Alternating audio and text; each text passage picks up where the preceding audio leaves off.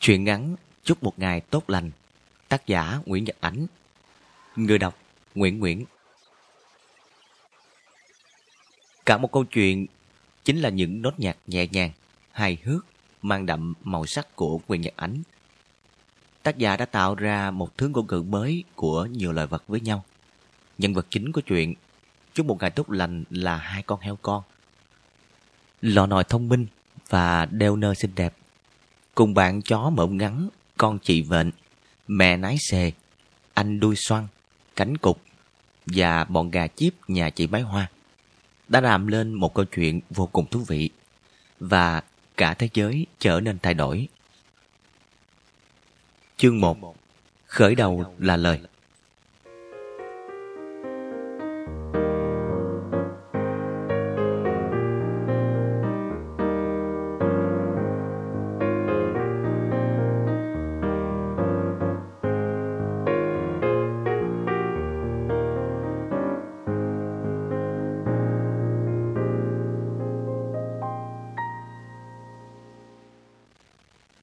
Vào lúc 10 giờ sáng một ngày mùa hè, bà hai nhành băng qua con đường đất, men theo lũy tre làng xanh mướt để tới nhà bà đỏ theo lời hẹn.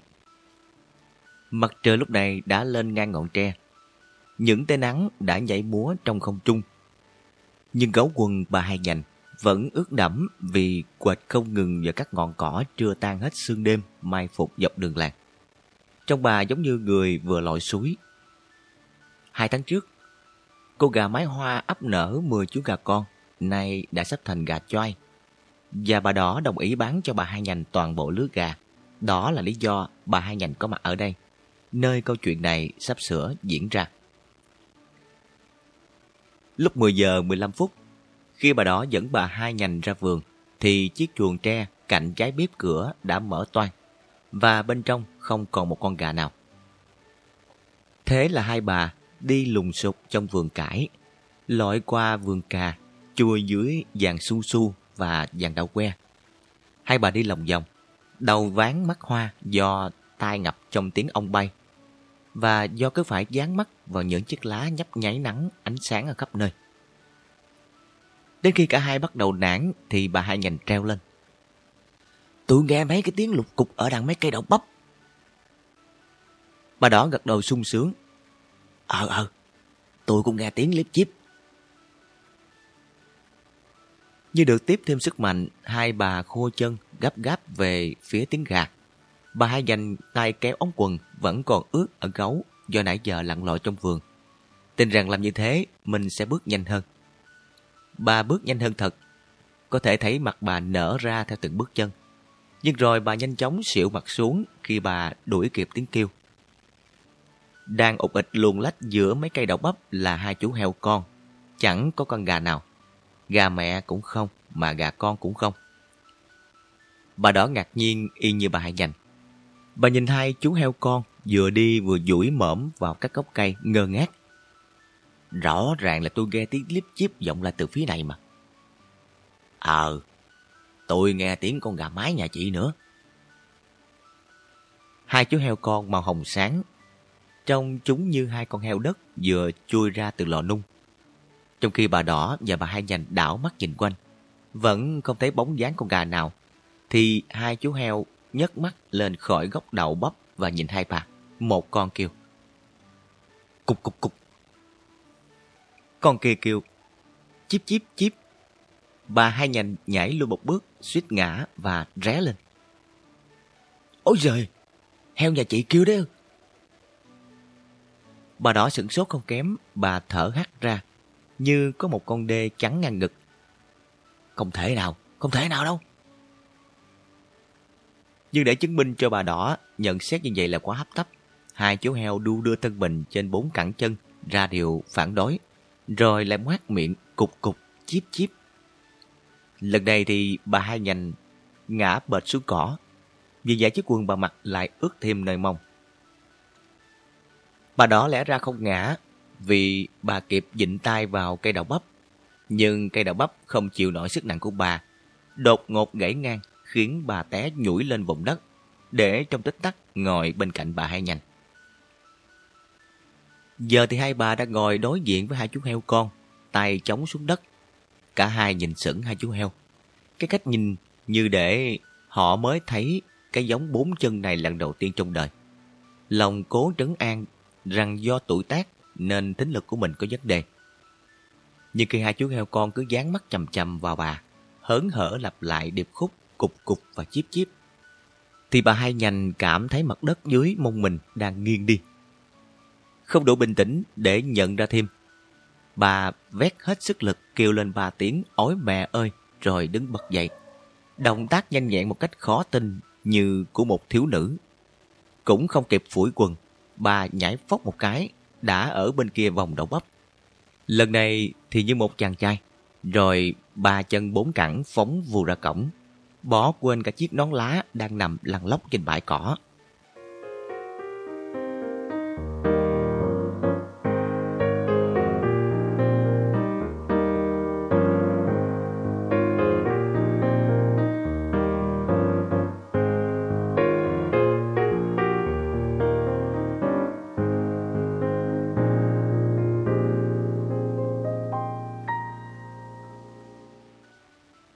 Trưa đó, bà đỏ gần như không nuốt nổi cơm.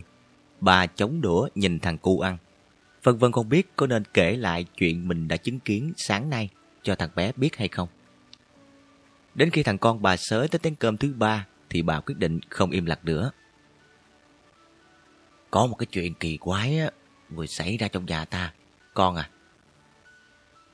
Thằng cu chan một muỗng canh, gác chiếc muỗng lên mép tô rồi nhướng mắt nhìn mẹ. Con biết rồi. Con biết à? Dạ. Con biết cái gì? Chuyện kỳ quái cơ mà. Thằng cu nghiêng về phía bà đỏ, níu tay mẹ nó, nhe răng cười. Con ăn tới chén cơm thứ ba trong khi mẹ vẫn chưa ăn hộp cơm nào. Con nghĩ đó là một trong những chuyện kỳ quái nhất trên đời. Cái thằng này. Bà đỏ lườm con, rồi bà hạ giọng thì thầm mặc dù chung quanh không có ai. Sáng nay mẹ nghe hai con heo con nhà mình á, nó kêu chíp chíp với cục cục. Kêu tiếng gà hả mẹ? Ừ. Thằng cu chẳng tỏ vẻ gì ngạc nhiên, nó bấm máy đốt tay, rồi lẩm nhẩm một lát gật gù. Hai con heo này á, nó sinh cuối tháng 5, thuộc cung song tử.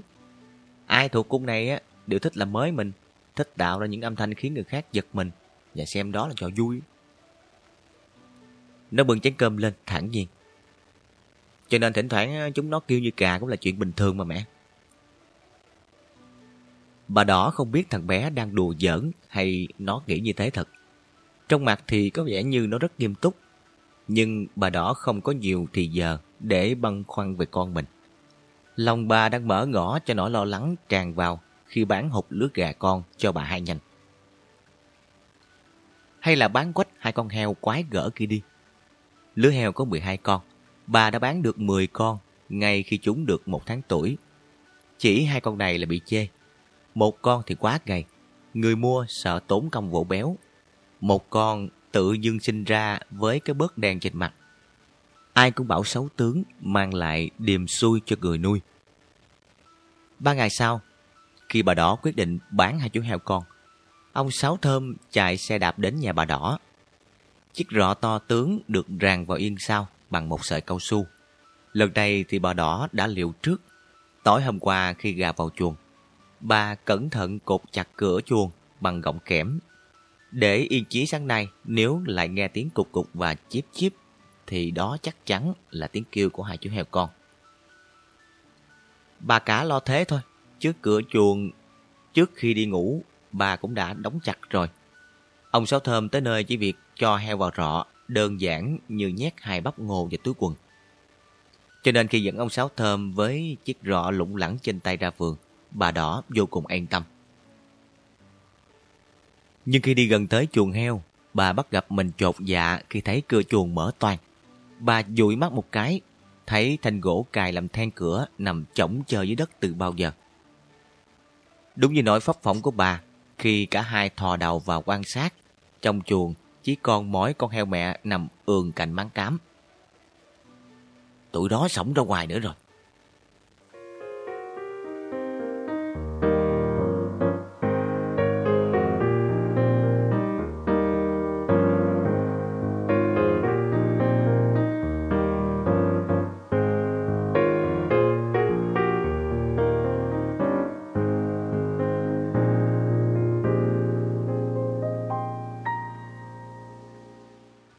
Bà đó dắt ông Sáu Thơm đi lên quanh trong giường, lại lội qua giường cải, giường cà, chui dưới vàng su su và vàng đậu que. Nhưng lần này cả hai lò dò tới vòng đậu bắp, rồi mà chẳng thấy hai chú heo con đâu. Cũng chẳng nghe tiếng gà nào. Ông Sáu Thơm bắt đầu thấy mỏi chân, ông ngồi bệt xuống đất, tựa lưng vào gốc mít, vứt chiếc rọ lăn lóc lóc một bên, tặc lưỡi. Chắc heo giờ chị ờ, có phép tàn hình quá. Bà đỏ quệt mồ hôi trắng, đánh mắt về phía hàng rào. Chắc tụi nó ờ, chui qua giường nhà hàng sớm để tôi kêu thằng cu nhà tôi đi kiếm. Nhưng đến cả thằng cu cũng chẳng thấy đâu. Trong khi bà đỏ quay đầu nhìn bốn phía để tìm trong vô vọng bóng dáng thằng con liêu lỏng của bà. Thỉnh thoảng lại gân cổ gào to, cu ơi cu, để nghe tiếng gọi lan đi trong gió như một câu hỏi không lời đáp. Thì ông Sáu Thơm thình lình bật dậy khỏi chỗ ngồi. Đằng kia kìa! Ông reo lên bằng giọng cố nén, nhưng sợ hét lớn hai chú heo chết chạy mất. Quên phát rằng không âm thanh nào có thể sánh với tiếng bà đỏ vừa gọi thằng cu. Hai con heo của chị ở đằng kia kìa, chỗ mấy cái bụi chuối á. Ông Sáu Thơm nhắc lại lần nữa, lần này ông chỉ đích danh địa điểm khi thấy bà đỏ đang ngoảnh đầu nhìn giáo giác. Bây giờ bà đỏ mới nghe thấy tiếng ủn ỉn. Lại trời, bà thở phào. Nhổ bụng, hóa ra chúng vẫn còn ở trong vườn. Lại kêu tiếng heo. Chúng mà cứ cục cục với chim chiếp, có khi ông Sáu Thơm bỏ chạy mất dép. Hai người rón rén đi luồn giữa những hàng đậu bắp. Trong bộ tịch cứ tưởng họ đang rình bắt trộm, chứ không phải là bắt heo. Những tiếng ổn ỉnh vẫn còn quánh quýt nơi quanh bụi chuối. Nhưng khi bà đỏ và ông Sáu Thơm đến nơi, thì chẳng thấy heo đâu. Chỉ có chú cúng đang chơi đùa một mình. Chú lăn vào đánh nhau hùng hục với gốc chuối. Trồm trên hai chân như đồ vật vào sới. Mỡm hăng hái ngoạm lấy bẻ chuối dây qua vặt lại.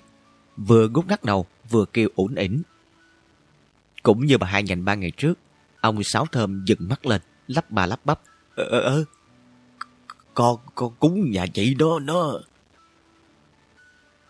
Dù cố gắng hết sức, ông cũng không nói được hết câu. Cứ thấy cái gì đó chèn ngang cổ. Bà đỏ xanh mặt, đã thấy thất bại của thương vụ ở rất gần. Cho nên bà lập tức lai tật cà lâm của người khách. À, à, ừ... À. Thế, thế, thế những, những con heo nhà chị, chúng cũng kêu thứ tiếng gì hả? Ông Sáu Thơm vẫn chưa ra khỏi trứng đó lấp. Ông nói tới bốn tiếng gì khiến bà đỏ lại hiểu ông cố ý nhấn mạnh sự kỳ quái đó để trách móc bà. Bà đỏ khổ sở trống chế bằng những từ vô nghĩa và khi sực nhớ những gì thằng nhóc nhà bà nói. Với bà hôm nọ, thì miệng bà trở nên trơn tru. Ờ, à, anh biết không? Các con vật nhà tôi ờ, sinh cuối tháng 5 thuộc cung ờ, sông tử. Ai thuộc cung này á cũng đều thích làm mới mình. Thích tạo ra những cái âm thanh khiến người khác giật mình và xem đó là trò vui. Bà liêm diêm mắt, cố tránh ánh mắt ông Sáu Thơm đang nhìn chồng chọc vào bà. Cho nên ờ, thỉnh thoảng ờ, con này nó kêu tiếng con kia cũng là, là chuyện bình thường thôi. Ông Sáu Thơm không nhìn bà đỏ nữa, ông hất chiếc rọ lên vai, quải quả đi ra cổng sau khi buông thõng một câu. Chị của chị là thấy bình thường thôi. Tôi thì tôi không có dám nuôi những cái con quái này trong nhà rồi. Nói đúng ra, không chỉ có bà đỏ nhức đầu với sự dở chứng của bọn nhóc trong vườn. Con heo mẹ giống Yorkshire, được thằng cu đặt tên là nái xề vì thân hình béo nút của nó và vì nó đã đẻ đến lứa thứ tư. Than thở với chị gà mái hoa đầu trên thanh trắng chỗ cửa chuồng và một bữa trưa đứng gió. Thế giới này đã đảo lộn hết rồi chị à. Giọng chị nái xề, ra chiều ngắn ngẩm. Chị nằm nghiêng một bên trên nền xi măng. Đệm một tiếng thở dài, sau câu ca tháng, làm giải vú rung rinh như những trái đào trong mưa. Thế giới đảo lộn mà. Chị bé Hoa ợi ải hỏi lại. Dương đôi mắt nhỏ và tròn. Trong chị có vẻ chưa ra khỏi cơn buồn ngủ dưới cái nóng hầm hập. Bọn trẻ nó hóa rồ hết cả lũ rồi. Chị bé Hoa vẫn chưa hiểu chị nái xề nói gì cho đến khi nghe câu tiếp theo. Loài này á, kêu tiếng của loài kia. Đó là cái quái gì chứ? À à, chị bé Hoa tỉnh hẳn cơn ngủ. Cứ như có một vật nhọn vừa đâm vào chị. Chị vỗ cánh một cách phấn khích làm bay một mớ rơm trên đống rơm cái đó và thú nhận bằng giọng trầu rỉ. Tôi cũng đang bối rối về chuyện này. Không phải là bối rối không, mà là hết sức bối rối. Chị đái xe thở phì phì, kêu ụt ịch, rồi lại thở phì phì, trông rất tức giận. Ai mà đời à, tôi đi kiếm thằng đuôi xoăn và thằng lọ nồi cả buổi, rốt cuộc á lại bắt cái gặp cái thằng mõm ngắn còn nhà chị dện. Ờ, cái thằng cúng ranh đấy, thỉnh thoảng nó lại ụt ụt với ịch ịch. Tôi đã chán ngấy rồi. Chị nãy xề lúc lắc hai chiếc tay to ra chiều chán trường. Thì à, lũ nhóc nhà chị cũng thế thôi. Cũng ủng yến, hứng lên thì gâu gâu. Chẳng biết đường nào mà lần. Có thật là không chỉ bà đỏ mà các bậc phụ huynh của đám heo con, chó con, gà con cũng phát khổ với lũ nhóc. À, chắc tại thời tiết dạo này nóng bức quá. Chị dện, mẹ của chú cúng mộm ngắn nằm bên ngoài cửa chuồng, ngất đầu, nói vọng vào. Nói xong, như sợ chị nái xề và chị Mai Hoa không tin. Chị thè chiếc lưỡi đỏ thở hồng hộc như để minh họa cho lý lẽ của mình. Chị nái xề cựa quậy cái bụng to bè. Động tác nếu không vì ngứa ngáy thì chắc chắn chỉ là vì bức xúc và kéo dài giọng. Chẳng lẽ trời nóng bức là cả thế giới ấm đầu hết hay sao? Giọng chị nái xề nhắm nhẵn Căn cứ vào ý tứ và ngữ điệu của chị từ đầu đến giờ, có vẻ như chị đang trút hết trách nhiệm lên đầu các bà mẹ khác. Ý là chị Mái Hoa và chị bệnh không biết dạy con. Mặc dù hai thằng nhóc của chị cũng chẳng buồn giữ gìn sự trong sáng của tiếng heo một chút xíu nào. Chị dành đứng hẳn lên bốn chân, đã bực bội lắm. Nhưng chị chưa kịp gần cổ. Chị Mái Hoa đã vỗ cánh phành phạch theo cái kiểu người ta xua tay, cất giọng giảng hòa. Thôi đi nào. Chị chép chép mỏ. Chuyện này chắc cũng không kéo dài lâu lắm đâu. Đua đòi mút miết cái mà. Rồi cũng qua nhanh thôi.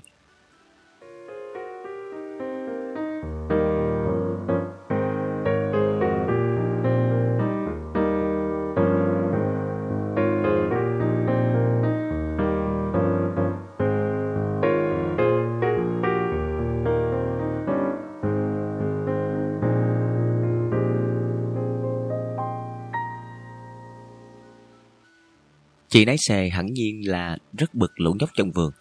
Từ khi đẻ đến lứa con thứ tư, người chị sồ xề hẳn ra, nặng nề và chóng mệt. Thân hình ngày càng đồ sộ, lưng và bụng không còn săn chắc như thời con gái. Mở đùng dưới lớp da hàng lớp. Trong khi chân cẳng thì chẳng béo lên được mấy. Gánh cả quả núi trên bốn chân, trong khi di chuyển quả không phải chuyện nhẹ nhàng. Chị đi đứng ụt ịch ngốn từng mét vườn một cách nặng nhọc. Trong khi thằng lọ nòi và thằng đuôi xoăn hở ra là phóng như gió. Đã thế lại mê chơi, chẳng lúc nào có mặt tại chuồng vào đúng giờ ăn. Bao giờ đi tìm hai thằng nhóc, chị cũng phải dừng lại nhiều lần, chui vào một bụi cây đứng thở hổn hển, rồi mới chậm chạp bước tiếp. Nhưng khi lần theo tiếng ủng ỉnh, lúc thì chị vớ phải thằng cún nhà chị vện, lúc lại bắt gặp lũ chiếp hôi nhà chị mái hoa thật là tức bút chết. Thời trẻ, gặp những tình huống đó, chị chỉ cười xòa, coi như trò nghịch ngợm của bọn con nít. Bây giờ đã có tuổi sức khỏe kém, chị hay bẩn gắt. Gặp chuyện nghịch mắt nghịch tai là chị cảm thấy khó chịu. Chị bực thằng giải ranh nhà chị dện, cáo với đám nhóc nhà chị mái hoa, rồi giận lây mẹ của chúng, giận ơi là giận. Và vì giận quá, chị quên rằng hai thằng con của chị cũng y như thế thôi cũng khiến chị Vện và chị Mái Hoa nhầm lẫn hết ngày này sang ngày khác. Giả như không quên, thì chị lại cho rằng hai thằng lọ nòi và thằng đuôi xoăn ngoan ngoãn đáng yêu của chị. Sở dĩ khoái cái trò phát ra tiếng chó, tiếng gà là do nhiễm phải thói hư tật xấu của lũ nhóc đổ đốn nhà hàng xóm. Chị nãy xè nhớ tới câu nói bà đỏ hay dùng để mắng con và cảm thấy đem câu đó áp dụng vào mối quan hệ bạn bè của hai thằng cu nhà chị là trúng phóc. Chị lầm bầm. Còn người ta nói cấm có sai, đúng là gần mực thì đen. Cũng may đứa con chị vợ không phải tên mực, như hàng đống chú cúng trên cõi đời vẫn mang tên đó. Nếu không, chị nái xề lại có dịp hả hê, và chắc chắn sẽ tự thưởng cho mình điểm 10 vì đã nhớ được câu tục ngữ tuyệt vời đó. Nói tóm lại, là chị nái xề buồn bực giận dữ, trách móc, oán thán. Và khi trải qua tất cả những cung bậc không vui đó, chị không biết mọi thứ rắc rối đều do thằng lọ nội bảo bối của chị đầu tiêu ra. Nếu chị nái xề có mặt ở dàn đầu que cuối giường cách đây nửa tháng, trong một buổi sáng đẹp và oi bức, chị sẽ thấy hai đứa con của chị bày ra những trò gì. Thằng lọ nòi và thằng đuôi xoăn lúc đó đang nằm dán bụng trên nền đất ẩm dưới bóng lá, đưa mắt sầu não nhìn nhau. Cảm thấy rảnh rỗi là một cánh nặng quá sức đối với tuổi trẻ của loài heo. Chúng đang nghịch chán, đã tranh nhau duỗi mõm vào vòng cải, làm bật tung mọi thứ, nhai qua quýt và chiếc lá, nuốt thờ ơ vị ngọt của rễ cây, rồi thi nhau lăn ra đất xem đứa nào lăn được nhiều vòng hơn. Tiếp theo, dúi toàn thân vào đất cát để được là đứa lắm lem nhất trong buổi sáng đầy nắng đó. Nói chung, những bàn siêu quậy nào cũng có thể nghĩ ra chúng đã nghĩ ra cả rồi. Những trò pháp phách nào có thể làm được, chúng cũng là làm tất tần tật rồi. Cuối cùng, hai đứa nằm thở dốc và nhìn đời bằng ánh mắt phiền muộn, đau khổ. Nhận ra cuộc đời của hai con heo con cũng có những lúc trống trải lạ lùng. Đúng lúc đó thì chúng nghe có tiếng chim chiếp của lũ con chị Máy Hoa đang đi rong ở chỗ bờ rào. Thằng lọ nồi bật dậy khỏi chỗ nằm. Tao nghĩ ra rồi. Nghĩ gì thế anh? Thằng đuôi xoăn là em, cũng đứng lên đưa mắt ngơ ngác nhìn anh nó. Lọ nồi giơ chân trước lên gãi tay vẽ phấn khích. Trò này tuyệt lắm, mình sẽ giả tiếng cô máy hoa. Giả tiếng á? Đuôi xoăn cũng gãi tay, nhưng là vì bối rối. Để làm gì hả anh? Để đánh lừa cái lũ chip hôi. Chúng sẽ tưởng mẹ chúng gọi. Thế à, là chúng đổ xô lại đây. Thế thì mình được gì? Mày ngốc quá à. Lò nồi cục kịch chiếc mũi màu hồng nôm rất giống một chiếc mũi bằng nhựa dẻo. Mình sẽ được một trận cười. Đuôi xoăn nghệt mặt, cố nhớ hàng ngày cô mái hoa vẫn kêu như thế nào. Nó chưa kịp nhớ được điều gì, lò nồi đã nhếch mẫm lên trời. Nó gân cổ rặn, vừa rặn vừa ém giọng để cho giống tiếng gà mái. Chả giống tí nào anh à. Thằng đuôi xoăn nhìn anh nó đang phòng má trợn mắt rụt rè nhận xét. Lọ nồi phớt lờ, lại đỏ mặt ghế tai. Đuôi xoăn ngút ngắt đầu và chớp chớp hàng bị ngắn. Cũng chưa có giống nữa, vẫn là tiếng ục ịch như heo thôi. Tới đây thì thằng lo nồi nổi cáo, nó không thèm ục ục nữa mà quay phát sang thằng đôi xoăn gầm ghè. Nói cái gì mà lắm tới, mày lo giả tiếng gà đi, cứ đứng đó mà phán với chả xét. đôi xoăn biết anh giận, nó lập tức nhắm tịt mắt, dày mõm ra, lấy hơi rống thật to. Nó càng giả tiếng gà thì càng ra tiếng heo. Tóm lại là chả giống tí ti ông cụ nào. Trên đầu nó, những chiếc lá lấp lánh sáng đang che nắng cho những trái đậu thuôn dài, không ngừng đông đưa trong gió và dưới chân nó đất đang nóng dần lên. Trong khi thằng đuôi xoăn đang ột ịch một cách tuyệt vọng, ở bên cạnh thằng lò nòi đã phát ra được những tiếng cục cục đầu tiên. Đuôi xoăn quay phát sang anh nó vẻ ngưỡng mộ. Ôi, anh làm sao hay thế? Dồn sức vô cái lưỡi, giữ cho nó thật cứng thì mày sẽ phát ra được tiếng âm cờ. Lò nòi chỉ dẫn cho em, giọng uyên bác, mặc dù nó cũng chỉ mới phát hiện ra bí quyết đó không tới một phút trước. Đuôi xoan nghe lời giáo sư ngôn ngữ lò nòi, lại ngoát mẫm. Cố lên! Lò nòi động viên em. Đừng lười biếng với cái lưỡi. Sắp được rồi đó, nữa đi. Lần này lọ nòi vừa cổ vũ vừa chạy vòng quanh thằng đuôi xoăn khiến thằng nhóc phấn khích tợn. Nó lại căng cổ họng. Thằng lọ nòi rất muốn vỗ tay như cách bà đỏ và thằng cô hay làm. Nhưng nó biết nếu cố bắt chước kiểu cách đó, nó sẽ té trọng gọng. Nó đành chọn cách loài heo thường làm là nhảy tưng tưng trên bốn cẳng chân. Nhảy như thế vài lần, vừa nhảy vừa bốc thằng em lên mây. Tuyệt lắm đuôi xoăn, mày giỏi gần bằng tao rồi đó. Mặt thằng đuôi xoăn nóng rang, sung sướng và ngượng nghịu. Không chú tâm đến giọng điệu hên hoang của thằng anh. Nó lúng túng cào chân xuống đất, bẽn lẽn. Được rồi anh. Ừ, tốt lắm rồi. Bây giờ tao và mày cùng làm con mái hoa nha. Đuôi xoăn chưa kịp đáp, đã thấy lọ nòi thò đầu vào giữa lúng cải, hướng mõm về phía bờ rào. Đuôi xoăn khoái quá, nó cũng chui đầu vào đám lá xanh, cũng cục cục ầm ĩ. Đúng như thằng lò nòi phỏng đoán, lũ gà con trốn chuồng đi chơi, tưởng mẹ gọi, liếu riếu xô nhau chạy lại. Trong chúng như những nắm bông màu vàng, bị gió thổi dạt từ bờ rào tới vườn cải. Mười chú gà đã mang tới luống cải ngoài cùng. Mười chiếc mỏ xinh xinh nhỏ xíu quay ngang quay dọc giáo giác tìm kiếm.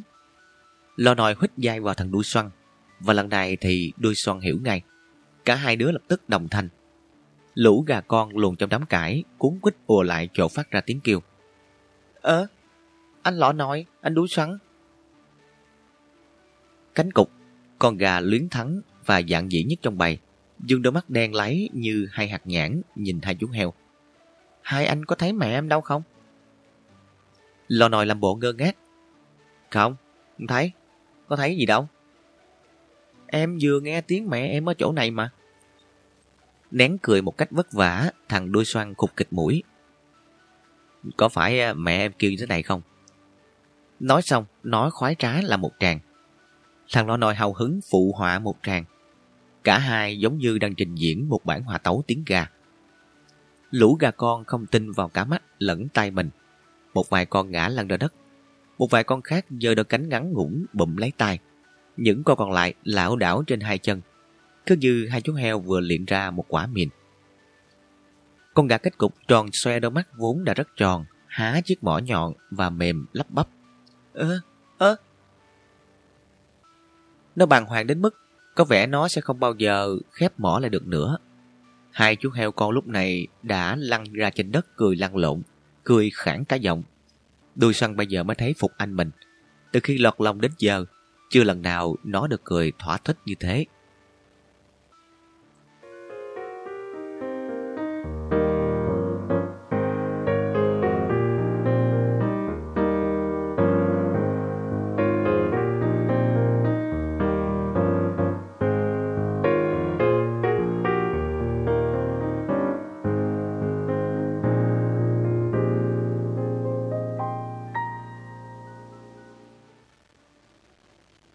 Lũ gà yếu bóng vía lúc này đã đứng được trên đôi chân bé người que tâm của mình. Nhưng nhìn những cái mỏ há ra như đang chờ mẹ đúc mồi kia.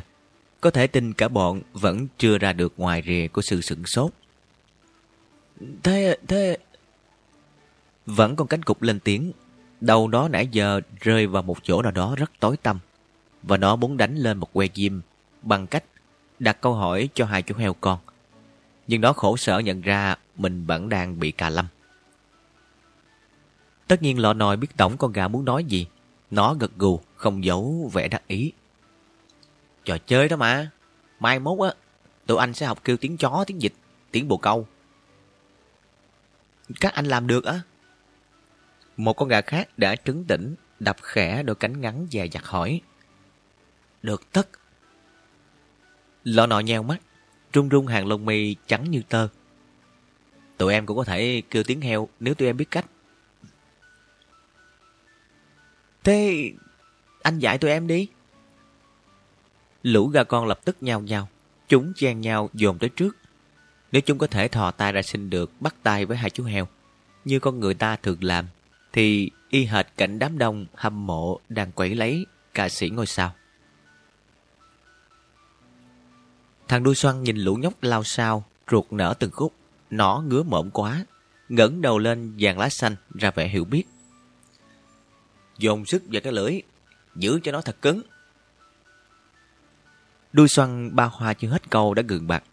Vì thằng lọ nòi vừa lấy mông hít nó một cú như trời giáng làm nó suýt té. Đuôi xoăn cố giữ thằng bằng. Vừa quay sang thằng anh, nhưng chưa kịp gây gỗ, nó chợt nhận ra sai lầm của mình. Tụi em phải giữ cái lưỡi thật mềm. Lo nòi giảng giải cho lũ nhóc, cố tình đệm những cái vẫy tay điệu đàn. Khi ngừng lại lấy hơi, như kiểu các diễn giả vẫn khoa tài khi diễn thuyết. Thả lỏng cái lưỡi ra khi kêu ột ụt. Thoạt đầu, lũ gà con có gặp đôi chút khó khăn và thằng lọ nòi không kèm được những câu mắng thầm trong bụng. Đúng là cu như gà. Nhưng rồi lũ trẻ nhanh chóng vượt qua được những trục trặc ban đầu. Chẳng mấy chốc, dưới cặp mắt tán thưởng của lọ nòi và đuôi xoăn, lũ gà con vừa túa ra khắp nẻo vừa ủng ỉn âm ỉ. Có cảm giác cả một binh đoàn heo đang chuẩn bị cày nát khu vườn. Đó là lý do khiến chị nái xề đang nằm bên chiếc máng mơ màng, ôm lại thầy thiếu nữ kêu xa, giật mình choàng tỉnh. Bật khỏi chỗ và nặng nề lên chiếc bụng to quá khổ và các vòng rau, lệch bà lệch bệch, vừa đi vừa thở. Vừa đi vừa thở tức là đã quá mệt, nhưng đến khi phát hiện những tiếng ủng ỉnh kia phát ra không phải từ hai thằng bé nhà chị, mà từ bọn chiếp hoi con chị mái hoa, thì chị gần như không nhớ cách thở nữa. Chị định chạy lại dạy cho lũ nhảy ranh kia một bài học, nhưng cơn giận dữ xong lên đầu ngùng ngục, khiến chị dụi xuống cạnh gốc chuối, đầu ván mắt hoa, phổi và phèo dường như liên tục đổi chỗ cho nhau.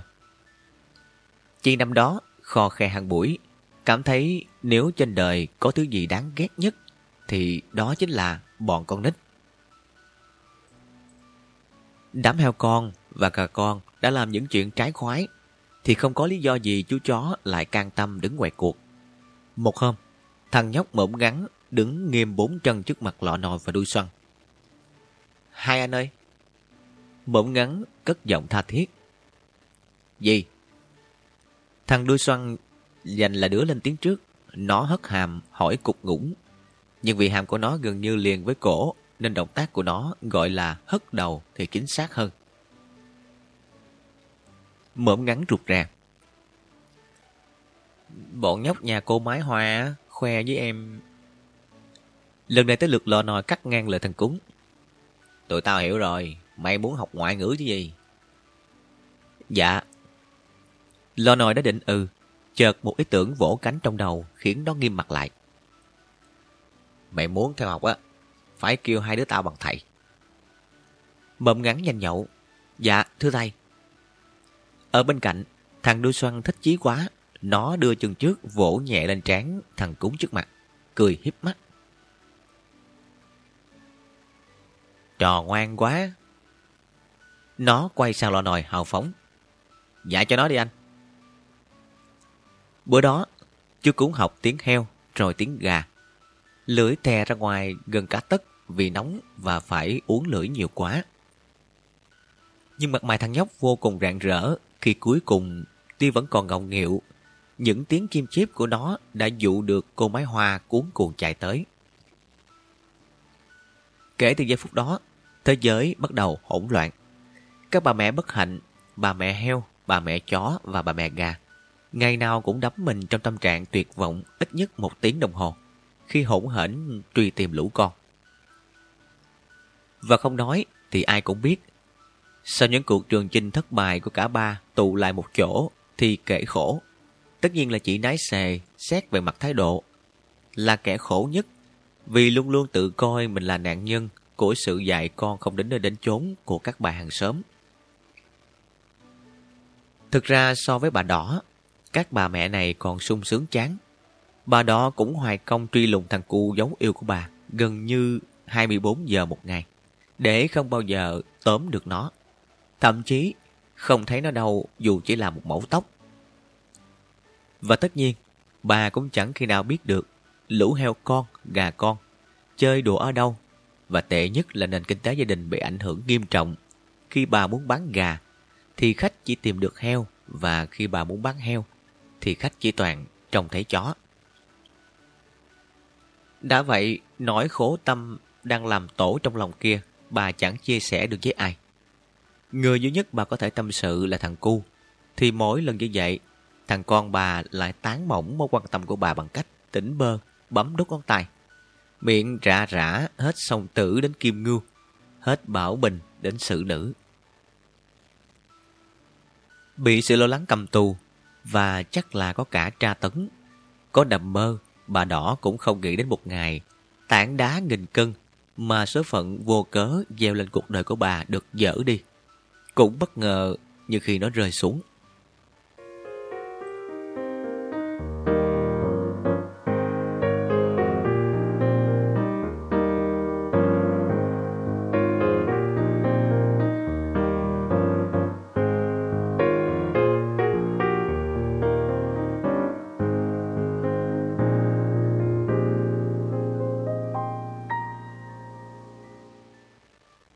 Đó là ngày bà đỏ phát hiện một trong số người lạ mặt lãng giảng quanh khu vực giường của bà. Trong hình dông thì nửa giống trộm, nửa giống cướp. Vài người trong số đó mặc áo hai lớp, mũ cây bi sụp xuống trán. Có người đeo lĩnh kỉnh máy móc quanh người. Bà nắp sau cửa sổ thì thào với thằng cu. Bọn người nào mà thẩm thục quanh nhà mình thế con? Để con ra con hỏi. Thằng cú đói và trong khi mẹ nó còn đang lay hoay nhấc lên đặt xuống các khả năng, nó đã ở bên ngoài hàng rào. năm phút sau, nó đứng trước mặt bà với một đám người lao sao quanh lưng. Họ là nhà báo mẹ à? Thằng cô giải thích bằng giọng hãnh diện, ngực phồng lên sau lớp áo. Nhà báo à? Bà đỏ chột dạ, cố giữ giọng đừng run. Thì họ đến đây để điều tra à? À, tụi tôi nghe đồn à, bầy gia súc nhà bác có khả năng đặc biệt. Một nhà báo trẻ ria mép lúng phúng và có vẻ mặt rất tươi, đứng ngay sau lưng thằng cu giọt miệng. Ờ, ờ, à, không, không. Bà đỏ lúng cuốn, cứ như đang có một khẩu súng chĩa vào người bà. Ờ, mà có. Các nhà báo khác nhào nhào. Có phải heo nhà bác kêu được tiếng gà không? À, có, có đúng là chó nhà bác kêu ủng ỉnh không? Thế còn à, con gà nhà bác nó kêu như thế nào nha? Bác còn nuôi à, những con gì nữa? Bà đỏ có cảm giác cả đống gạch đang trút xuống dưới người mình. Bà hít vào một hơi và đưa tay đờ đẫm sau gáy. Cố nhớ nếu bầy heo không chịu kêu tiếng heo thì người chủ sẽ bị kết tội bởi điều khoản nào của pháp luật. Bà ấp úng nói bằng giọng của người đứng trước tòa. Ờ, tôi ờ, không có biết gì hết á. Một sáng ờ, ngủ dậy ờ, đã như thế rồi. Trái với người mẹ, thằng con nhìn vấn đề dưới một thứ ánh sáng khác. Nó hét lên khi các nhà báo kéo nhau ra vườn. Các con vật nhà mình sẽ nổi tiếng đó. Mẹ và con á sẽ được cả thế giới biết đến luôn. Bà đỏ thở dài. Nhưng mà hũ gạo nhà mình sắp cạn rồi con à. Thằng cu chưa đủ lớn để đón nhận thông điệp quan trọng của mẹ nó. Nó chạy ù ra cửa. Để con xem họ làm cái gì. Thế các nhà báo làm gì? Họ ghi chép chụp hình, bật nút máy thu âm và quay phim bằng đủ mọi phương tiện, kể cả điện thoại di động. Trong khi tác nghiệp thì mắt họ trố, mồm họ méo, cơ mật họ giật giật. Vì họ không tin vào những gì họ chứng kiến. Họ nhận ra trí tưởng tượng của họ quá ngắn, trong khi hiện thực cuộc sống thì dài rộng bao la. Thoạt đầu tiên, bọn nhảy còn sợ sệt rút đầu vào các đám lá. Khi bọn người tò mò túa ra sau vườn, nhưng đến khi biết được đó là các nhà báo tới để quay phim chụp hình, thì thủ lĩnh lọ nòi nhanh chóng trấn an đồng bọn. Này, chả có gì phải sợ, họ là nhà báo. Họ muốn viết bài ca ngợi chúng ta đó. Sao thầy biết? Thằng bỗng ngắn thò mõm ra dưới túm lá cải, rụt rè hỏi. Thằng đuôi săn quát mắt. Sao trò hỏi ngu thế? Nếu không biết thì làm sao tụi tao làm thầy được? Nghe họ nói chuyện với nhau là biết liền cơ mà. Lo nòi từ tốn.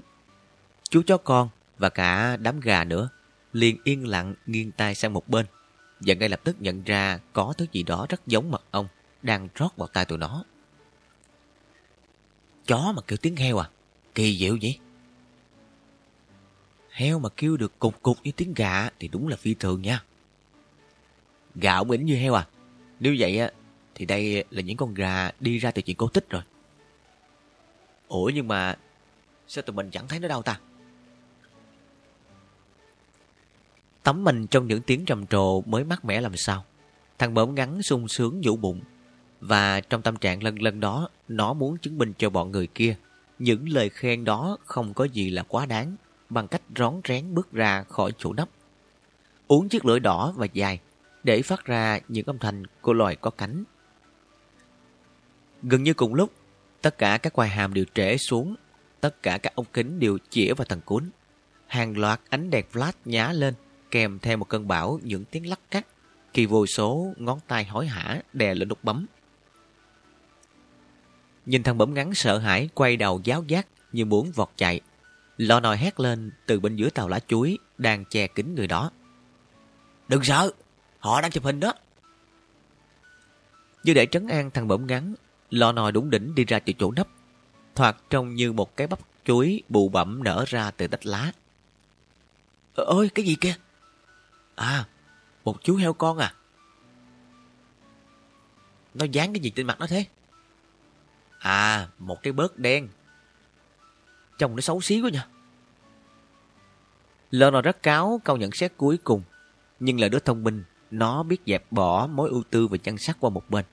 Mặc dù sau này, khi đã biết yêu, nó không ngừng soi mặt xuống dòng suối cạnh nhà để âm thầm nức nở. Chuyện duy nhất nó nghĩ nó cần làm lúc này là quay mõm về phía các ống kính để cố phát ra âm chuẩn xác những tiếng gâu gâu. Lại một cơn mưa ánh sáng và âm thanh trút xuống. Có cảm giác các nhà báo đang bắn pháo hoa để chào mừng. Nỗi nghi ngại lập tức được rũ bỏ trong lòng lũ trẻ. Thằng đuôi xoăn sung sướng nói gót. Lũ chip ho nhà chị máy hoa tươi tỉnh kéo ra. Như trong một cuộc thi tìm kiếm tài năng âm nhạc, dàn âm thanh cục cục chip chip ẳng ẳng gâu gâu, ục ịch, thi nhau tấu lên, ồn ào và vui nhộn. Hiển nhiên, con này kêu tiếng con kia. Đèn lại chớp. Máy ảnh, điện thoại di động và máy quay phim hoạt động hết công suất. Ngồi bút lia nhoay nhoáy. Cao roan roạt muốn rách sổ toài. Và nhà báo lính quýnh đánh rơi túi sách xuống cỏ. Chị lái xe, chị máy hoa và chị vện nghe huyên náo cuốn cuồng chạy tới.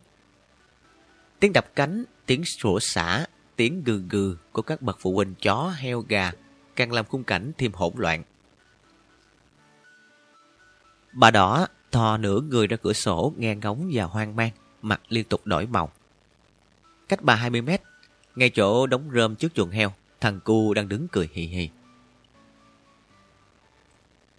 Cơn lốc phiêu lưu rồi cũng đến lúc dừng.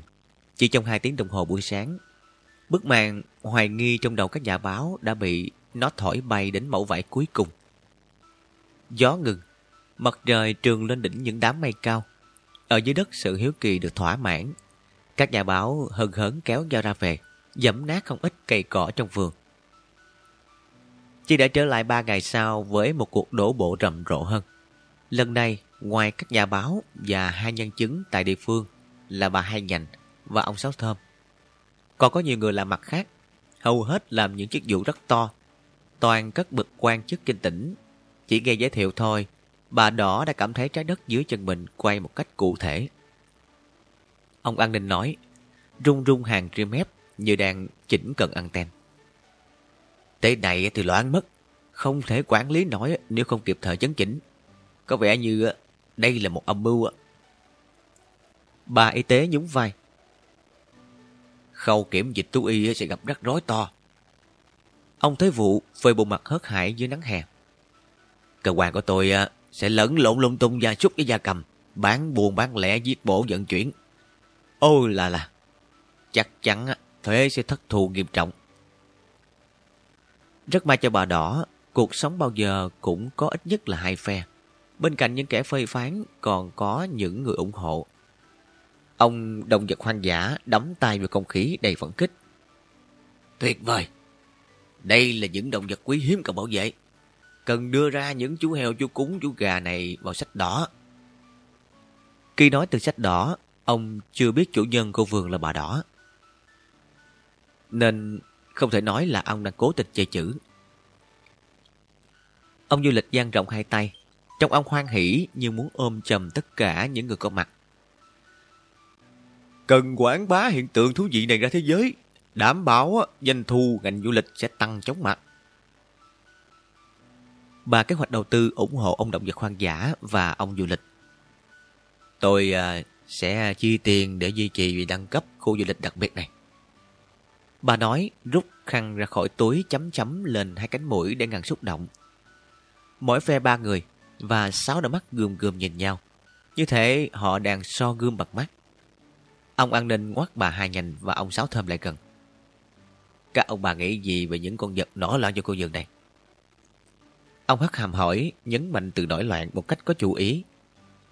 Ờ, đúng là không có bình thường. Thu thật là tôi ờ, tôi thấy sợ đó. Ông Sáu Thơm ấp úng, tốn gấp đôi thời gian bình thường để nói hết câu. Còn bà, bà thấy thế nào? Ừ, tôi cũng thế. Bà hai nhành nói, đảo mắt tìm các con vật, nhưng bọn nhóc đã lủi đi đâu cả rồi. Bà chỉ bắt gặp ánh mắt lo lắng và con mặt sắp khóc của thằng cu, lấp ló sau lưng ông Sáu Thơm. Và lòng bà trùng xuống, bà quay nhìn ông An Ninh. Ờ, nhưng mà tôi nghĩ à, chuyện con này kêu tiếng con kia, dẫu sao cũng chẳng có hại gì. Còn thấy nó à, hay hay đó. Đang nói, ánh mắt bà đột ngột chạm phải khẩu súng chỗ thắt lưng ông An Ninh, lưỡi bà liếu lại. À, nhưng mà nhưng mà à, là tôi trộm nghĩ thế thôi. Chứ dĩ nhiên à, nó không có hay chút nào. Không hay. Hoàn toàn là không hay. Ông An Ninh ngọ ngoại mấy ngón tay chỗ bắn súng dù không chạm vào nó. Người này nói giọng người kia. Con này kiểu tiếng con kia. Có mà loạn à. Ông chủ tịch tỉnh hết sức bối rối cho ý kiến chọi nhau chàng chát giữa các cán bộ tham mưu. Ba chọi ba. Họ đang chờ tảng đá của ông xem nó được thảy lên địa cân bình nào. Trong tâm tâm ông nghĩ ông cần một quyết định dù để lại tật nguyền cho nền kinh tế nhưng bù lại nền an ninh sẽ không phải đối diện với sự bắt trắc. Tối đó, ông đem chiếc đĩa ghi hình lũ súc vật nhóc trong vườn trà bà đỏ về nhà. Bật lên xem lần thứ 18, tay lầm lầm cây bút đỏ. Trong khi ông gạch đầu dòng những tác hại mà hiện tượng bất thường này có thể đem lại, thì thằng con 5 tuổi của ông bất thình lình reo lên từ phía sau. Ngộ quá ba! Ông quay sang nhìn thằng con, chả biết nó đứng sau lưng ông từ lúc nào. Còn đó cái gì? Thằng bé không nhìn ba nó, mắt nó vẫn hút chặt vào màn hình. Ba xem kìa, con heo nó kêu cục cục, còn con gà nó sủa ô câu. Con thích mấy con vật này quá. Chìa khóa giải quyết vấn đề nan giải này, rốt cuộc ông chủ tịch bất ngờ tìm thấy ở thằng con chưa biết cách tự mặc quần. Ông ném cái bút lên đống giấy tờ ngổn ngang trước mặt, thở hắt ra và tự cho phép mình xem các hình ảnh trên màn hình. Trước mặt bằng một thái độ hồn nhiên. Thoạt đầu hồn nhiên một cách rón rén. Nhưng khoảng 5 phút sau, ông bị các con vật lý thú kia quyến rũ đến mức reo ầm như một đứa trẻ. Không nhận ra mình đang lặp lại thằng con. Con xem kìa, con heo nó kêu cục cục, con gà nó sủa gâu gâu. Ơi, bà thích mấy con vật này quá. Sau khi biết được ý kiến của ông chủ tịch, ông động vật hoang dã múa tài múa chân rất ư là hoang dã. Ông du lịch bắn người lên không khoảng 3 mét. Tự ngữ mình là nắp chai xăm banh. Còn bà kế hoạch đầu tư, gương mặt nở ra đến 15 phân vuông, y như bà mới mua lại được 51% cổ phiếu của hãng Apple. Ở chiều ngược lại, ông thấy vụ bà y tế quạo quọ soi mặt vào nhau để đau khổ nhận ra nỗi bất bình của người này đôi khi nhảy bố điên cuồng trên mặt của người kia. Ông an ninh buồn đến mức bỏ quên súng ở cơ quan khi về nhà vào cuối ngày và bắt đầu học cách đổi mới lý luận về trật tự trị an bằng cách dùi đầu xem phim hoạt hình qua này. Ở trong khu vườn nhà mình, bà đỏ phải tự công nhận mình rất đỏ. Trong vòng 7 ngày, xe chở vật tư và thực phẩm nườm nượp kéo tới, biến khu vườn nhà bà thành nơi thèm muốn của người nghèo lẫn người không nghèo. Các nẻo đường dẫn đến nhà bà đều được đổ bê tông. Cây gói được trồng thêm trong vườn. Nhiều loại bà chưa từng thấy. Thân cây uốn lượn, các tán lá được tỉa thành hình cầu. Văn mắt đủ loại dây nhợ lủng lẳng các bóng đèn bé bé đủ màu. Buổi tối ánh sáng chớp nháy không ngừng, như cả thế giới đang chìm trong hội hoa đăng. Các con vật dĩ nhiên dư giả thức ăn, hũ gạo và bà đỏ cũng đầy lên, mà không cần phải bán các lứa gà con heo con. Du khách đến từ khắp nơi thi nhau trút tiền vào ngân khách tỉnh, huyện, xã. Và dĩ nhiên, bà đỏ được chia lợi nhuận hàng tháng. Thằng cu bây giờ suốt ngày ở nhà, chơi với các con vật, vừa chăm sóc cây cối và thay các máng ăn. Lý do tu tỉnh, mẹ nó trả lương cho nó đàng hoàng. Từ nhà ra vườn, không khí đã như ướp mật. Chị nái xề đã thò than giảng, trừ những lúc chị than giảng vì quá béo do dạo này ăn ngon và ăn nhiều. Chị Vệnh tiêu thời gian bằng việc ngồi gặm chiếc đuôi của mình từ sáng đến tối. Tự coi đó là một thú giải trí lành mạnh. Chị máy hoa nhàn rỗi trên nóc chuồng heo. Thỉnh thoảng vỗ cánh chỉ để làm dáng. Tiếc hồi hội đã quên làm thế khi các nhà báo dừng ống kính cách đây mấy ngày. Chả bà mẹ nào mất công truy lùng lũ con hoang đàn nữa. Thực phẩm âm ấp, lũ trẻ không nhất thiết phải về đúng giờ ăn như trước đây. Dường như không có ai có khả năng mô tả được cái đói trong thời điểm này. Chị bái hoa khi mổ được một con dung, không buồn kêu bọn trẻ đã đành, ngay cả chị cũng ngậm miếng mồi một cách thờ ơ. Rồi buồn chán quá, chị há mỏ để cho con dung rớt xuống ngạc nhiên bỏ đi. Tất nhiên trong không khí thần tiên đó, chị nái xề cũng hóa thành một bạch tiên. Chị đâm ra dễ tính, thân thiện, cởi mở và nếu thỉnh thoảng dãy vú chị rung đinh là vì vui vẻ chứ không phải do chị bực bội. Cũng hay quá chứ nhỉ? Một buổi trưa đứng gió, chị dò mắt lên nóc chuồng tìm chị mái hoa, giọng chia sẻ. Hai cái gì hả chị? Chị mấy hoa vẫn đậu trên thanh gỗ ưa thích và giặt hỏi lại. À, bọn trẻ ấy mà. Chị nói xề kéo dài giọng ngân nga như hát. Chúng kêu loạn cả lên á, là mình phát bực. Không ngờ nhờ như vậy mà chúng ta dư ăn dư đế. Thật là một kết thúc có hậu. Cây trò ấm đầu này còn hơn cả có hậu đấy chứ. Chị mấy hoa chưa kịp đáp, chị vện nằm cạnh đống rơm trước cửa chuồng đã vọt miệng. Nếu mà hai thằng cu nhà chị nói xề à, và lứa con của chị máy Hoa bị bán đi, thế nào chúng ta cũng sẽ bị giết thịt, không sớm thì muộn thôi. Chị vợ nói như sổ ấm ức, giọng ra chiều hả dạ. Có vẻ chị chưa quên lần chị heo đổ lấy trách nhiệm cho mình và chị máy Hoa về trò tinh nghịch của lũ trẻ.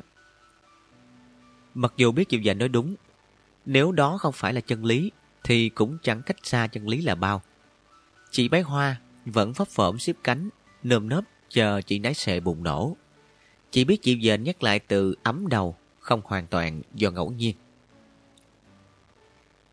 Chị bé Hoa không biết rằng khi một con người hay một con heo đột ngột trở nên no đủ đồ ăn thức uống thừa mứa, không còn phải lo lắng cho cuộc sống, tinh thần họ thư thái hơn.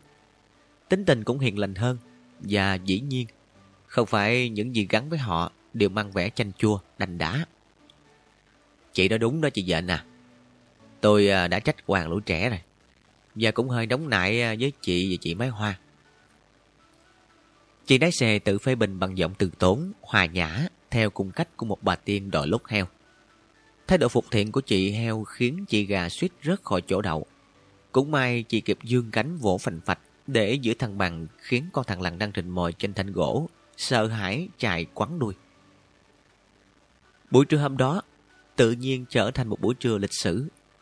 Ba bà mẹ khen lẫn con của nhau, rù nhau qua cái nóng hầm hập, bằng cách nghĩ ra những lời có cánh để tôn vinh con nhà hàng xóm. Cốt được nghe hàng xóm nức nở tôn vinh con của mình.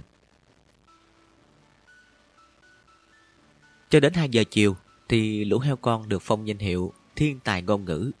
Lũ gà con được khoác chiếc áo mỹ miều ca sĩ ngôi sao.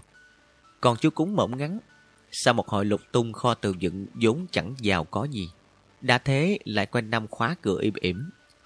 Các bà mẹ đành bằng lòng với cụm từ nhà ảo thuật phi thường. Và chú cúng ngây thơ, học trò nhút nhát của hai con heo con, bỗng chốc trở thành David Copperfield, bốn chân trong vườn của nhà bà đỏ. Nhưng như vẫn thường xảy ra cho cuộc sống, lũ nhóc tỳ là người hay chó heo gà gì cũng thế. Không bao giờ có cách nhìn đời giống các đấng sinh thành. Lũ heo con, gà con, chó con trong vườn chẳng xem các từ ngữ diêm dúa như thiên tài, ngôi sao hay phi thường ra cái củ cà rốt gì. Thực ra thì thoạt đầu nghe các bà mẹ hân hấn khen ngợi lại được các nhà báo ra rã tụng ca. Chúng cũng hơi khoái khoái, nhưng chỉ khoái được một ngày thôi, rồi chúng đâm ra bực mình. Chán thật chứ. Thằng lọ nồi sau một tuần bấm bụng chịu đựng cảnh giàu sang phú quý đã bắt đầu thở ra. Hết đám người này đến đám người đó, lũ lượt kéo tới. Bọn mình ấy, chẳng có lấy một ngày bình yên. Bọn chiếc ho nhà chị Mái Hoa ủng ỉnh hồ theo bằng giọng bất mãn. Đèn chớp nháy từ tối đến sáng à, tụi em không bao giờ chập mắt được hết chứ cũng còn cục cục tố cáo.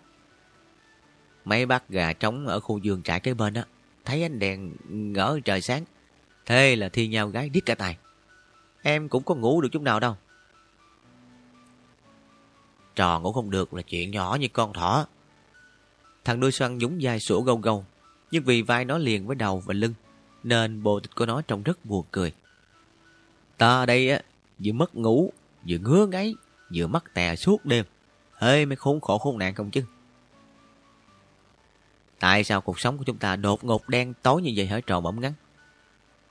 Lo nội lừ mắt nhìn tên cúng đệ tử nghiêm nghị hỏi. Dạ, dạ thưa thầy, à, tại vì... À, thằng cúng đảo trong mắt 15 vòng. Thè lưỡi liếm mép 26 vòng. Vẫn không biết câu trả lời nằm ở đâu. Dưới lớp vỏ não đang chuẩn bị kêu răng rắc vì quặn động quá mức kìa. Thằng đôi xoăn xoáy mắt vào mặt chú cúng rao ai. Tại vì sao hả? Đệ tử cúng giơ chân trước lên gãi tay. Thưa thầy, tại vì... Uh, vì... Ờ, uh...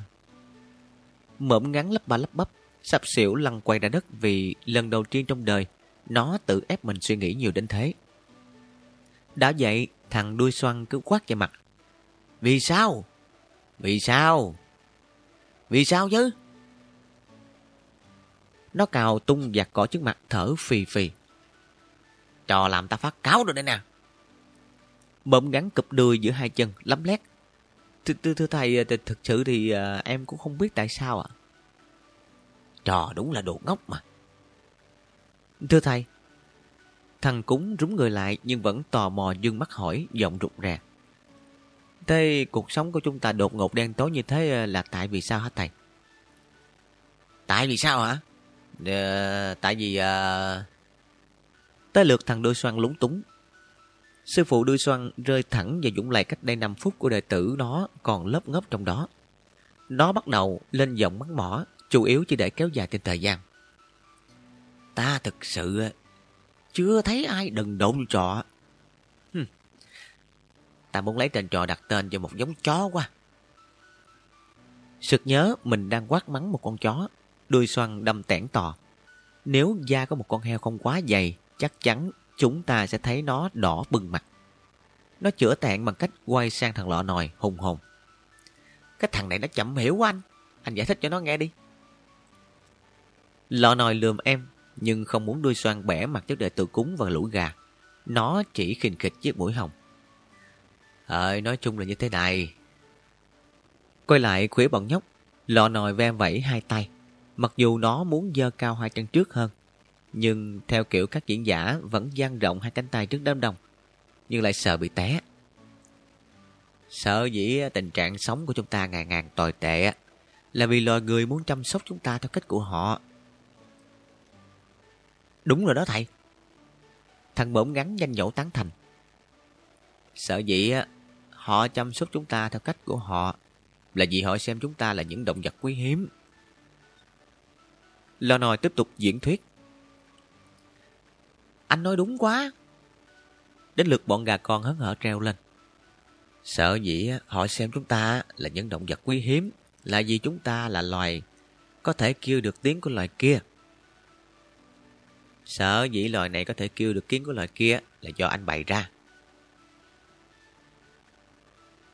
Cánh cục hồn nhiên tiếp lời diễn giả của lọ nòi, trông nó rất sung sướng vì phát hiện của mình trong khi thằng nuôi xoăn giận tím gan vì là nhận xét không đúng chỗ của con gà bẻ mép, thì lọ nòi vẫn tỏ ra bình tĩnh.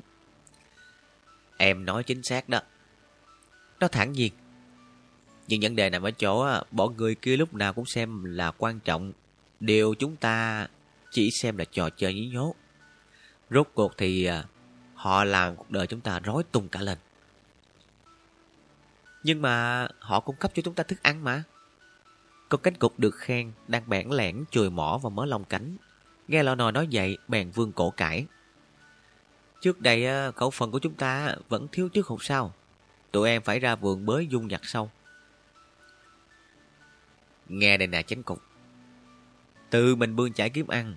Chính điều đó đã đem lại giá trị cho cuộc sống. Đó là cách tốt nhất dạy cho em bài học làm người. À quên, bài học làm gà. Là loại bài học mà các em không thể học bằng cách nào khác. Nếu sống ở nhà mà chỉ ương ra cho người khác lo liệu, thì gần như là không có sống, em có hiểu không? Em hiểu rồi thưa anh. Cánh cục gật đầu. Nhìn nhà thông thái lọ nòi bằng ánh mắt ngưỡng mộ, mượm ngắn, chớp mắt. Nhưng mà bây giờ chúng ta làm cách nào để thoát ra khỏi tình cảnh này hả thầy? Lo nòi nghiêm trọng.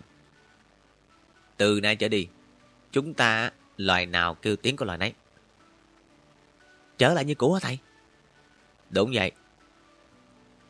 Lần này đuôi xoăn dành là người trả lời vì nó biết anh nó thế nào cũng nói y như vậy. Trở lại y xì như cũ.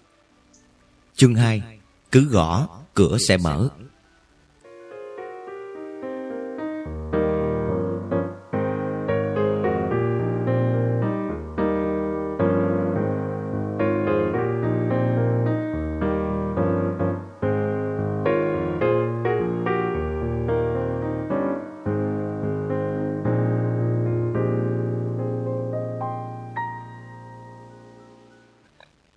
Trước đây, chuyện con này kêu tiếng con kia làm bà đỏ chột dạ bao nhiêu. Thì bây giờ chuyện con gà kêu chim chiếp, con heo kêu ủng ỉn, con chó sổ gâu gâu hay kêu ẳng ẳng lại khiến bà lo lắng bấy nhiêu. Nguy to rồi con à. Bà trút nỗi niềm lên thằng cu. Đã ba ngày nay, bầy gà là kêu tiếng gà, lũ chó là sổ tiếng chó rồi. Thằng cu tặc lưỡi. Có lẽ Chúng thèm kêu tiếng mẹ đẻ. Giống như người Việt đi xa, suốt ngày nói tiếng Anh. Đến một lúc nào đó thèm nói tiếng Việt vậy mà. Thế, thế bao giờ chúng mới nói tiếng Anh trở lại? Bà đỏ nhìn thằng con bằng ánh mắt kỳ vọng như nhìn chiếc phao cứu sinh. Vì quá thấp thởm, bà không nhận ra sự hoạt kê trong thắc mắc của mình. Vẫn với phong cách ngày xưa, thằng cu trả lời tỉnh bơ như thể nó biết hết mọi thứ nửa tháng nữa. Bà đó không biết thằng con bà căn cứ vào đâu để đưa ra thời hạn nửa tháng. Nhưng nếu không tin, nó bà cũng chẳng biết tin ai và tin vào điều gì trong thời khắc nước sôi lửa bỏng này. Khách tham quan đã bắt đầu phản ứng khi bỏ tiền mua vé chỉ để vào xem gà kêu như gà, chó sổ như chó và heo ụt ịch như heo. Cái lũ gà này kêu như mấy con gà nhà tôi chứ có khác cái gì đâu. Vì con cúng nhà tôi cũng chẳng sổ gâu gâu là gì. Ủng ỉnh như lũ heo nhà này, thì ngay cả con bé giúp việc nhà tôi cũng làm được. Các nhà báo lại ung ung kéo tới một lần nữa ngạc nhiên. Lần này theo hướng ngược lại, rồi tiêu nghỉu ra về. Bà đỏ ngày nào lo ngay ngáy vì sự khác thường của các con vật nuôi. Bây giờ lại nơm nớp. Khi heo trở lại là heo, chó tìm về tiếng chó, gà hiện nguyên hình là gà. Những tấm pano tràn ngập hình ảnh kèm theo những câu quảng cáo đầy thu hút, cấm chi chích dọc lối đi từ đường liên tỉnh vào nhà bà đỏ đã được hấp tấp tháo xuống. Đường làng vắng người đi, cỏ bắt đầu um tùm, thậm chí vài nách lá chúm chiếm ra hoa. Kho bạc xã huyện tỉnh thưa dần tiếng đóng cửa. Ông Thế Vụ bữa trước hăng hái lên án sự lộn xộn của lũ súc vật. Nay chỉ cầu cho lũ súc vật gia cầm ê a lẫn lộn để cho ngành thế có thể ngước mặt nhìn đời. Ông động vật hoang dã tập hợp các nhà động vật học, sinh học, các bác sĩ thú y. Vào phút chót có thêm sự hiện diện của các nhà ngôn ngữ học và tâm lý học. Tất cả các bậc tri thức lỗi lạc đó ở lì trong vườn nhà bà đỏ suốt ba ngày liền để quan sát, nghiên cứu, khám xét đo đạc, chuẩn đoán, gây mê, dày dò các con vật. Nói chung là quay cuồng các con vật theo đủ kiểu chỉ thiếu mỗi chuyện lộn trái từng con lại, nhằm tìm hiểu tại sao những con vật tầm thường vào một ngày thình lình trở nên phi thường, rồi lại vào một ngày khác lại đột ngột trở lại tầm thường. Và tất nhiên, điều duy nhất mà họ gặt hái được là sự bất lực của con người trước lẽ huyền diệu của tự nhiên.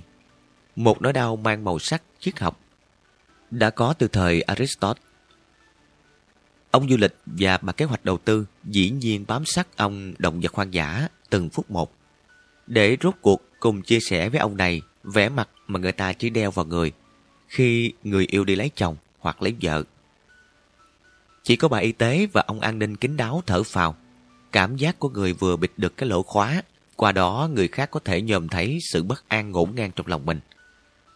Ông chủ tịch tỉnh, bị tình thương con điều khiển, đã bối rối theo cách của một người cha. Ông viện đủ thứ lý do công vụ lẫn cá nhân để trì hoãn việc thằng con đến ngắm nhìn các con vật ngộ quá. Mà trước đây, ông vẫn đưa thằng bé đi thăm ba lần một tuần. Ông sợ thằng bé sẽ thất vọng, sau đó là buồn bã nhớ nhung, trước khi sợ cán bộ tham mưu của ông đòi ông phải đứng về một phía trong hai phía, như xưa nay vẫn thế. Trong bất cứ hoàn cảnh nào hay trước bất cứ sự kiện gì. Trong những ngày đó, ngập trong lo lắng, ông ăn ít đi, ngủ ít đi.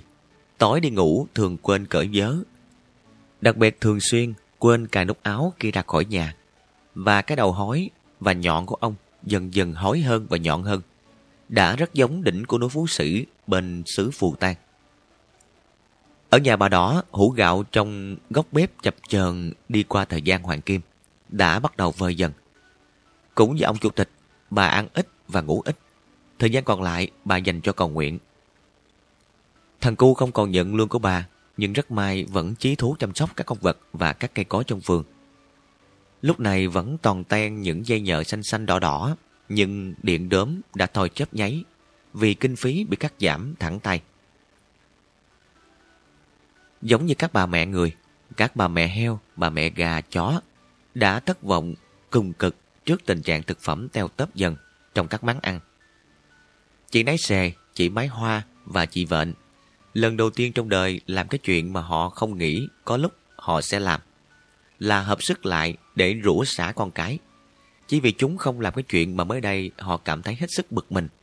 Là phát ra những âm thanh bát nháo, khiến bà mẹ này cứ tóm nhầm con của bà mẹ kia.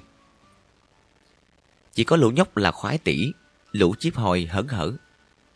Dạo này tụi em đánh một giấc, thẳng cánh từ đêm tới sáng luôn, không có bị mộng mị lôi thôi. Thật là tuyệt vời. Con gà cánh cục nức nở trả bài, đầu nghiêng một bên, nghênh nghênh theo kiểu học trò giỏi. Em suốt ngày lọ mọ bắt dung để học cách đó làm một con gà tử tế. Thằng bẩm ngắn đang ghét một chân lên gốc chuối đái tồ tồ. Sợ mất phần, liền quay ngoắt mình lại khiến nước đáy bắn cả vào đuôi, láo táo gầu gầu. Các bác gà trống hàng xóm á, gần đây đã thôi gáy loạn rồi. Lò nồi sung sướng triết lý. Uhm, chúng ta đã đổi thực phẩm lấy hòa bình. Đôi xoăn không chịu kém anh mình. Nó thủ một câu châm ngôn từng nghe loáng thoáng đâu đó. Con người ta... À, cả tụi mình nữa. Ăn để sống á, chứ không phải sống để ăn. Tiếng ve kêu râm ran trên các hàng cây như phụ họa với sự tưng bừng của bọn nhóc. Mùa hè vẫn đang vắt qua câu vườn, nhưng những ngày này thời tiết đã dịu hơn. Thằng cô suốt ngày lang thang ngoài vườn, quét tước chuồng trại và chăm chỉ tưới cây tỉa lá, vừa mong ngóng lũ nhóc cùng sông tử chán tiếng mẹ đẻ. Nhiều bữa trưa, nó ngồi tựa lưng vào vách chuồng heo, đưa mắt ngắm các con vật nuôi, đùa giỡn trong không gian yên tĩnh.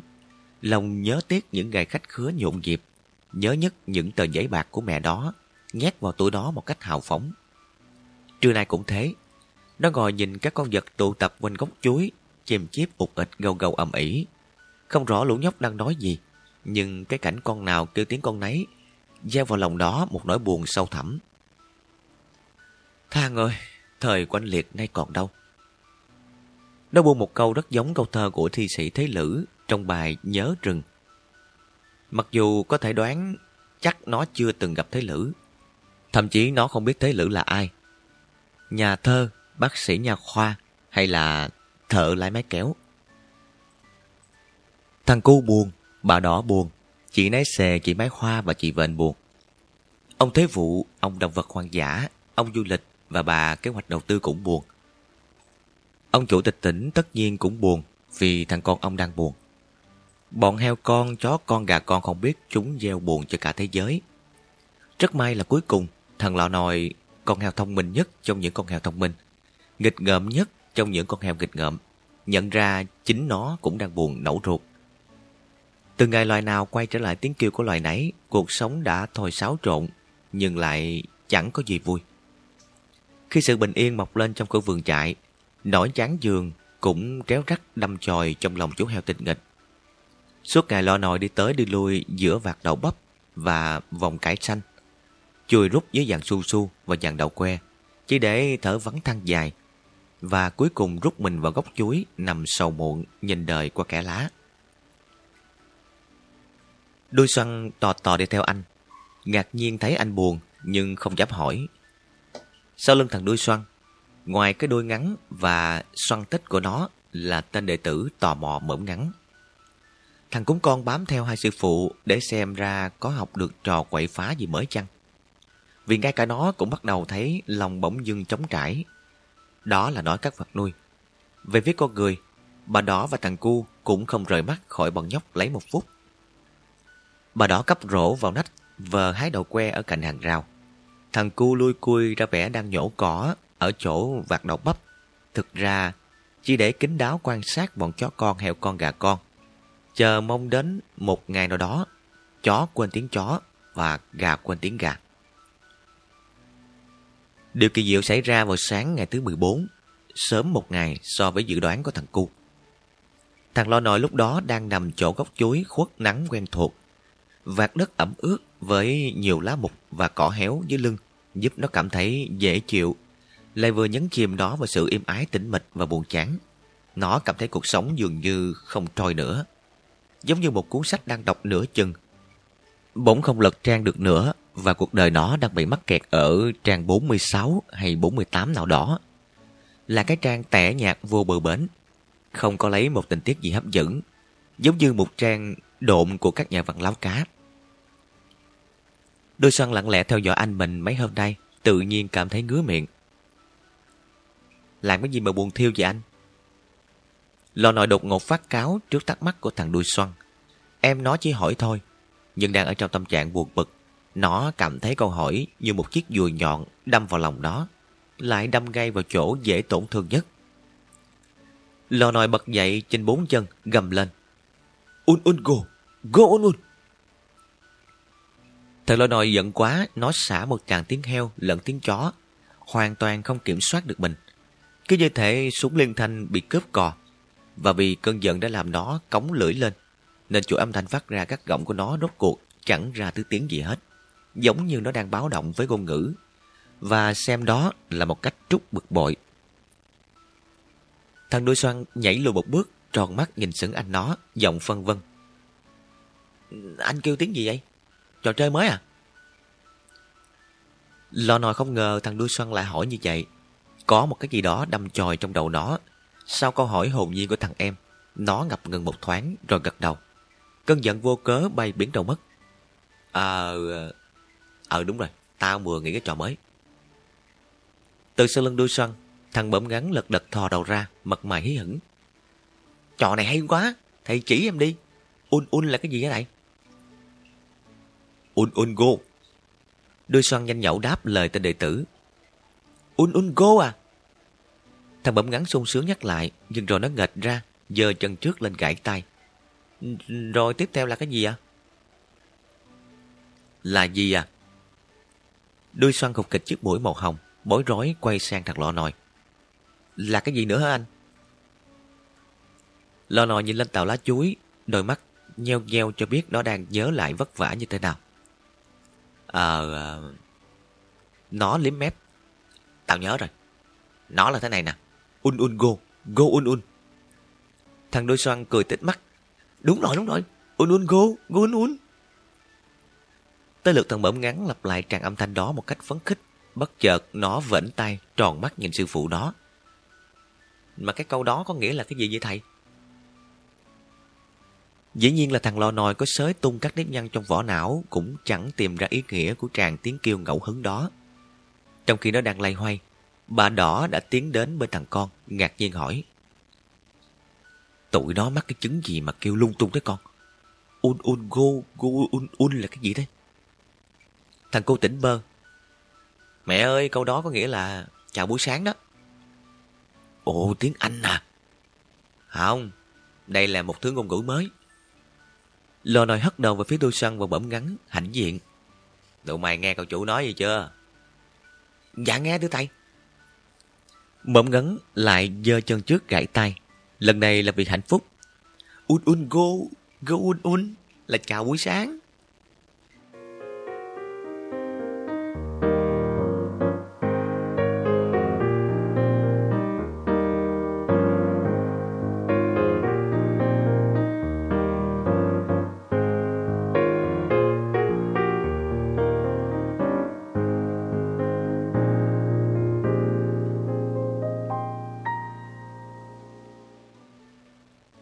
Kể từ hôm đó, mỗi ngày thằng lọ nồi sáng tạo ra một tràng tiếng kêu mới, pha trộn giữa tiếng chó, tiếng heo, tiếng gà. Tất cả được nhào nặng, chế biến và quậy tưng để thành một thứ âm thanh chưa từng có trên đời. Nói tóm lại là nghe rất giống một thức lẩu thập cẩm ăn bằng tay. Thằng cô bám sát tụi nhóc để đón bắt từng phát minh mới của lò nồi. Trong khi bà đỏ bám sát thằng con để nghe nó dịch thứ ngôn ngữ quái chiêu đó ra lời ăn tiếng nói hàng ngày. Tất nhiên là theo cách mà nó chợt nghĩ ra. Lọ nòi là một con heo tinh khôn, các bạn cũng biết rồi đó. Từ lúc mới hổ lốn ung un go, go un un, tình cờ trở thành chào buổi sáng, cực kỳ lịch sự. Lọ nòi hiểu rằng điều đó cần nhất trong lúc này là sự đồng lõa của cậu chủ tinh nghịch. Nó cần một người nhiệt tình bơm ý nghĩa cho những âm thanh vô nghĩa phát ra từ cổ họng của mình. Đó là lý do chỉ khi nào có thằng cu lãng giảng gần đó, lọ nòi mới khoe tài. Chỉ trong một vòng một tuần, khu vườn trại nhà bà đỏ đã rất giống một trung tâm thực hành ngoại ngữ. Thằng cu, thiên tài trẻ con của loài người, đã phiên dịch thứ ngôn ngữ bí hiểm của các thiên tài trẻ con của loài vật thành những mẫu câu thông dụng mà bây giờ bà đỏ đã thuộc lòng. Un un go, go un un là chào buổi sáng.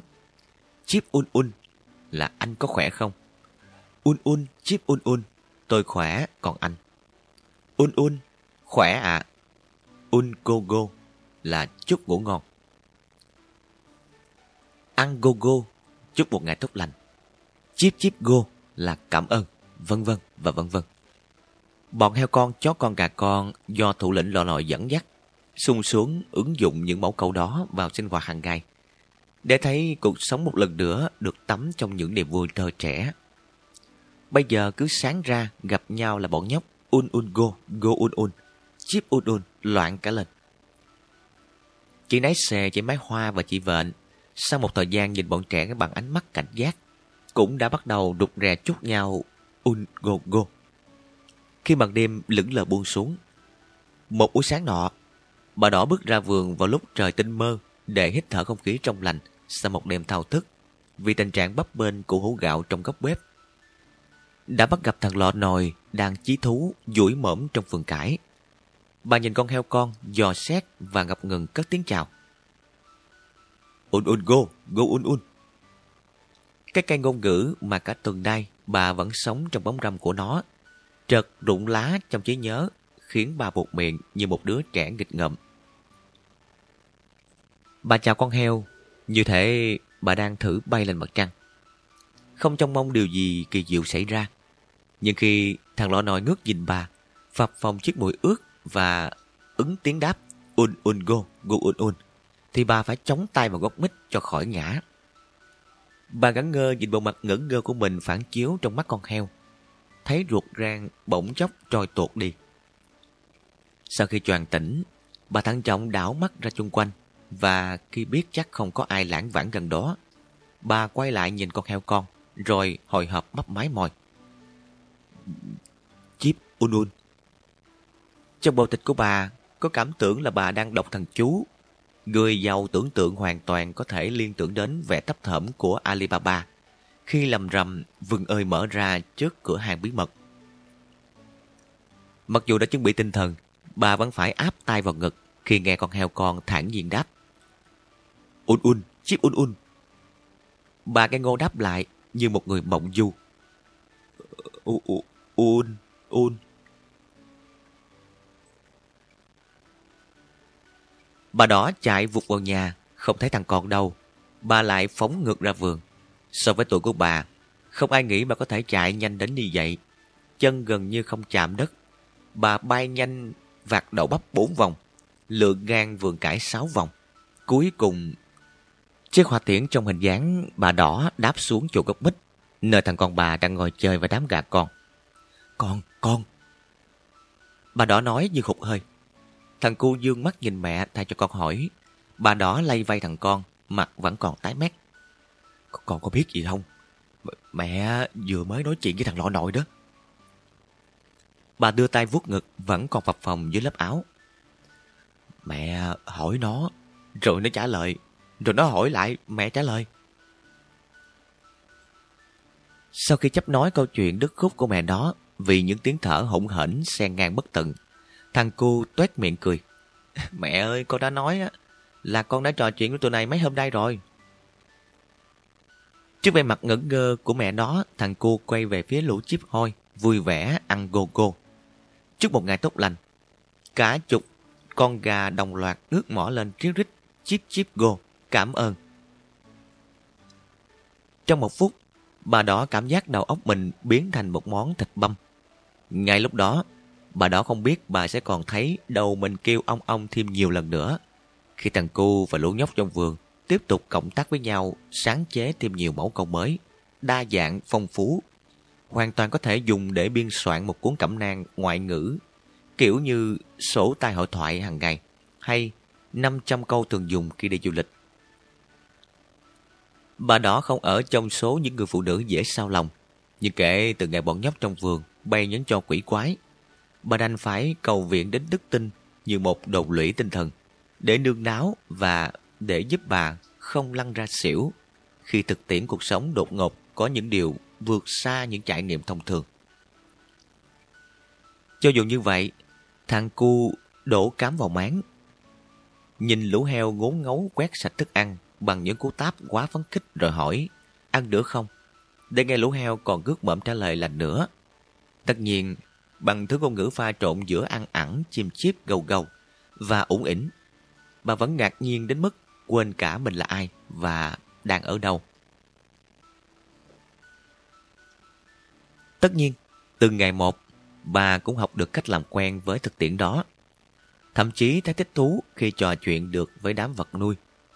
Nếu trình bày theo cách hướng dẫn sử dụng, thực hành giao tiếp, thì các cuộc trò chuyện đó diễn ra như thế này. Bài 1 Bà đó và thằng bẩm ngắn Con khỏe không?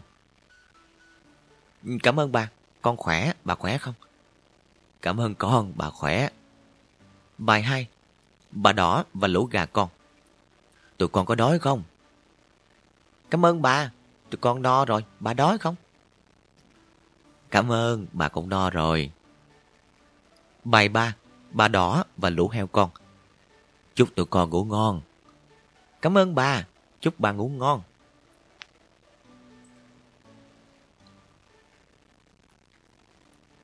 Cuốn sổ tay hội thoại do thằng Cu và thằng Lò Nòi hợp tác biên soạn. Ngày càng dày lên thì hũ gạo trong nhà bà đỏ ngày càng xẹp xuống. Mỗi lần đông gạo thổi cơm, bà đó thường gặp nỗi băn khoăn trong lòng mình. Nhưng vì dạo này niềm vui được trò chuyện với các vật nuôi đang đứng cao hơn nỗi lo lắng về kinh tế, nên bà vẫn chưa đặt mình vào tình trạng báo động. Có đôi lúc bà nghĩ đến ông động vật hoàng giả, ông du lịch và bà kế hoạch đầu tư. Những người đã ủng hộ bà ngay từ những ngày đầu đặt chân đến không giường. Nhưng ngay lập tức, bà kịp nghĩ đến ông An Ninh, người có vẻ không thân thiện lắm với các con vật của bà. Thế là ý định loan báo câu chuyện mới mẻ đến mọi người liền tắt ngỗm.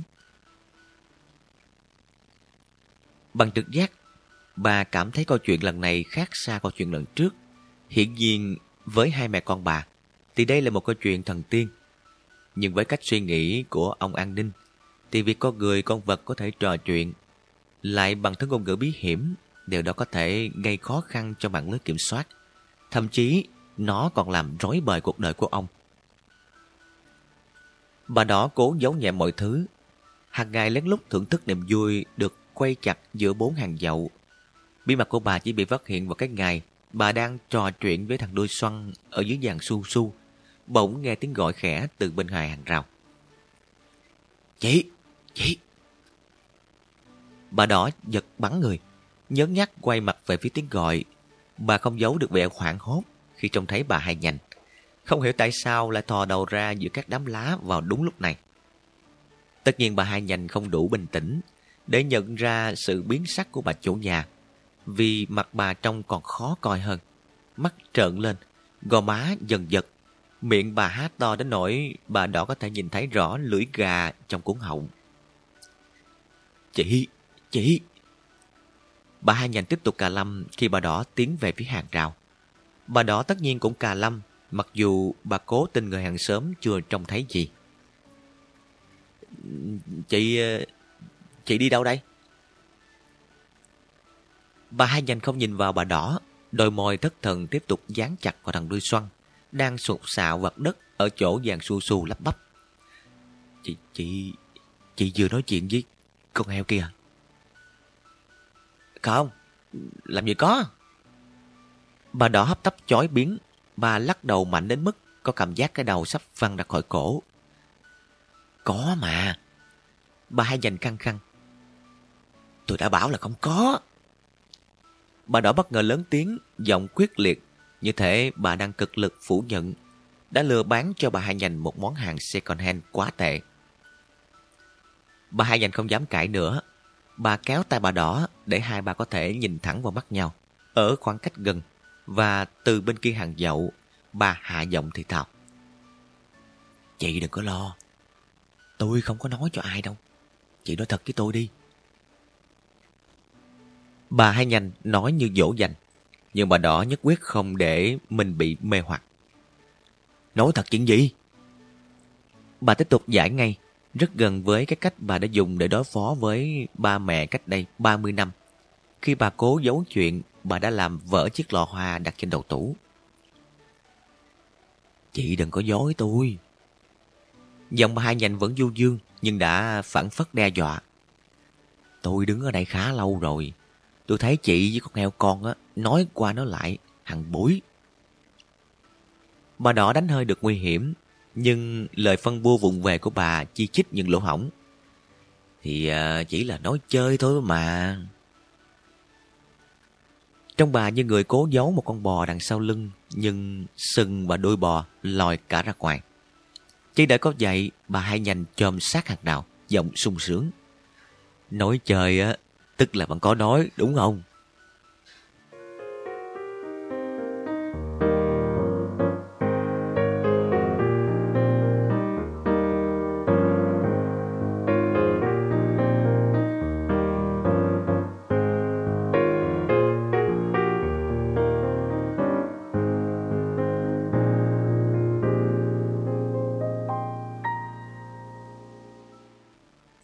Hôm đó, bà hai nhành trở thành người thứ ba sau mẹ con bà đỏ có khả năng trò chuyện với các vật nuôi.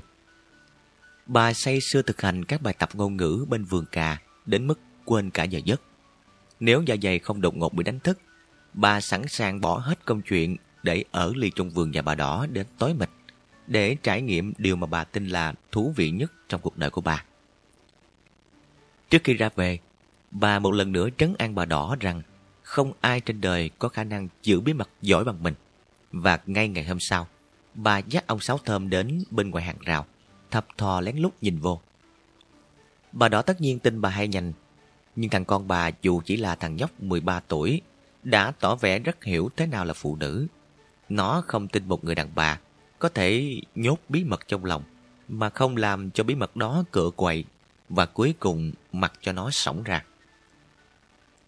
Ngay khi bà hai nhìn ra về, nó đã cùng thằng lọ nòi bổ sung vào từ điển một loạt từ mới. Có người trình. Ai thế? bọn trộm. Các nhà báo, bà Hai Nhành, ông Sáu Thơm, ông An Ninh, vân vân. Đó là lý do bà Hai Nhành và ông Sáu Thơm suýt chút nữa ngã lăn ra đất khi cả hai vừa mon men đến bên hàng dậu đã nghe thằng cu bất thần lên tiếng. Mời cô hai giải mắt sáu vô nhà chơi.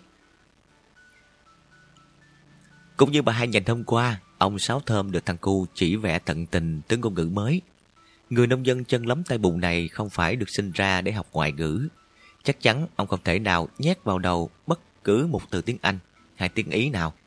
Và cũng không đủ dạn dĩ và tự tin để giao tiếp với người ngoại quốc. Nhưng trò chuyện với heo gà thì lại khác. Cũng như ông, những vật nuôi được sinh ra từng ruộng vườn và cho ruộng vườn. Nên khi trò chuyện với chúng, ông có cảm giác đang chào hỏi những người bạn thân. Cho đến khi ra về thì ông Sáu Thơm đã nhớ được rất nhiều mẫu câu và ông nảy ra ý định ôn luyện thứ ngôn ngữ lạ lẫm nhưng vô cùng lý thú này bằng cách quay sang người bạn đồng hành bập bẹ. Chip uh, un un. Bà hai dành tròn mắt nhìn ông Sáu Thơm ngơ ngác mất một lúc. Đến khi hiểu ra ông đã định hỏi gì, bà lập tức tươi ngay nét mặt và hào hứng đáp trả. Un un chip, chip un un. Ông Sáu Thơm khoái quá. Un un. Ông khoái đến mức sau khi lục lọi vốn ngoại ngữ vừa học được, không tìm thấy câu nào thích hợp, bèn nói đại. Un go go. Mặc dù được ông Sáu Thơm chút ngủ ngon, ngay khi mặt trời còn lơ lửng trên ngọn tre, bà Hai Nhành vẫn vui vẻ cảm ơn.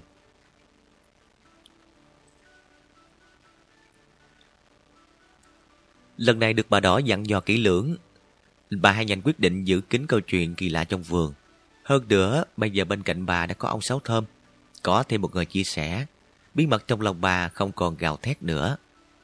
Khi gặp nhau trước cổng nhà hay trên đường làng, hai người tủm tỉm chào nhau và hỏi thăm sức khỏe bằng những tiếng chip chip gồ gồ un un là một thú vị mới, tao nhã và sành điệu.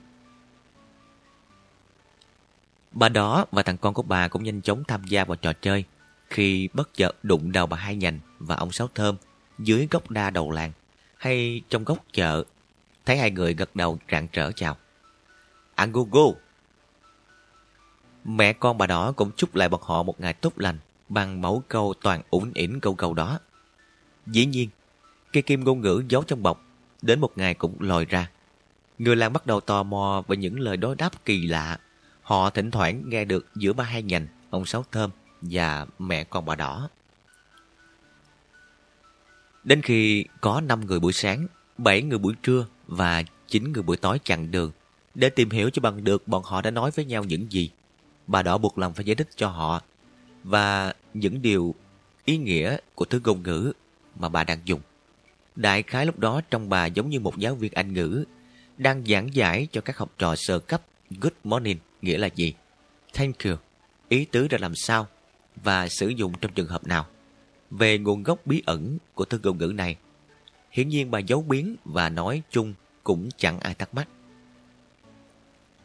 Trong khi thứ ngôn ngữ do thằng lọ nồi sáng tạo ra đang lan khắp các ngọn ngách và có khả năng biến thành một ngôn ngữ thứ hai được sử dụng phổ biến bên cạnh tiếng mẹ đẻ. Thì một ngày đó, chú heo con nghịch ngợm tình cờ trôi ra khỏi khu vườn qua một lỗ hổng ở chân rào. Đó là khoảnh khắc nằm giữa buổi sáng và buổi trưa. Mặt trời vừa nhô lên khỏi ngọn tre và những quả su su còn ngái ngủ trên ràng. Trong khi lang thang trong nắng, thằng lọ nòi chợt nhận ra ở cánh đồng bên ngoài có rất nhiều hoa đẹp và rất nhiều hương thơm. Nó mãi mê dạo chơi trên đồng cỏ, thích thú quay mởm về các hướng để hít thở mùi vị của lá, của cỏ, của hoa dại. Nó phóng những quãng ngắn dừng lại, rồi phóng những quãng xa hơn. Như những vận động viên tập môn chạy băng đồng.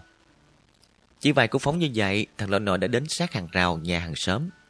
Và trong khi đứng thở hồng hộc dưới bóng lá, nó bất chợt nhìn thấy nàng. Chưa bao giờ nó thấy một nàng heo nào đẹp đến thế. Nàng trạc tuổi đó, toàn thân trắng hồng, rèm mi như tơ nõn mỗi khi nàng chớp mắt. Đặc biệt, cổ nàng đeo một chiếc nơ đỏ. Mỗi khi nàng thông thả cất bước bên kia hàng trào, chồng nàng mới uyển chuyển làm sao. Chiếc nơ đỏ rung rinh theo từng bước chân, khiến lọ nội ngẩn ngơ nhìn. Nó có cảm giác mỗi bước đi của nàng làm nở một bông hoa. Lò nò nhung mõm rứt một chiếc lá dâm bụt trên hạt dậu sau xuyến nhai. Chỉ để trấn áp cảm giác hồi hộp. Thứ cảm giác lần đầu tiên nó bắt gặp trong đời. Nàng heo rời vạt rau tầng để đi về phía hàng trào. Nàng thơ thẩn dạo chơi. Không biết đang có một chàng heo đang lặng lẽ ngắm mình qua kẽ lá. Lò nòi nghe rất rõ tiếng đập của trái tim trong lòng ngực mình khi nàng sắp đi ngang qua chỗ của nó. Nó lúng túng nằm bẹp xuống cỏ, mượn hơi đất ẩm để làm dịu đi nỗi rộn ràng trong lòng mình. Đeo nơ, em ở đâu thế? Lò nò giật bắn mình khi tiếng một cô gái thanh lình vẳng tới, suýt chút nữa, nó đã bỏ chạy. Nó cựa quậy vai và hông, cố dán mình sâu hơn vào trong cỏ. Nàng tên là Đeo Nơ à? Lò nò thì thầm với chính mình. Cái tên đẹp quá. Có lẽ không có cái tên nào xứng đáng hơn với nàng. Nằm yên một lát, không thấy bóng người nào xuất hiện. Lò nò dần chấn tĩnh. Nó khẽ nhỡm người dậy trên bốn chân, rón rén thò đầu qua hàng rào, đảo mắt tìm kiếm. Vẫn chẳng có ai trong vườn. Chỉ có nàng đeo nơ đang tròn mắt ra nhìn nó. Trong mặt nàng như thế, nó là chú heo đến từ hành tinh khác. Ôi! Đeo nơ ngạc nhiên kêu lên.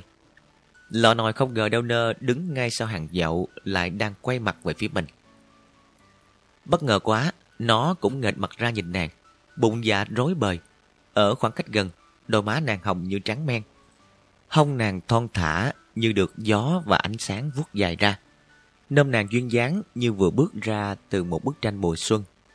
Phải mất đến một phút, lò nói mới tìm được là tiếng nói, nó hít vào một hơi, cố tỏ ra là một chú heo dễ thương và lịch sự. Un go go, go un un. Nàng nhìn nó ngỡ ngàng. Bạn nói tiếng gì thế? À, à không, tôi muốn gửi lời chào buổi sáng. Lò nòi lúng túng đáp, muốn đưa chân trước lên bẹo tay một cái quá nhưng không dám. Bạn đến từ đâu? À, tôi ở khu vườn đằng kia kìa.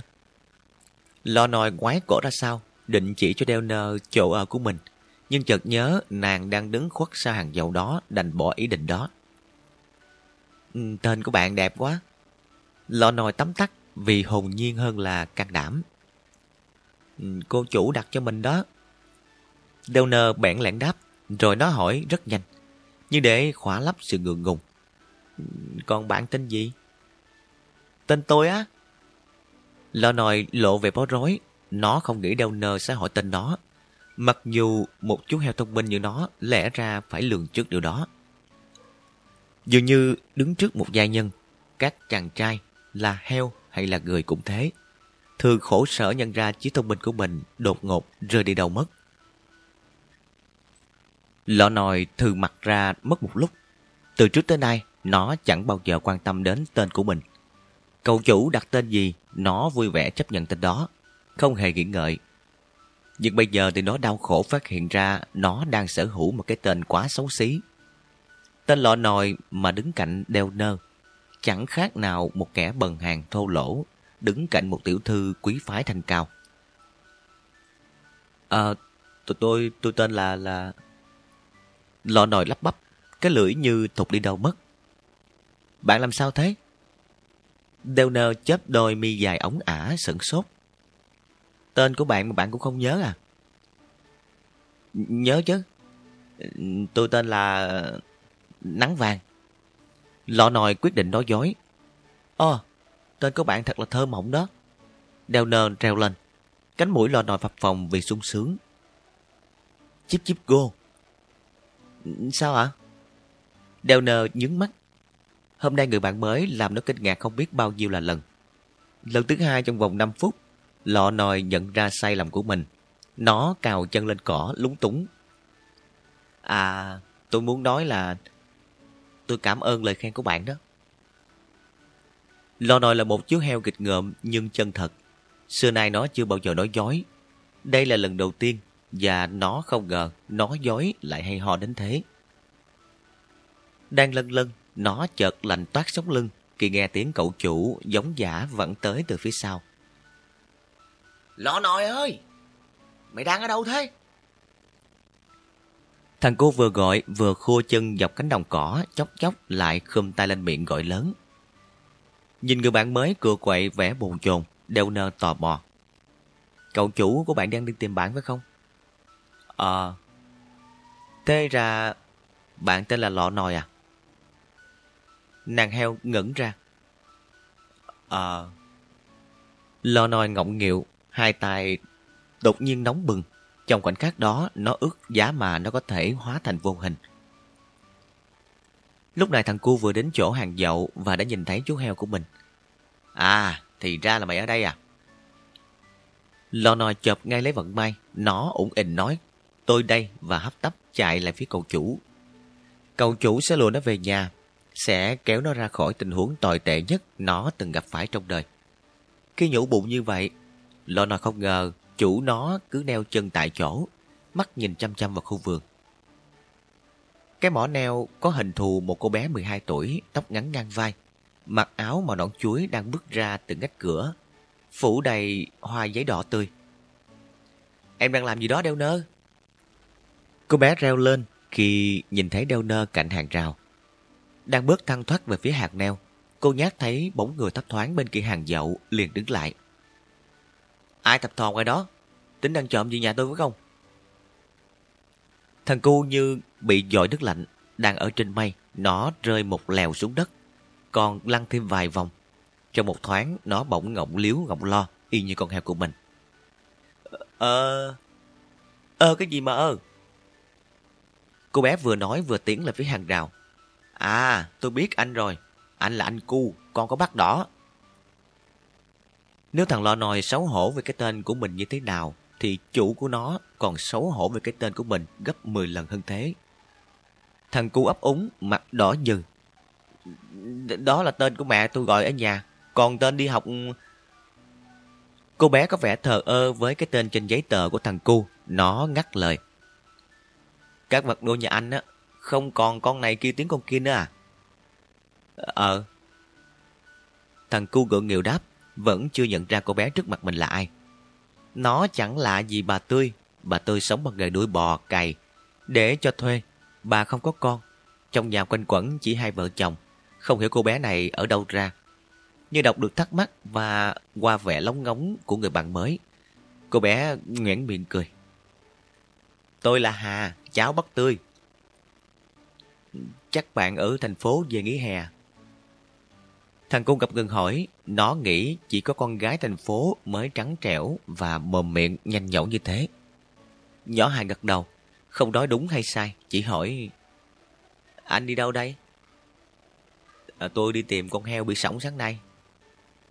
Thằng cu đinh đinh nhỏ Hà sẽ hỏi hai con heo đó trông như thế nào. Anh đã tìm được hay chưa? Hay điều gì đại loại như vậy hoặc hơn như vậy? Ví dụ như là để tôi đi tìm cùng anh nhé. Nào ngờ cô bé nhún vai. Dạ anh cô đi tìm đi nha. Nhỏ Hà buông một câu hờ hững rồi cúi xuống âu yếm gãi lên lưng con đèo nờ. Trời nắng rồi đó, vào nhà đi em.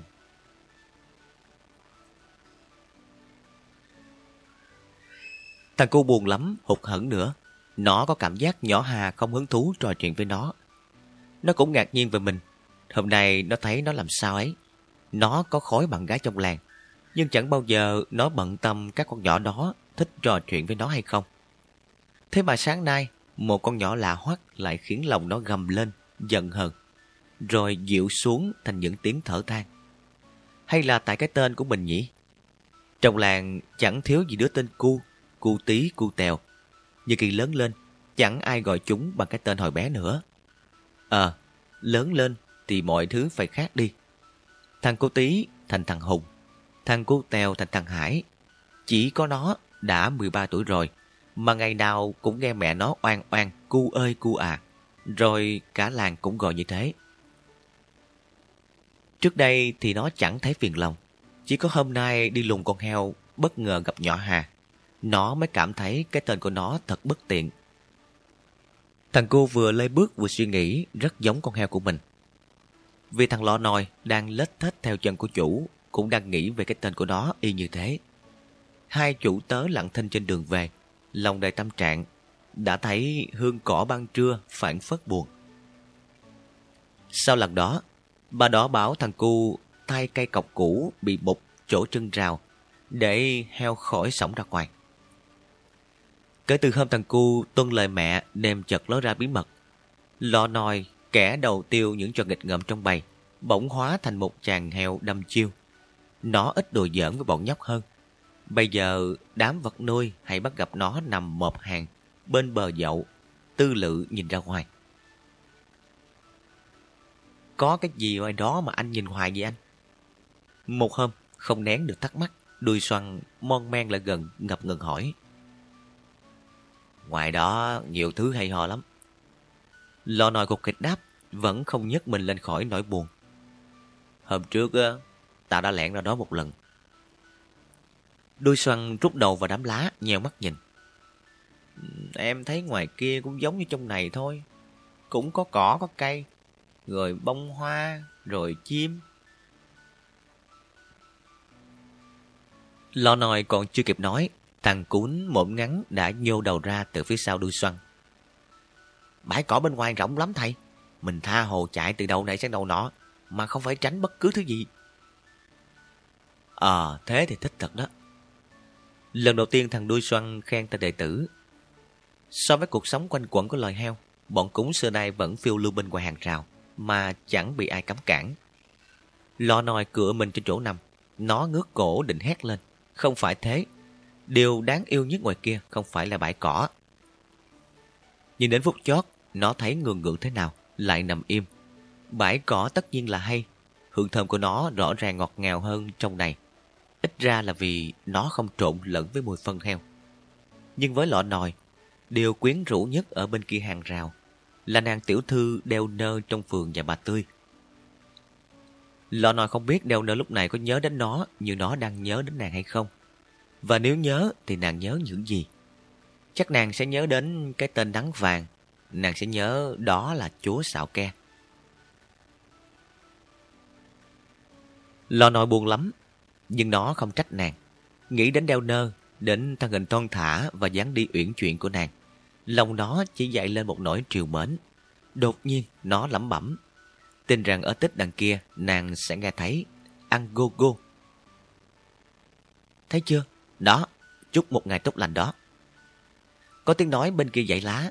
Lò nòi bật ngay dậy khỏi chỗ nằm, mắt láo liên. Cả thằng đuôi xoăn cũng quay đầu nhìn giáo giác. Mộm ngắn thì tầm. Em phát hiện ra bọn họ từ nãy từ tay. Lố nhớ bóng người bên ngoài hàng dậu. Họ là ai thế? Mộm ngắn là một động tác mơ hồ. Nếu nó không phải là một con cún, thì rất có thể chúng ta nhìn thấy nó đang rụt cổ. Các nhà báo hôm nọ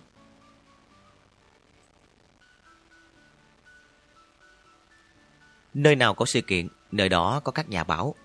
Có thể nói sự kiện sinh ra vì nhà báo và nhà báo sinh ra vì sự kiện. Những con vật nuôi nhà bà đỏ một thời hâm đóng các trang báo và nuôi sống các tòa soạn. Nhưng rồi bọn chúng con này chả thèm kêu tiếng con kia nữa. Báo chí chẳng còn tin gì hấp dẫn để khai thác. Các sạp báo vắng hẳn cạnh độc giả nườm nượp xếp hàng để hóng tin lũ chó heo gà trong vườn nhà bà đỏ. Khu du lịch độc đáo đóng cửa, không càng không trống. Du khách, các nhà báo, các quan chức đầu tỉnh lần lượt biến mất, cũng vội vàng như khi họ xuất hiện. Cho đến một ngày, trời buồn như mộng mị, chàng nhà báo trẻ lúng phúng ri mép đảo qua làng do buồn chân và rảnh rỗi. Trong khi lang thang trên đường mòn, đầu óc đang cụp lại như chiếc ô. Bỗng xòe ra khi lọt vào tai những mẫu đối thoại kỳ lạ. Những chiếc un un, ăn go go, dội vào óc chàng làm mọc lên vô vàng những câu hỏi. Cái quái gì thế vậy? Nhà báo trẻ tự hỏi, vành tay răng ra hết cỡ để mong đánh lưới không sót một mẫu câu nào. Rồi kéo sụp nón xuống trán, mở máy ghi âm tí hon nhét vào túi áo. Chàng bắt đầu lẻo đẻo bám theo những người dân trong làng, để sung sướng nhận ra mình đang đối diện với một sự kiện ngôn ngữ, có thể là lớn nhất của thế kỷ. giống như mọi con đường đều dẫn đến La Mã. Mọi chỉ dẫn của người dân được phỏng vấn đều dẫn chàng nhà báo đến trước ngõ nhà bà Hai Nhành. Phần tiếp theo, bạn đã có thể đoán ra Một nhà báo dẫn theo hai nhà báo, hai nhà báo dẫn theo bốn nhà báo, và mọi nhà báo đều được bà hải Nhành sốt sắng dẫn đến trước hàng rào nhà bà đỏ. Mình phải làm sao đây thưa hai thầy? Chiếc bẩm ngắn có thằng bẩm ngắn hết quay sang thằng lò nồi, lại quay sang thằng đuôi xoăn. Bẩm ngắn ấp úng, nó sợ nói sai, sẽ làm phật ý sư phụ đuôi xoăn cọc tính. Đúng rồi đó trò. Lò nồi khẽ liếc mắt về phía hàng rào thấp giọng. Chúng ta vẫn trò chuyện bình thường. Thế thầy không sợ bọn họ quấy rầy chúng ta như lần trước sao? Mượn ngắn dài dặt hỏi lại. Chẳng việc gì phải sợ cả. Lò nồi hư giọng. Nhưng mà các bác gà trống nhà hàng xóm sẽ gái in tay đó. Mượn ngắn nói giọng hoang mang. Rồi thầy đuôi săn sẽ ngứa ngái và mắc tè suốt đêm. Nghe nè, trò bẩm ngắn. Lò nồi đặt chân lên đầu tên đệ tử lắm lời. Cuộc sống á, không phải lúc nào cũng giống như dòng nước phản lặng. Đôi khi chúng ta cần quăng một tấm lưới ra thật xa và kéo về một mẻ náo nhiệt. Điều đó cũng không có tệ lắm đâu. Mộng ngắn thấy yên lòng. Những ngày vừa qua, nó cảm thấy cuộc sống giống như một con tàu bị chết máy, im lìm và buồn tẻ. Nhưng nó chẳng biết làm gì ngoài việc lẻo đẻo đi theo sư phụ đuôi xoăn và lọ nồi. Đầu óc hoàn toàn trống rỗng. Bây giờ nghe lọ nồi phán một câu hợp ý nó quá. Triết lý lại sâu sắc làm sao. Mậm ngắn khoái chí vẫy đuôi lia lịa và ngoắt mõm trèo to. Quên rằng sư phụ nói trước đây từng nói ngược lại những điều vừa nói bằng một triết lý cũng sâu sắc không kém. Chip chip go! Bên kia hàng dậu, bà hai nhành hãnh diện phiên dịch cho các nhà báo. Còn cúng vừa nãy nó nói cảm ơn đó. Bọn chip hoi nhà chị bé hoa, xưa nay tự xem mình là phận đàn em. Các anh lọ nòi đuôi xoăn và bẩm ngắn làm gì, từ đó đều rầm rắp làm theo. Lần này cũng vậy. Theo gương các anh, tụi nó sẵn sàng hợp tác với cảnh nhà báo bằng cách liến thoáng trình diễn bản hòa tấu chip chip un un go go, không một chút băn khoăn. Chỉ có con cánh cục ngây thơ là thắc mắc. Rồi chúng ta có được ăn uống phủ phê phải không anh? Đôi săn gật đầu. Ừ, tụi em sẽ không còn phải giải nắng và mưa ngoài giường để bắt dung nữa. đôi xoăn quái thích cái đôi xoăn, hể hả. Rõ ràng là vậy. Mà sống ường ra cho người khác lo như vậy thì có coi như là không sống đúng không anh? Cứ như thể con gà con vừa mổ vào mặt con heo con một cú đau điến. Cái đôi xoăn của thằng đôi xoăn xoắn thêm một vòng rồi dừng lại, cứng đơ. Một cái đôi giả ai vừa gắn vào mông của nó. Mắt nó ngầu đỏ và long lên một cách bất thường. Dấu hiệu cho biết nó muốn nhảy sổ vào con chim cánh cục lắm rồi. Trong khi đôi xoăn có vẻ không kịp được ý định tẩn cho con gà bướng bỉnh một trận, thì lọ nòi đang cố làm hết cách để điều đó đừng xảy ra. Nó bước qua trái một bước, đứng chắn trước bộ mặt phừng phừng của thằng em và ôn tồn nói với con gà con. Này cánh cục, Em thuộc bài lắm. Nhưng chúng ta làm điều này á vì niềm vui, chứ không phải vì miếng ăn. Nó tiếp tục thuyết giảng, tay vẫy nhẹ nhẹ. Em vẫn có thể đi nhặt sâu, hay đi bắt dung, nếu như em thấy rằng đó là sự lao động chính đáng và lương thiện. Dưới dàn su su, heo con nói về lao động và niềm vui. Chó con và gà con gật gù tán thưởng. Nhưng mẹ của heo con, mẹ của chó con và mẹ của gà con thì để tâm trí của mình trôi theo một hướng khác thực tế hơn. Chị nái xe rung rung đôi vú. Những ngày huy hoàng á, sắp sửa trở lại với chúng ta rồi. Chị máy hoa rung rung đôi cánh. Chúng ta sắp trở lại với những ngày huy hoàng. Chị dện rung rung đôi tay. Cả hai câu đều đúng. Khi một bộ phận nào đó trên cơ thể rung rung, con người thì chắc là rung đùi trong trường hợp này. Có nghĩa là lòng dạ đang hoan hỷ lắm. Các bà mẹ heo, bà mẹ chó, bà mẹ gà không chỉ bộc lộ niềm hoan hỷ bằng những mẫu câu. Kể từ ngày các nhà báo thầm thục xì xào bên kia hàng rào, chị nái xề, chị dện và chị máy hoa như trẻ lại nhiều tuổi. Từ giả mắt ăn sát vách, thành gỗ trên đốc nhà và đống rơm ấm áp trước cửa chuồng, các ba thường xuyên lang thang hàng giờ dưới dàn su su và đậu que. Xuyên qua các lúng cải, vòng cà. Nắng trên vai và lá thỉnh thoảng rụng trên lưng. Cuối cùng, dừng lại ở vạt đầu bắp kế hàng rào để ríu rít trò chuyện như những cô gái mới lớn đang thi nhau khoe mối tình đầu. Dĩ nhiên, họ trò chuyện bằng thứ ngôn ngữ mà họ biết các nhà báo rình đọc ngoài kia muốn nghe. Và vì họ cố ý gân cổ nhấn nhá, nên những tràng go go un un ngân lên len kèn như phát ra từ một đội càng đồng. Ông An Ninh lẽ ra phải là người đến vườn nhà bà đỏ sớm nhất, đúng như chức trách, nhưng lại là người đến muộn nhất. Khi các bài tường thuật đầu tiên về thứ ngôn ngữ kỳ lạ có thể dùng để giao tiếp giữa người và vật bắt đầu loan ra trên các mật báo, ông động vật hoang dã, ông du lịch và bà kế hoạch đầu tư là những quan chức nhanh nhất có mặt ở nhà bà đỏ. Ông động vật hoang dã đến để một lần nữa đun nấu ý định thúc ép liên minh bảo tồn thiên nhiên quốc tế, đưa các con vật đặc biệt này vào sách đỏ trong Hội nghị Công ước Liên Hợp Quốc về đa dạng sinh học sắp sửa diễn ra tại Ấn Độ. Ông du lịch đến với một dự án vĩ đại, trong đầu nhằm khuếch trương hình ảnh và thanh thế của ngành du lịch. Lần này không chỉ thu hút khách nội địa, mà còn muốn vươn tới tận bờ bên kia của Thái Bình Dương. Với mục tiêu là những du khách rủng rỉnh ngoại tệ. Bà kế hoạch đầu tư đến để nghe kế hoạch đầu tư của ông động vật hoang dã và ông du lịch. Bằng gương mặt nở hoa, sau đó gương mặt của bà nở hoa đợt hai.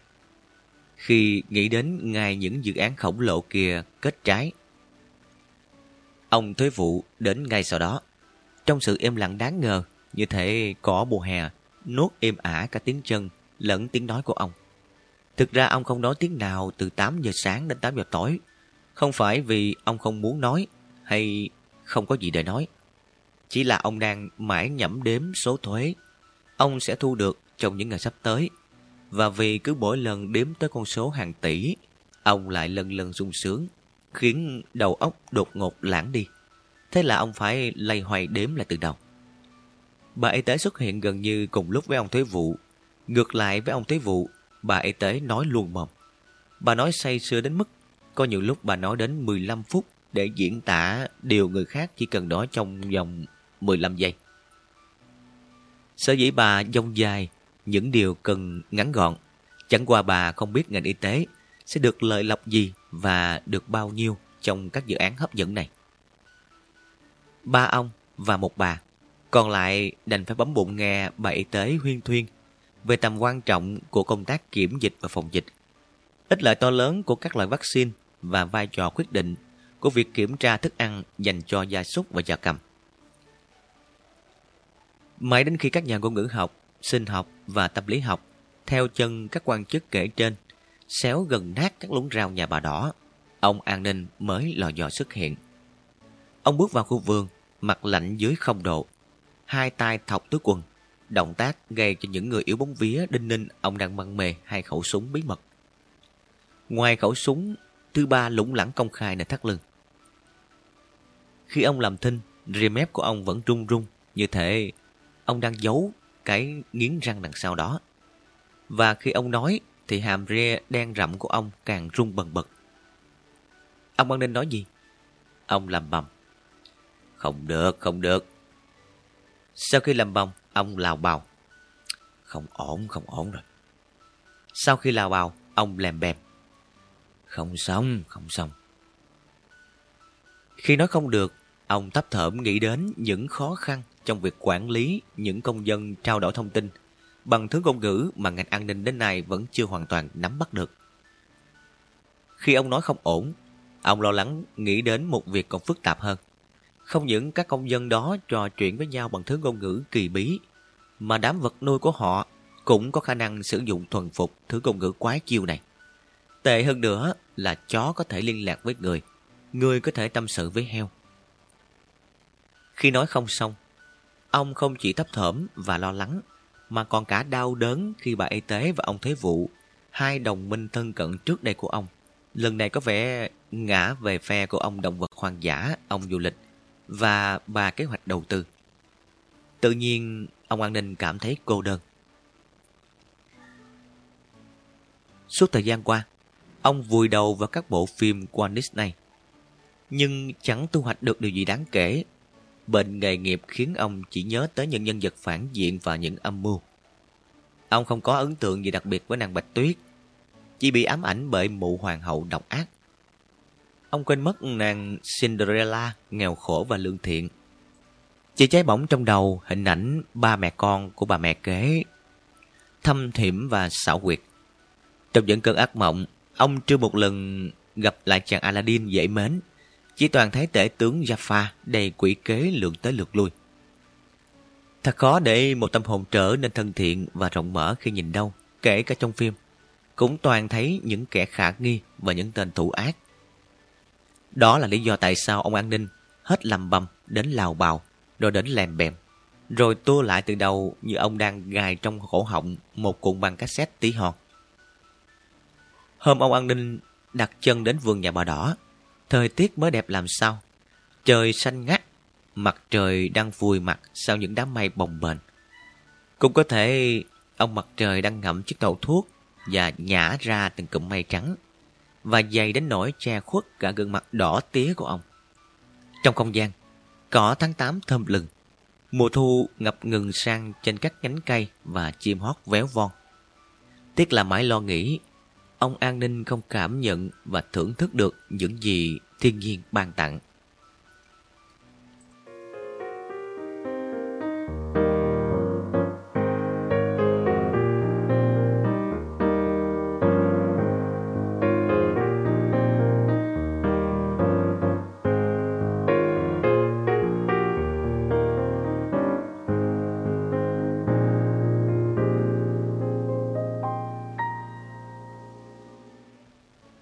Nói ông an ninh là người đến vườn nhà bà đỏ sau cùng là nói theo kiểu xem mặt mà bắt hình dong.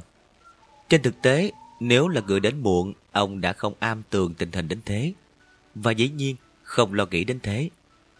Theo những thông tin đáng tin cậy mà tác giả truyện này được biết, ông là người đến nhanh nhất, phát hiện ra mọi chuyện sớm nhất và trong khi chàng nhà báo lúng phúng ria mép, còn đang nghe ngóng dân làng trò chuyện, thì ông ria mép nhiều hơn chàng nhà báo kia gấp 20 lần, đã thám tính tình hình và thu thập đầy đủ những gì mà báo chí đăng tải sau đó một tuần.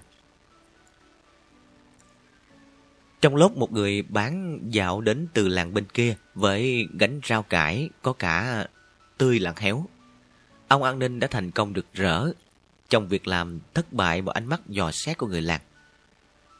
Tuy nhiên trong trận lễ tiếp theo, ông đã thất bại thảm hại khi không thể thành công trong việc giữ ông Thế Vụ và bà y tế ở lại phòng tiến tuyến. Để chống lại sự hoan hỷ quá mức của các quan chức ngành du lịch, kế hoạch đầu tư và bảo vệ động vật. Bây giờ, khi quay lại khu vườn mà đối với ông đã là một hiểm địa bằng bộ dạng đích thực của một quan chức ngành an ninh. Ông không biết phải ứng xử như thế nào để tìm kiếm sự ủng hộ của các đồng sự. Nếu hiểu được tâm trạng của ông, chúng ta sẽ hiểu vẻ mặt lạnh băng của ông chỉ là một thứ vỏ bọc nhằm che giấu đằng sau đó sự bối rối, lo âu và cả sự hờn giận nữa. Trong lúc bế tắc nhất, ông nghĩ ngay đến ông chủ tịch tỉnh. Ông an ninh nghĩ đến ông chủ tịch tỉnh cũng đúng thôi. Chỉ có điều, khi nghĩ đến vị cố tình của mình, ông không bao giờ ngờ ông chủ tịch đáng kính của kia cũng hóa ra thành một kẻ dân giả để vội vã dẫn thằng con 5 tuổi đến vườn nhà bà đỏ ngay khi mẫu tin đầu tiên về hiện tượng kỳ lạ này xuất hiện trên mặt báo. Hai cha con nấp bên ngoài bờ rào để thích thú quan sát cảnh mẹ con bà đỏ trò chuyện với các vật nuôi bằng thứ ngôn ngữ mà bây giờ cả hai đã khắc sâu vào vỏ não. Không những thế, suốt cả tuần lễ sau đó, hai cha con còn hào hứng tập dược và ôn luyện thứ ngôn ngữ này đến mức thuộc lòng với ý định sẽ sử dụng nó để giao tiếp với bọn heo chó gà kia là cái bọn lúc này đã trở nên vô cùng đáng yêu trong mắt họ. Vì vậy, không có gì ngạc nhiên khi vừa nhắc thấy ông an ninh bước vô phòng mình. Ông chủ tịch tỉnh đã biết ngay hàng ria rậm kia muốn trình báo chuyện gì. Chào buổi sáng, ngài chủ tịch. Ông an ninh nói vẻ mặt nghiêm trọng một cách bất thường. Dù trước khi bất thường thì vẻ mặt của ông cũng đã nghiêm trọng lắm rồi. Ông chủ tịch tỉnh vui vẻ chào lại. In in go, go in in. Hẳn nhiên, ông chủ tịch tịch không cố ý, chỉ là quen miệng do tối hôm trước mới thực hành ngôn ngữ với thằng con. À à không. Ông chủ tịch nhận ra sự lơ đễnh của mình, liền phát một cử chỉ lúng túng bằng tay trái. Nhưng ông an ninh dường như bị câu chào bất ngờ của ông chủ tịch làm cho á khẩu, ông há hốc miệng. Ơ, ông... Ừ, ý tôi là tôi muốn chào ông buổi sáng. Ông chủ tịch ngượng ngập giải thích và bối rối gãi ngọn đôi phú sĩ le hoe tóc. Khi bàn tay trái còn lơ lửng trên không. Và nhân tiện tôi muốn hỏi ông có khỏe không? Un un, chít un un. Tới lượt ông an ninh để trượt câu nói khỏi môi, trơn tru và bất cẩn. Trong ông như người nói mớ. Trong một giây, vẻ mặt của hai ông đập tức đổi chỗ cho nhau. Ông chủ tịch tịch ngạc nhiên. Ông nói cái gì cơ? Ông an ninh lúng túng chùi tay lên mép quần, hàng ria sâu rớm cừa quầy dữ dội, như sắp bò ra khỏi mặt ông. À không, không, không phải, ông cũng biết rồi đó. Tôi chưa có biết gì cả. Thì ý tôi là tôi bảo ờ, tôi khỏe, còn ờ, hỏi ông có khỏe không? Ông chủ tịch toét miệng ra cười. Ôn ôn. Trong một lúc, ông chủ tịch tưởng mình như đang ngồi ở nhà. Đứng trước mặt ông là thằng con 5 tuổi và hai cha con đã bắt đầu bài tập nghe nói. Và ông không cưỡng được lời chúc tóc lành trong một ngày. Ăn go go. Nhưng bị cuốn vào một trò chơi hấp dẫn, ông an ninh quên mất mình đến đây làm gì. Hào hứng cảm ơn. À, à, chip keep go. Trong vòng nửa tiếng đồng hồ, ông chủ tịch và ông an ninh thi nhau đối đáp bằng thứ ngôn ngữ lạ lẫm. Như thế xem ai có năng khiếu ngoại ngữ hơn ai. Một viên thư ký đi ngang phòng ông chủ tịch, ghé tay vào cửa nghe lỡ một lúc rồi quay ra lẩm bẩm. Hôm nay à, ông chủ tịch tiếp khách nước ngoài sao mình không biết nhỉ? Chương 3 Vì thiên đường thuộc về trẻ con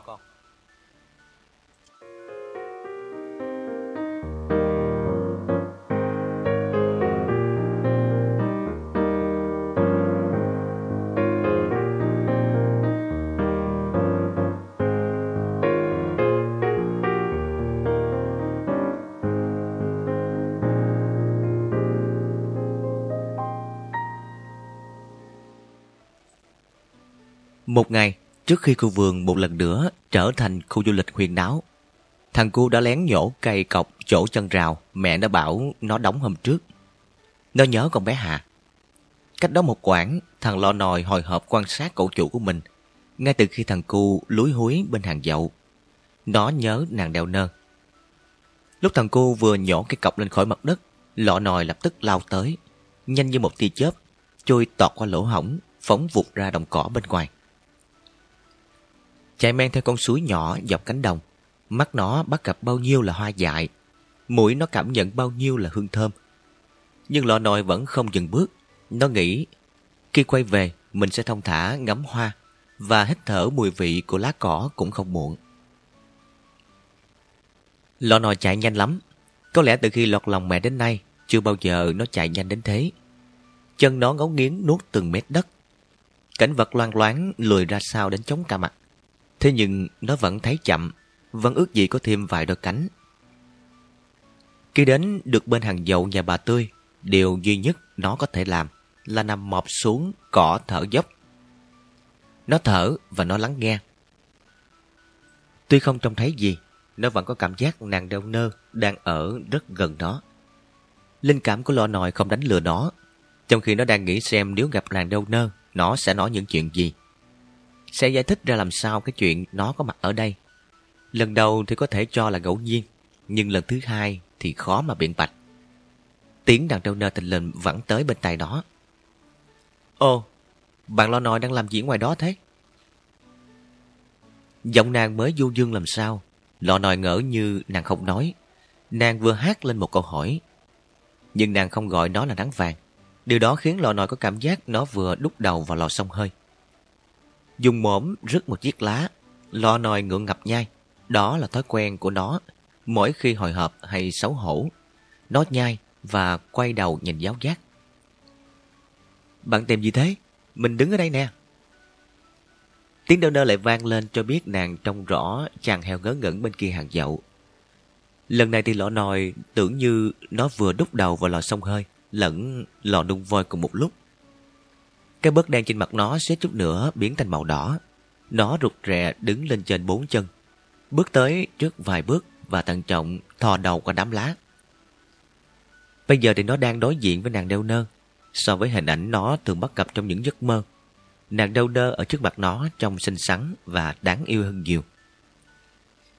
Với thân hình thon thả và làn da trắng hồng, ngay cả khi đứng yên như lúc này, nàng đeo nơ vẫn gợi ra trong tâm trí nó sự dịu dàng của dòng nước và sự mềm mại của những đám mây. Lò nồi quên bẵng vừa rồi nàng gọi nó bằng cái tên xấu xí. Nó đã thôi xấu hổ. Lòng con heo con bây giờ chỉ tràn ngập bâng khuâng. Chỉ khi đeo nơ lặp lại câu hỏi, lò nồi mới sực tỉnh. Bạn đang làm gì vậy? Ừ, tôi có làm gì đâu. Thế sao bạn đến đây? Lo nồi ấp úng, nó rất muốn gãi tay nhưng vướng các nhánh cây. À, tôi đi lạc. Lạc tới nơi lần trước mình vừa mới vừa lạc thì chắc chắn không phải là đi lạc. Nhưng đàn đeo nơ không nhận ra điều đó cũng có thể nàng không quan tâm. Nàng đột ngột lái câu hỏi sang hướng khác. Ừ, tại sao bạn lại có tên là lọ nội? Lọ nồi tưởng như đeo nơ bừa bắn ra một mũi tên. Nó thớp bụng lại. Nghe đau quặn nơi dạ dày. Có thể tin rằng nó đã sẵn sàng mất một cái chân hay mất một cái tay để không phải trả lời những câu hỏi này. Tại sao ư? Nó hỏi lại, máy móc và ngây ngô. Ờ, tại sao? Nàng đeo nơ gật đầu, mắt vẫn chầm chầm vào chú heo trước mặt. Đột nhiên, nàng la lên. À, mình biết rồi. Đó là do cái vết đen trên mặt bạn. Mình nói đúng không? Trong vòng 5 phút, tiếng nói tuột khỏi mõm chú heo mới lớn. Nó nhúc nhích môi, nhưng không nhớ ra cái lưỡi nằm ở đâu. Dĩ nhiên lo nòi có thể nói bằng mắt. Người ta vẫn bảo đôi mắt biết nói đó thôi. Nhưng đôi mắt lo nòi lúc này đang cụp xuống, nó không đủ can đảm nhìn đèo nơ. Mà nàng đeo nơ ấy yêu kiều dương cua tâm quá. Nàng tiếp tục làm trái tim chàng heo rỉ máu. Mặt bạn giống như trăng giấy bị váy mực ấy, trông bẩn bẩn thế nào.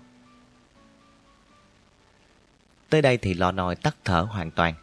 Nó không thấy không khí ra vào trong lòng ngực nữa.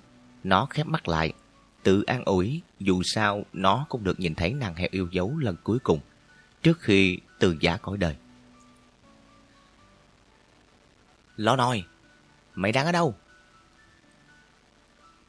Tiếng thằng cu theo gió vẫn tới lòng lòng. Con heo con đang ngỡ mình sắp chết, đột ngột tìm ra được cảm giác. Nó ngút ngoắt đầu trong đám lá và đi thụt lùi ra sau. Cho tới khi khuất hẳn sau hàng dậu, nó vẫn không nói thêm được tiếng nào, kể cả lời chào tạm biệt nàng đeo nơ. Nó rất muốn là một chàng heo lịch sự, nhưng tiếng nói vẫn chưa trở lại với nó. Ở đằng xa, cậu chủ tiếp tục réo tên nó ầm ĩ. Thằng cu ồn ào thế thôi, chứ nó tự biết chú heo của mình đang ở đâu. Nó cố tình để lọ nồi sống ra cánh đồng cỏ và chạy tới đây, chỉ để có lý do lân la qua vườn nhà bà Tươi. Lúc nãy, thằng đuôi xoăn cũng định xông ra theo anh nó. Nhưng thằng cu đã nhanh tay cắm cây cọc vào chỗ cũ. Nó biết lò nồi thích nàng đeo nơ. Nhưng nó thích con bé Hà. Để thằng đuôi xoăn ưa phá bỉnh này bám theo thì hỏng bét. Thằng cu khua chân trên cỏ, lần bước tới chỗ chú heo của mình. Mắt không ngừng giáo giác nhìn qua đám lá ngăn cánh đồng với khu vườn. Trong đó có vẻ lén lút, mặc dù lúc này nó đang phơi mình giữa nơi trống trải. Khi tới gần hàng dậu, nó có một chút do dự. Cảm giác đó khiến nó ngạc nhiên. Rõ ràng nó đi tìm con heo bị lạc, nhưng tâm trạng lại hồi hộp giống như đang làm chuyện gì phi pháp. Em đang làm gì đó, đeo nơ? Nhỏ Hà đánh dấu sự xuất hiện của mình bằng một câu hỏi giống hệt lần trước. Và cũng như lần trước, thằng cu bị mái tóc ngắn tuổi 12 bên kia hàng rào neo chân xuống cỏ. Nó hít một hơi thật sâu để trấn tĩnh, nhưng trái tim trong lòng ngực nó vẫn rối rít đập, thỉnh thoảng lại giật cục như bánh xe vấp phải ổ gà. À, anh cu. Nhỏ Hà reo lên, giọng như bắt được trộm. Thằng cu vẫn em tin thích, đã rất giống thằng lò nòi phiên bản 1.0. Nó mong men đến đây chỉ để gặp nhỏ Hà, nhưng khi gặp được rồi, nó lại không biết làm gì hay nói gì. Cách chào hỏi ngang phè phè của con bé này càng làm nó quên mất kỹ năng nói. Nó chỉ còn mỗi kỹ năng nghe, mà toàn phải nghe những câu như đấm vào tai. Con heo của anh là đi lạc nữa à? Lúc này nhỏ Hà đã tiến sát hàng rào, nó vít cong một nhánh lá để nhìn thằng cu rõ hơn và để tung một cú đấm khác. Sao anh cứ để nó đi lạc mãi thế? Thằng cô tưởng như mẹ nó đang trách nó. Đã thế ánh mắt long lanh của nhỏ Hà bám cứng lấy gương mặt đang thộn ra của nó làm đầu cổ nó nóng rang. Ờ, ờ... Mất đến vài phút, thằng cô mới tìm lại được tiếng nói, chỉ để phát ra những từ vô nghĩa. Nhỏ Hà nhìn thằng cô thêm một lúc, rồi dường như nhận ra sự bối rối của chú bé trước mặt. Nó chớp mắt chuyển đề tài. Nghe nói các giật nô nhà anh biết nói tiếng người hả? Đâu có. Thằng cu đáp, nó không nghĩ tiếng kia là tiếng người. Sao các nhà báo bảo mẹ con anh có thể trò chuyện được với con heo, con chó, con gà? Bộ các nhà báo nói dối sao? À, không. Họ không nói dối. Họ không nói dối, tức là anh cu nói dối rồi. Thằng cu đỏ mặt vì bị khoát tội danh nói dối. Cả vì bị cô bé gọi bằng cái tên mà nó không bao giờ muốn xưng ra trước mặt bọn con gái. Nó múi môi lại, mặc dù không làm thế thì đôi môi của nó cũng bị dán chặt bởi một chiếc băng keo vô hình. Tôi ghét những người nói dối lắm đó. Nhỏ Hà nói thật tà và hồn nhiên, nhưng đối với chú bé mới lớn bên kia hàng rào. Người yêu dấu vừa đóng mẫu đinh cuối cùng lên nắp chiếc quan tài định mệnh. Một chuyện tình bé con đã được khâm liệm, mặc dù trên thực tế có vẻ như chuyện tình đó chưa kịp chào đời. Đeo nơ, vào nhà đi em. Hương thơm thoảng ra từ khu vườn lẫn mùi lá cây khát nắng, làm thằng cu ngay ngất say. Nó vẫn chôn chân trên cỏ, rất gần khu vườn, nhưng hồn nó đang trong trên bồng bệnh đâu đó. Tiếng nhỏ Hà gọi đeo nơ văng vẳng bên tai nó, nghe xa xăm làm sao. Mây chớm thu lặng lẽ trôi bên trên những nhánh cây và gió trong cành lá đang bắt đầu rên rỉ. Đó là thằng cô tưởng thế, lòng đó đang réo rắt đấy thôi. Lò nòi chạm nhẹ vào chân thằng cu, như muốn báo cho cậu chủ biết là cô bé Hà đã vào nhà từ đời não đời nào rồi. Cậu đừng có đứng phơi nắng giữa trời như thằng ngốc nữa. Thằng cu nhìn xuống lọ nòi, mấp mái mòi, chip chip gô, bằng giọng rưng rưng để cảm ơn chú heo con rồi vừa ngồi quay gót. Hai chủ tớ lết thết rời khỏi khu vườn ảo mộng. Dọc đường về, lọ nòi chốc chốc lại va khẽ vào chân thằng cu và ngước mắt nhìn cậu chủ như ngầm sẻ chia, an ủi. Nó quan sát thằng cu ngay từ đầu và sau khi suy bụng heo ra bụng người, nó nhận ra cậu chủ của nó chẳng khá khẩm gì hơn đó trong câu chuyện ê chê này. Nhìn thằng cu đi đứng liêu siêu trong bóng nắng mà nó thương quá. Tất nhiên cả hai chủ tớ đều gánh nỗi buồn trên vai mà đi. Nhưng nó đi bằng bốn chân, dù sao cũng đỡ vất vả hơn người đi bằng hai chân. Lo nó nghĩ bụng, khục khịch mũi rồi ngước nhìn chủ. Thấy chủ không buồn nhìn lại mình, nó khục khịch thêm một cái nữa và băn khoăn đưa mắt nhìn ra xa. Phiền não thấy đời heo lẫn đời người đều không như là mơ. Một dòng suối chảy ngang mắt nó. Con suối nhỏ ven lạc ngời lên trong nắng như một sợi chỉ bạc thêu lên nền cỏ xanh. Lò nòi biết con suối đó, nhưng nó chẳng thấy có gì thu hút. Đó là nó trước đây. Bây giờ thì nó rất muốn lại gần con suối. Nó nhớ câu nói của nàng đeo nơ. Mặt bạn giống như trang giấy bị vấy mật ấy trông bẩn bẩn thế nào. Nhận xét phủ phàng đó chẳng khác nào bản án tử hình đối với nó. Giấc mơ của nó đã chết rồi. Chết thật rồi. Và nó cũng biết chết bởi tay ai. Bây giờ mình muốn biết chết bởi cái gì. Lò nòi hờn giỏi và men dần về phía con suối. Lò nòi, mày đi đâu vậy? Thằng cô thấy con heo con bất thần rẽ ngoặt, ngạc nhiên kêu lớn. Càng ngạc nhiên hơn khi lần đầu tiên nó thấy con heo không nghe lời mình. Lọ nòi vẫn lầm lũi bước, trông nó rất nặng nề như một đám mây triệu nước. Thằng cu nhìn theo con heo con, thở đánh thượt một cái rồi lẻo đẻo đi theo. Lần này thì tớ trước, chủ sau, cả hai im lặng lùa chân trên cỏ, chậm chạp tiến về phía bờ suối. Chỉ đến khi lọ nòi dừng lại, buồn bã soi mặt xuống dòng nước, thằng cu mới ngờ ngờ hiểu ra. Chắc thằng nhóc này vừa bị nàng heo kia chê xấu trai. Lọ nòi biết chủ nó đang quan sát nó từ phía sau, nhưng nó lờ đi. Nó đứng bất động như một con heo bằng gỗ, âu sầu nhìn bóng nó dưới suối. Cố bới ra một chi tiết đẹp đẽ, nhưng nó chẳng thấy gì ngoài vết đen thấy bẩn bẩn. Càng ngắm lại càng thấy bẩn. Nàng không ưa mình là phải rồi. Chính mình còn muốn liền đá vào mặt mình nữa là. Lọ nòi cay đắng nhủ thầm. Đột nhiên nó rên lên. Go go, go un, ủn cô. Hẳn nhiên chuỗi âm thanh của con heo con chả có nghĩa gì. Nó chỉ là tiếng thở dốc, là nỗi tuyệt vọng vẫy đạp trong lòng ngực tìm cách thoát ra. Thằng cô vẫn im lìm đằng sau thằng lọ nồi từ nãy đến giờ. Nó tôn trọng nỗi buồn của chú heo con. Nó muốn vỗ về chú heo, nhưng chẳng biết nói gì. Chỉ đến khi thằng lọ nồi buông ra những tiếng thở than, nó mới tặc lưỡi lầm bầm. Thế là tình tan, vỡ tan. Thằng cô dịch câu nói của con heo con hay tự dịch lòng mình. Chỉ có trời và các bạn đang đọc cuốn sách này mới biết.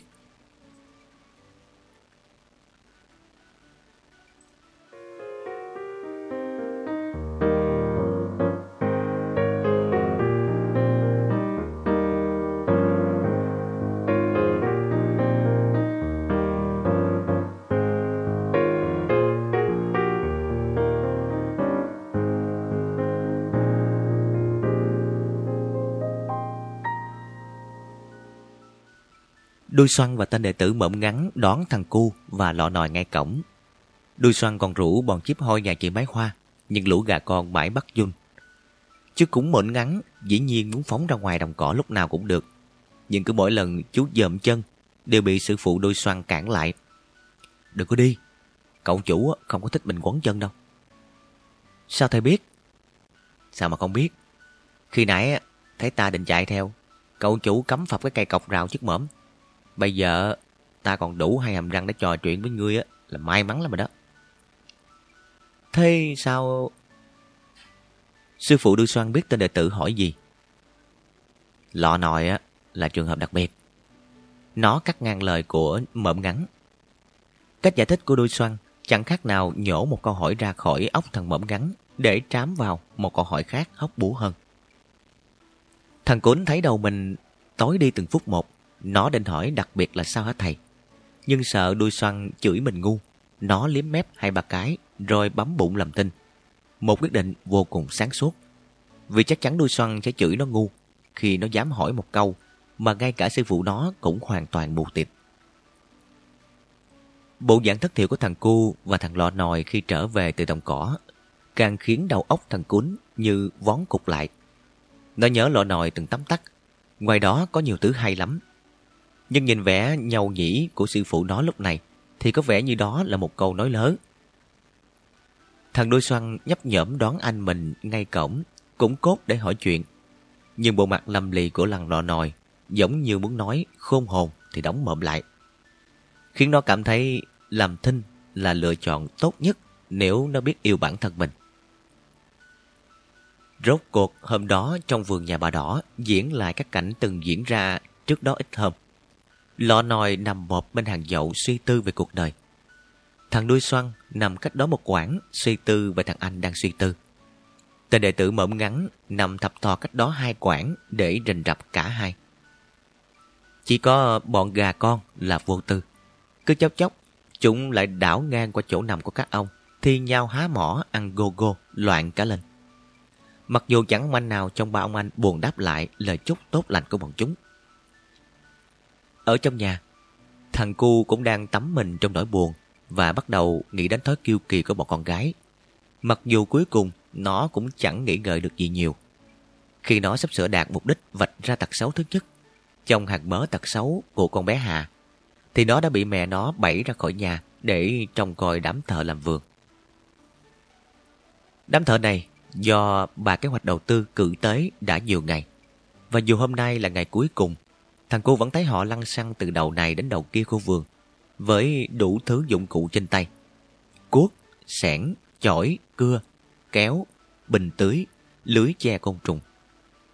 Trong không khí, sực nức mùi nhựa cây tỏa ra từ những cành nhánh, vừa được cắt tỉa, lẫn mùi đất ẩm dâng lên từ mặt cỏ, khi nước từ bình tưới tắm ướt từng rẻo vườn. Dưới sự cố vấn của các nhà sinh học và tâm lý học, lần này ông động vật hoang dã chỉ đạo tớp thợ, cố gìn giữ khu vườn trong dáng vẻ tự nhiên nhất.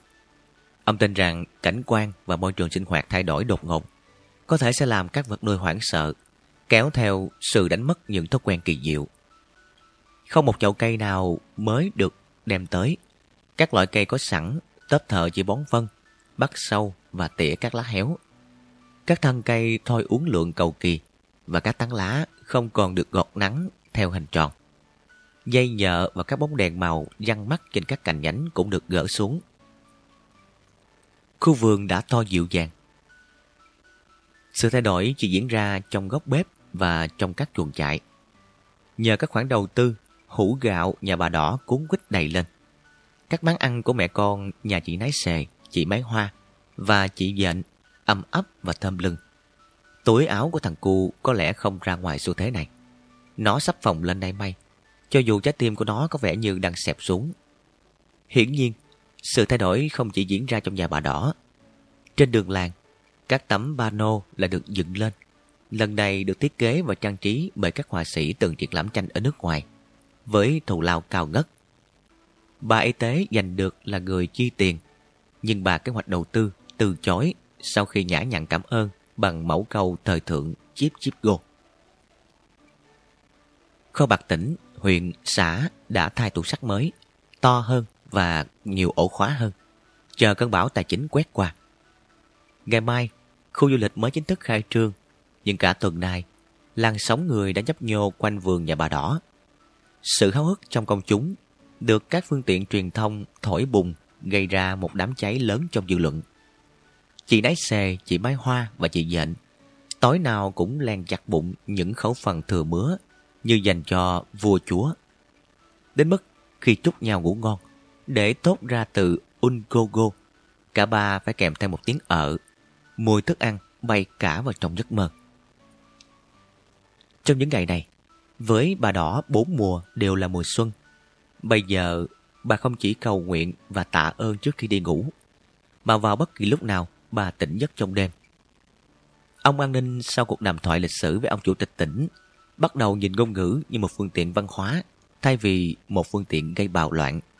Đã tin vào con người hơn, nhưng vẫn dè chừng với các con vật. Chỉ đến khi xảy ra câu chuyện sau đây, thì ông mới thực sự thấm nhuần quan điểm điều gì pháp luật không cấm, thì con người lẫn con vật đều được phép làm. Kể cả việc sáng tạo ra ngôn ngữ và cách thức sử dụng thứ ngôn ngữ đó.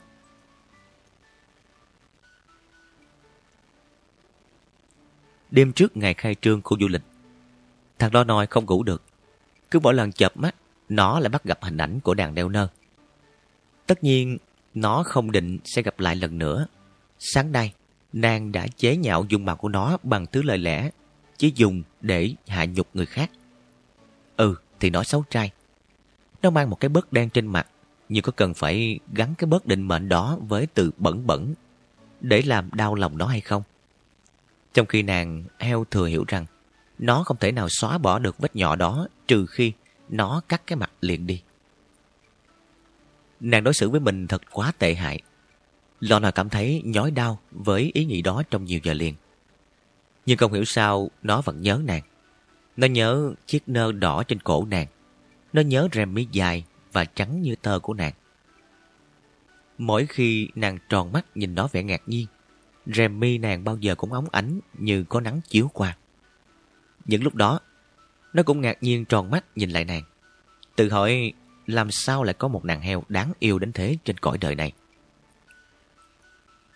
Bầu trời rạng xanh giữa ánh sao đêm và hương hoa dại từ cánh đồng bên ngoài thoảng vào, khiến lò nồi xốn sang quá. Nó vẫn dán mình trên cỏ, nhưng chắc keo dán có vẻ không còn chắc chắn nữa. Lúc này nó cảm giác như nó đang nằm trên một cái lò xo. Đến một lúc, nó bật dậy trên bốn chân, và nhào lại phía hàng dậu. Ngần ngừng một thoáng, nó duỗi mõm vào cây cọc rào, thằng cu vẫn dỗ lên cắm xuống. Sau một hồi vừa hút vừa dây, lò nòi cũng đạt được mục đích. Cây cọc văng ra, và nó sung sướng trường mình qua lỗ hổng quen thuộc. Tất nhiên lọ nòi biết nó làm mọi cách sống ra ngoài để làm gì và để đi đâu. Nhưng nó không hề vội vàng. Nó biết nàng đeo nơ không có trong vườn vào giờ này. Nó quyết định đi đến đó cũng không phải để gặp nàng. Có một điều gì đó thôi thúc nó lần bước đến nhà của bà Tươi. Dù sao thì với chú heo mới lớn. Trong khu vườn đó vẫn là nơi đánh thức trong nó những cảm xúc mới lạ. Cho dù không phải cảm xúc nào cũng gắn liền với sự dễ chịu. Mỗi lần nghĩ đến nàng đeo nơ, lò nồi thường xuyên quên bẵng những phiền muộn mà nàng đem lại để đắm mình trong tâm trạng êm đềm. Nhưng rồi lần nào cũng thế. Một chốc sau, nó lại nhanh chóng bị những câu nói vô tình của nàng đuổi kịp và thế là nó lại rên lên. Nhưng lò nòi không hề hối tiếc vì đã gặp nàng đeo nơ. Nó không muốn đánh đổi bất cứ điều gì để trở lại làm con heo vô tư như thằng đuôi xoăn. Một hạt mầm đã nảy ra trong lòng đó đang lớn lên theo từng giờ và nó không thể làm ra vẻ lòng mình vẫn còn là miếng đất hoang. Hương đồng nội quấn quýt quanh chú heo con. Nó lần đi trong hương tháng 8, vừa lắng tai nghe lũ dế kéo đàn trong cỏ. Chẳng mấy chốc đã kéo chân đến rào nhà bà Tươi. Kỷ niệm dẫn nó đến chỗ trước đây nó lần đầu gặp nàng đeo nơ cạnh bụi dâm bụt nơi nó thường nhai lá để che giấu tâm trạng bối rối. Lò nỗi băn khoăn gieo mình xuống cạnh chân rào. Nó nằm thế thôi, chẳng để làm gì. Ngoài chuyện thu xếp các ý nghĩ làm sao để đừng thấy đời quá buồn. Chốc chốc, nó ngẩng đầu lên nhìn qua hàng dậu. Vừa mong vừa không mong nhìn thấy nàng đeo nơ. Nó ngẩng đầu lần thứ 10 thì chợt nghe tiếng rì rầm. Tai nó lập tức dõng lên và tim nó như ngực đập. Nó bấu chân xuống cỏ, cố ngăn một cú nhào lộn phấn kích theo kiểu heo. Đầu óc rối bời, lò nòi không có đủ thì giờ để ngạc nhiên về bản thân. Chỉ thoạt nghe tiếng nàng đeo nơ, nó đã lập tức đánh mất chính mình. Đã quên phát mình đến đây để làm gì. Tiếng thì thầm lại vang lên và lần này lọ nồi sửng sốt nhận ra giọng nó đó phát ra từ bên ngoài hàng rào. Không phải nàng, nó bằng thần vũ và tò mò ngoảnh lại nhìn phía sau. Cách đó chừng vài mét có ba bóng đèn đang chụm đầu vào nhau. Lò nò thắc mắc quá. Nó nhổm dậy và thận trọng tiến về phía bọn người lạ. Trong nhà này á, chỉ có hai vợ chồng và một con nhóc à. Vậy thì tụi mình vào đi. Tội này không được. Dắt bốn con bò ra khỏi nhà không phải dễ. Phải chuẩn bị đầy đủ rọ mõm và dây thừng đã. Tối mai mình sẽ tập trung ở đây, cũng giờ này. Những lời bàn bạc rất khẽ nhưng khi lọt vào tai lọ nồi bỗng oan oan nhưng phát ra trong một căn phòng kín Lọ nồi thấy bụng quặn lại, chưa biết phải làm gì. Một người trong bọn đã kêu lên. Ơi, có con gì kìa? Nhưng bị một phát đạn sượt qua tay, lọ nồi hấp tấp quay mình chạy. Một con heo con! Bắt lấy nó! Mày quá, bữa nay á, chén một bữa ngon lành đây rồi. Bọn người lạ háo hức đuổi theo con heo con bằng cả giọng nói lẫn tiếng chân. Ở phía trước, lọ nồi sợ muốn xón ra quần. Tất nhiên là nếu nó có mặc quần. Bốn chân nó khô gấp gáp. Chân này chạy đua với chân kia. Đang nhắm mắt nhắm mũi phóng thục mạng, lò nồi suýt ngã lăn ra khi pha phải một con heo khác đang phóng ngược lại. Đứa nào thế? Nó gầm gừ. Em đây, để em chặn một họ lại cho. Tiếng đầu đuôi xoăn vang lên, nó cũng đang lảo đảo vì tông phải thằng anh một cú quá mạng. Không để cho lo nòi kịp hỏi thêm, vừa cưỡng lại, đuôi xoăn đã lấy trớn đâm bổ vào bọn người đang rượt đuổi. Va phải chú heo, tên chạy trước lập tức ngã chúi xuống đất. Chưa hiểu chuyện gì đang xảy ra, thì đã bị tên thứ hai ngã đè lên do vấp phải đồng bọn. Tên thứ ba nhanh mắt né người qua một bên. Định tự khen mình về tài lạng lách đã bật la oai oái. Ôi, cái gì thế này? Một mẫu quần. Và hình như có cả một mẫu mông của hắn vừa bị con mõm ngắn đớp cho một phát. Con mõm ngắn, tuy mõm ngắn, nhưng nanh không ngắn. Tên trộm vừa ró đít cua tay ra sau lưng, vừa nhảy tưng tưng, dằn co cả buổi mới rút được mong mình ra khỏi cú ngoạm của chú cúng. Lọ nòi không tham gia vào cuộc chiến, nó cứ đứng đực ra, đầu hết quay bên này lại quảnh bên kia. Ngay cả khi ba thanh trộm đã vắt giò lên cổ chạy biến vào bóng tối, nó dường như vẫn chưa hết ngẩn ngơ.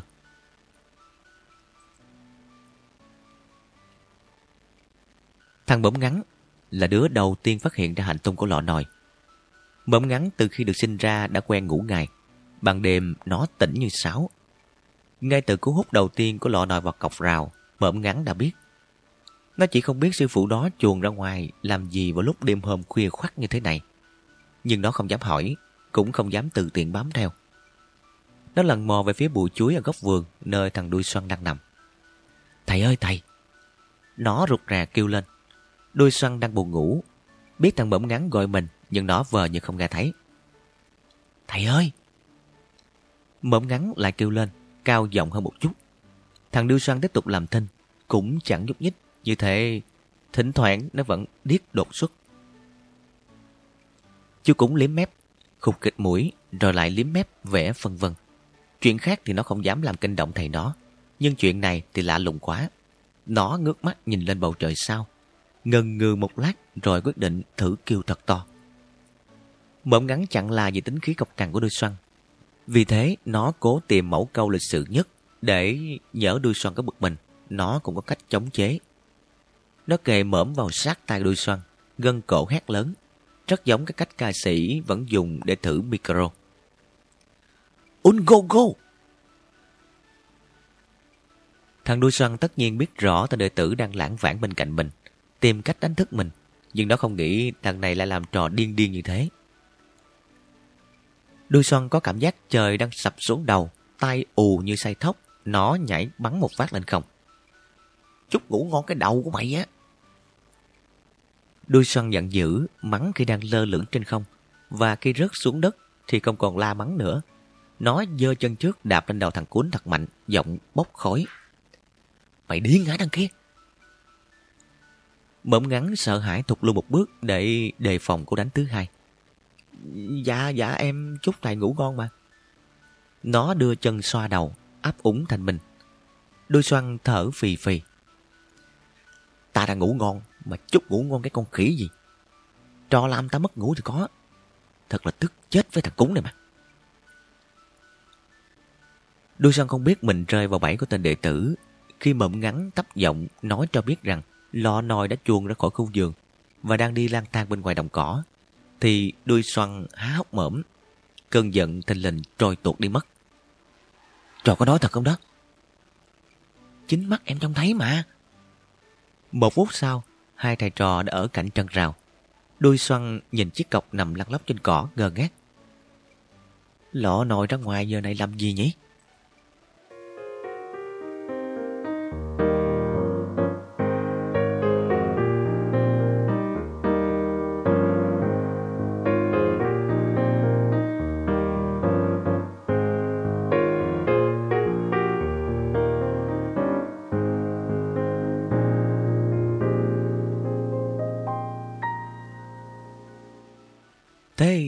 Nòi làm gì vậy? Đôi xoăn dương mắt hỏi lọ nòi. Sau khi đã thuật lại cho thằng này nghe tại sao nó và mẫm ngắn có mặt ở cánh đồng đúng lúc lò nòi bị bọn người lạ mặt rượt bắt. Làm gì à? Lò nòi bó rối hỏi lại, thực ra là tìm cách kéo dài thời gian để nghĩ cách giải thích. Thế nào cho lọt tai thằng Đôi xoăn và thằng mẫm ngắn. Dĩ nhiên, nó không thể thú thật. Nó lẻn ra khỏi khu vườn là vì nó nhớ nàng đeo nơ. Nếu nàng đeo nơ thích nó, nó cũng đã xấu hổ chín người. Đằng này nàng chẳng xem nó ra gì. Nó càng không muốn hé môi. Ờ... ờ... Sự lúng túng của lo nòi làm hai đứa kia ngạc nhiên quá, thằng bỗm ngắn tròn mắt. Làm cái gì mà thầy cũng không biết nữa hả thầy? Lo nòi khịt mũi. Sao lại không biết? Thế thầy làm cái gì qua đó? Hình ảnh ba tranh trộm chợt lóe lên trong ốc lọ nòi. Ta đi rình trộm. Trộm á? Thằng đôi xoăn xếp xoa rồi sực nhớ bọn người khi nãy nó khẽ kêu lên. À, ra bọn kia là bọn trộm mà. Thì đó, Mỡm ngắn tò mò. Bọn chúng định trộm cái gì trong nhà mình vậy thầy? Bọn chúng định trộm con bò nhà hàng xóm á. Khi báo tin đó với cậu chủ vào sáng hôm sau, lò nòi không thể diễn tả đầy đủ ý tứ như lúc nó nói với đuôi xoăn và mẫm ngắn. Mặc dù thằng cu đã dịch thứ ngôn ngữ quái chiều của bọn nhóc ra tiếng người, cuốn sổ tay đàm thoại của nó vẫn còn thiếu khá nhiều từ. Các từ cụ thể như bà tươi, nhỏ hà. Các từ trừu tượng như nhớ nhung, tuyệt vọng, có gan trời, nhà ngôn ngữ học tên cu mới dám đưa vào từ điển. Khi mà không chỉ mẹ nó, bà hai nhành, ông sáu thơm, mà cả làng, có khi cả nước nữa, đang rộ lên phong trào học thứ ngôn ngữ này. Cho nên tin tức quan trọng kia, thằng lọ nòi chỉ có thể thông báo trong vỏn vẹn hai từ cậu chủ từng dạy đó. Bọn trộm và tối mai. Thằng cu giật mình. Cái gì? Tối mai bọn trộm đến giếng nhà mình à? Lọ nòi ngút quắt đầu. Không đúng hả? Lọ nòi gục gặt đầu. Tao chẳng hiểu mày muốn nói cái gì cả. Cái đầu thằng lọ nòi đứng yên, trông nó có vẻ khổ sở và bất lực. Thằng cu đăm đăm nhìn con heo con, ngờ ngợ một hồi, rồi ngồi thụp xuống, gãi tay lên lưng nó, giọng vỗ về. Mày định nói gì với tao? Nói lại nghe nào. Gô ăn ăn. Ừ, tao hiểu rồi, bọn trộm. Gô chip chip. Ừ, rồi tối mai, rồi sao nữa? Lo nòi nghe câu hỏi nhưng không thể trả lời. Nó không đủ từ ngữ để diễn đạt. Nó cứ đứng trơ ra, dương mắt nhìn cậu chủ và bước rất cao chân lên mặt đất. Thằng cu biết lọ nồi đánh hơi được bí mật gì đó. Nhưng thông báo cục ngủng của con heo khiến nó ù ù cạc cạc. Trong nhiều phút, nó nhìn thằng lọ nồi như nhìn một dấu chấm hỏi. Cố đoán xem sự thật đang nằm ở đâu dưới cái bớt đen kia. Cứ thế, hai chủ tớ trần trối nhìn nhau. Vẽ thăm dò như trong trò chơi giải câu đố. Một bên cố đoán bên kia đố gì, một bên cố đoán bên kia sắp giải được câu đố hay chưa. Mười phút nữa trôi qua. Và thằng cu chấp nhận là người thua cuộc. Nó giơ hai tay lên trời, giọng đầu hàng. Tao chịu. Mày cứ im im như thế này, có tài thánh, tao cũng không thể biết được. Tối mai bọn trộm sẽ làm gì. Vừa nói, nó vừa uể oải đứng lên. Lò nòi thấy tim mình đột ngột thắt lại. Vì ý nghĩa đầu tiên nó có thể làm trong đời bỗng hóa thành còng cốc. Nhà bà Tươi sắp gặp tai họa. Thế mà nó không có cách nào báo động cho mọi người biết.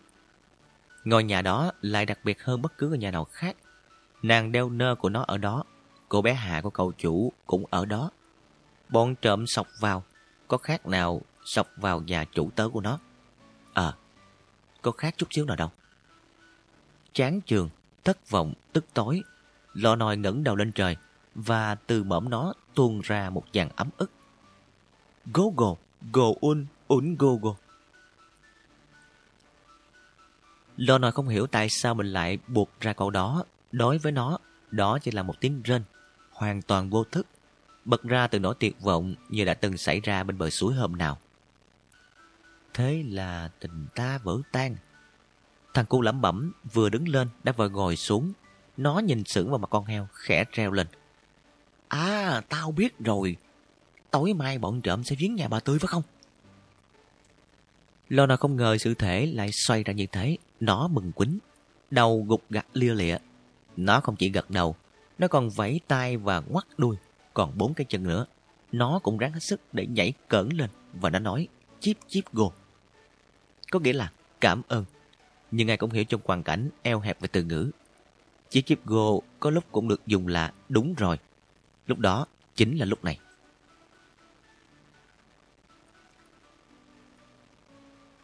Ông động vật hoang dã, ông du lịch và bà kế hoạch đầu tư tin rằng mình là những người đến sớm nhất trong ngày khai trương. Nhưng khi cả ba xuất hiện trước cổng nhà bà đỏ vào lúc trời còn tù mù, họ đã thấy ông Thế Vụ và bà y tế đang đứng trò chuyện trong sân. Un un go, go un un. Ông du lịch tiến về phía ông Thế Vụ gật đầu chào buổi sáng. Ông Thế Vụ tét miệng ra cười. Un un go, go un un. Bà y tế thấy ông du lịch phớt lờ mình, cố nặng ra một câu để mọi người đừng quên bà ta đang đứng đó. Chiếp un un. Ông du lịch chưa kịp trả lời mình khỏe hay không, bà kế hoạch đầu tư đã chen ngang. Hai vị đến sớm quá ha. Làm sao mà sớm bằng ông an ninh? Bà y tế nhún vai, giọng nhóm vẻ nhạo báng. Có cảm giác ờ, tối hôm qua ông ấy ngủ luôn tại đây hay sao á? Ông động vật hoang dã ngoái đầu nhìn quanh. Ủa, ông ấy đâu ta? Chắc ông đang đi ờ, lòng vòng ở đâu đó. Trước đó 30 phút thì ông an ninh đi lòng vòng quanh khu vườn thật. Như lúc này thì ông đang đứng đối diện với thằng cu ở vạt đầu bắp. Chính xác là ông bị thằng cu chặn lại. Thằng cu dè dặt nói, mắt dán vào khẩu súng bên hông người ông. Ước gì mình cũng có một khẩu như thế để canh trộm. Chú ơi! Có chuyện gì thế cháu? Ông an ninh hơi ngạc nhiên. Ánh mắt thằng cu bò từ thắt lưng ông an ninh lên hàng ria mép đèn nhánh. Tối mai á, bọn trộm sẽ vào nhà bà Tư chú à. Nhà bà Tươi á? Ông an ninh khẽ nhướng mày. Thằng cu đoán ông an ninh không biết bà Tươi. Nó chỉ tay về phía đồng cỏ. Căn nhà ở cuối cánh đồng đó chú. Ông an ninh quay đầu nhìn theo hướng chỉ của thằng cu. Làm sao mà cháu biết tin này? Ông quay lại, nheo mắt nhìn chú nhóc trước mặt. Thằng lọ nồi báo cho cháu biết đó. Thế thằng bé đó có ở đây không? Dạ có, để cháu gọi nó. Thằng cu lập tức khum tay lên miệng. Lọ nồi ơi! Ông an ninh biết con heo con, cũng như tất thảy các con vật nuôi khác trong vườn nhà bà đỏ. Ông chỉ không biết nó tên là lò nồi. Cho nên khi thằng lò nồi chạy lại, ông trợn mắt lên. Là con heo này sao? Nó đó. Ông an ninh không giấu vẻ nghi ngờ. Dĩ nhiên ông biết các vật nuôi trong khu vườn kỳ lạ này có thể trò chuyện được với con người. Nhưng báo trộm là chuyện khác. Nó không đơn giản như chào buổi sáng hay anh có khỏe không. Thế nó báo tình như thế nào? Không đợi cô chủ ra lệnh, thằng lò nòi hăng hái quát mẫm. Cô ăn ăn. Ông an ninh nhìn thằng cu. Bà từ đó có nghĩa là tối mai bọn trộm đột nhập vào nhà bà Tươi sao? Dạ không ạ. À. Cô ăn ăn là bọn trộm. Nó vỗ tay lên đầu con heo. Tiếp đi mày. Cô chíp chíp. Lần này thì không đợi ông an ninh hỏi, thằng cu nhanh nhẩu phiên dịch. Nó muốn nói là tối mai đó. Lò nòi đột nhiên thấy mình quan trọng hẳn, đầy phấn khích, nó hào hứng ngân nga. Không nghĩ có ngày mình lại thốt ra câu này một cách vui vẻ. Go go, go un, un go. Con heo con lòng ông an ninh ngẩn ngơ. Ông quay sang thằng cu, ngơ ngác hỏi. Có thể thấy mũi ông dường như dài ra thêm một tấc. Nó hát cái bài gì à? Thằng cu bối rối đáp, cố để đừng đỏ mặt. Ừ, không không, cái câu liếng lái này có nghĩa là đột nhập vào nhà bà Tươi đó. Chị Nái Xè, chị Mai Hoa mà chị Dện rốt cuộc là những nhân vật nổi bật nhất trong buổi sáng hôm đó. Khác với lũ nhóc, cả ba ý thức rất rõ những lợi ích mà thứ ngôn ngữ đặc biệt của chúng đem lại. Trong khi lũ heo con, gà con, chó con vẫn chơi đùa một cách hồn nhiên. Tất nhiên không giấu vẻ khoái trí trẻ con trước sự săn đón của khách du lịch và giới truyền thông thì các bà mẹ huy động tất cả vốn từ một cách có chủ ý nhằm giới thiệu như một thực đơn hấp dẫn dành cho đám đông. Cả ba luôn cặp kè bên nhau, thoáng thấy bóng người đến là lập tức trổ tài đối đáp bằng những mẫu câu đã được âm thầm tập dượt từ trước đó nhiều ngày. Không chỉ nội dung mà cả cách nhấn giọng, những quãng lặng, những đoạn ngân ga khiến cuộc trò chuyện bỗng véo von như phát ra từ một dàn nhạc giao hưởng. Đèn flash chớp nháy, tiếng máy quay phim chạy rè rè, được điểm bởi những tiếng ồ à, ối chao của khán giả, càng làm cho bà mẹ heo, bà mẹ chó và bà mẹ gà kích động. Mỗi lúc một cao giọng, gây cảm giác dàn nhạc giao hưởng vừa bổ sung thêm nhiều nhạc cụ điện tử để chuyển qua trình diễn lại rock nặng, vẫn được biết tới với cái tên là Heavy Metal. So với chị Nái Xề, chị Dên và chị Mái Hoa, một nhân vật cũng lăn xăng không kém trong ngày hôm đó là bà Hai Nhanh. Bà đi tới đi lui giữa các con vật để trò chuyện với chúng, chạy qua chạy lại giữa vật và người để làm phiên dịch. Nhân tiện dạy cho du khách vài câu đối thoại thông dụng, để ngay sau đó những người này mon men lại gần các con vật nuôi, sung sướng thực tập thứ công ngữ độc đáo. sung sướng hơn nữa khi được các con vật niềm nở đáp trả. Một đám mây tháng 8, triệu nước bay ngang khu vườn, rắc vài hạt mưa lên đám người bên dưới, nhưng không đủ làm ướt sự hứng khởi của họ.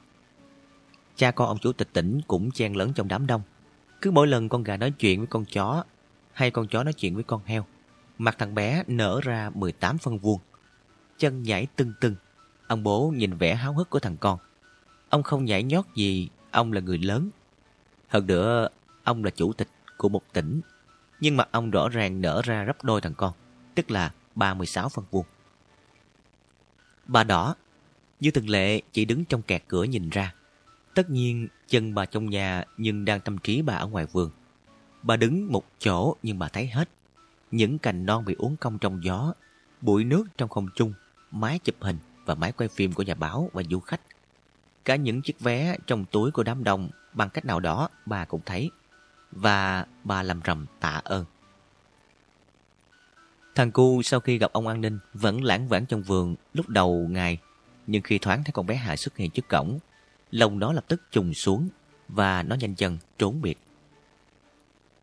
Lúc đầu nó tính vui nói buồn vào đống rơm trước chuồng heo. Nhưng sợ con bé bắt gặp, nó chạy vào nhà chôn mình trong góc bếp. Nó ngồi tu lưu trên chiếc ghế con, hai tay ôm đầu. Cặp mắt vẫn thẫn thờ nhìn đống chén đũa, ly tách, bát, đĩa, nồi niêu, dao thớt ngổn ngang trước mắt. Tự nghĩ nên làm gì trong lúc này? Nên làm chảy máu mình bằng cách ôm lại những câu nói xé lòng của nhỏ Hà. Như mặt thớt ôm lại từng nhát dao. Hay nên chạy ra vườn trồng mặt vào vẻ tươi tỉnh của tên lừa đảo trong bộ phim Đố Mày Bắt Được Tao. Nó vừa xem trên tivi. Trong khi thằng cu đang phân vân giữa hai lựa chọn và có vẻ nghiêng về lựa chọn thứ hai khi Lê Hoay chuyển tên bộ phim thành Đố Mày Làm Tao buộc Nó chợt giật bắn mình khi nghe tiếng mẹ nó oan oan. Cu à cu, mày đang ở đâu vậy con? Mẹ nó tuy đứng chỗ cửa nhưng bà gọi vọng ra ngoài bằng giọng vang rền thế kia. Chẳng khác nào bà muốn giết nó lần nữa. Khi thể nào con bé Hà kiêu kỳ cũng không bỏ lỡ cơ hội chế nhạo nó. Thằng cu đầu rỉ nghĩ và lần này nó không buồn ôm đầu nữa. Chú bé mới lớn chán nản thả tay cho cái đầu rơi xuống và ở tư thế cầm tì vào xương ức đó. Nó bỗng giống thằng lo nòi kinh khủng khi một chuỗi rền rỉ từ ngực nó phát ra nghe giật cục như một dãy nút áo tinh linh bị gục. Go, go, go, un, un, go. Trong hoàn cảnh này, chắc chắn câu đó không có nghĩa là đột nhập vào nhà bà Tươi như cách đây mấy tiếng nữa.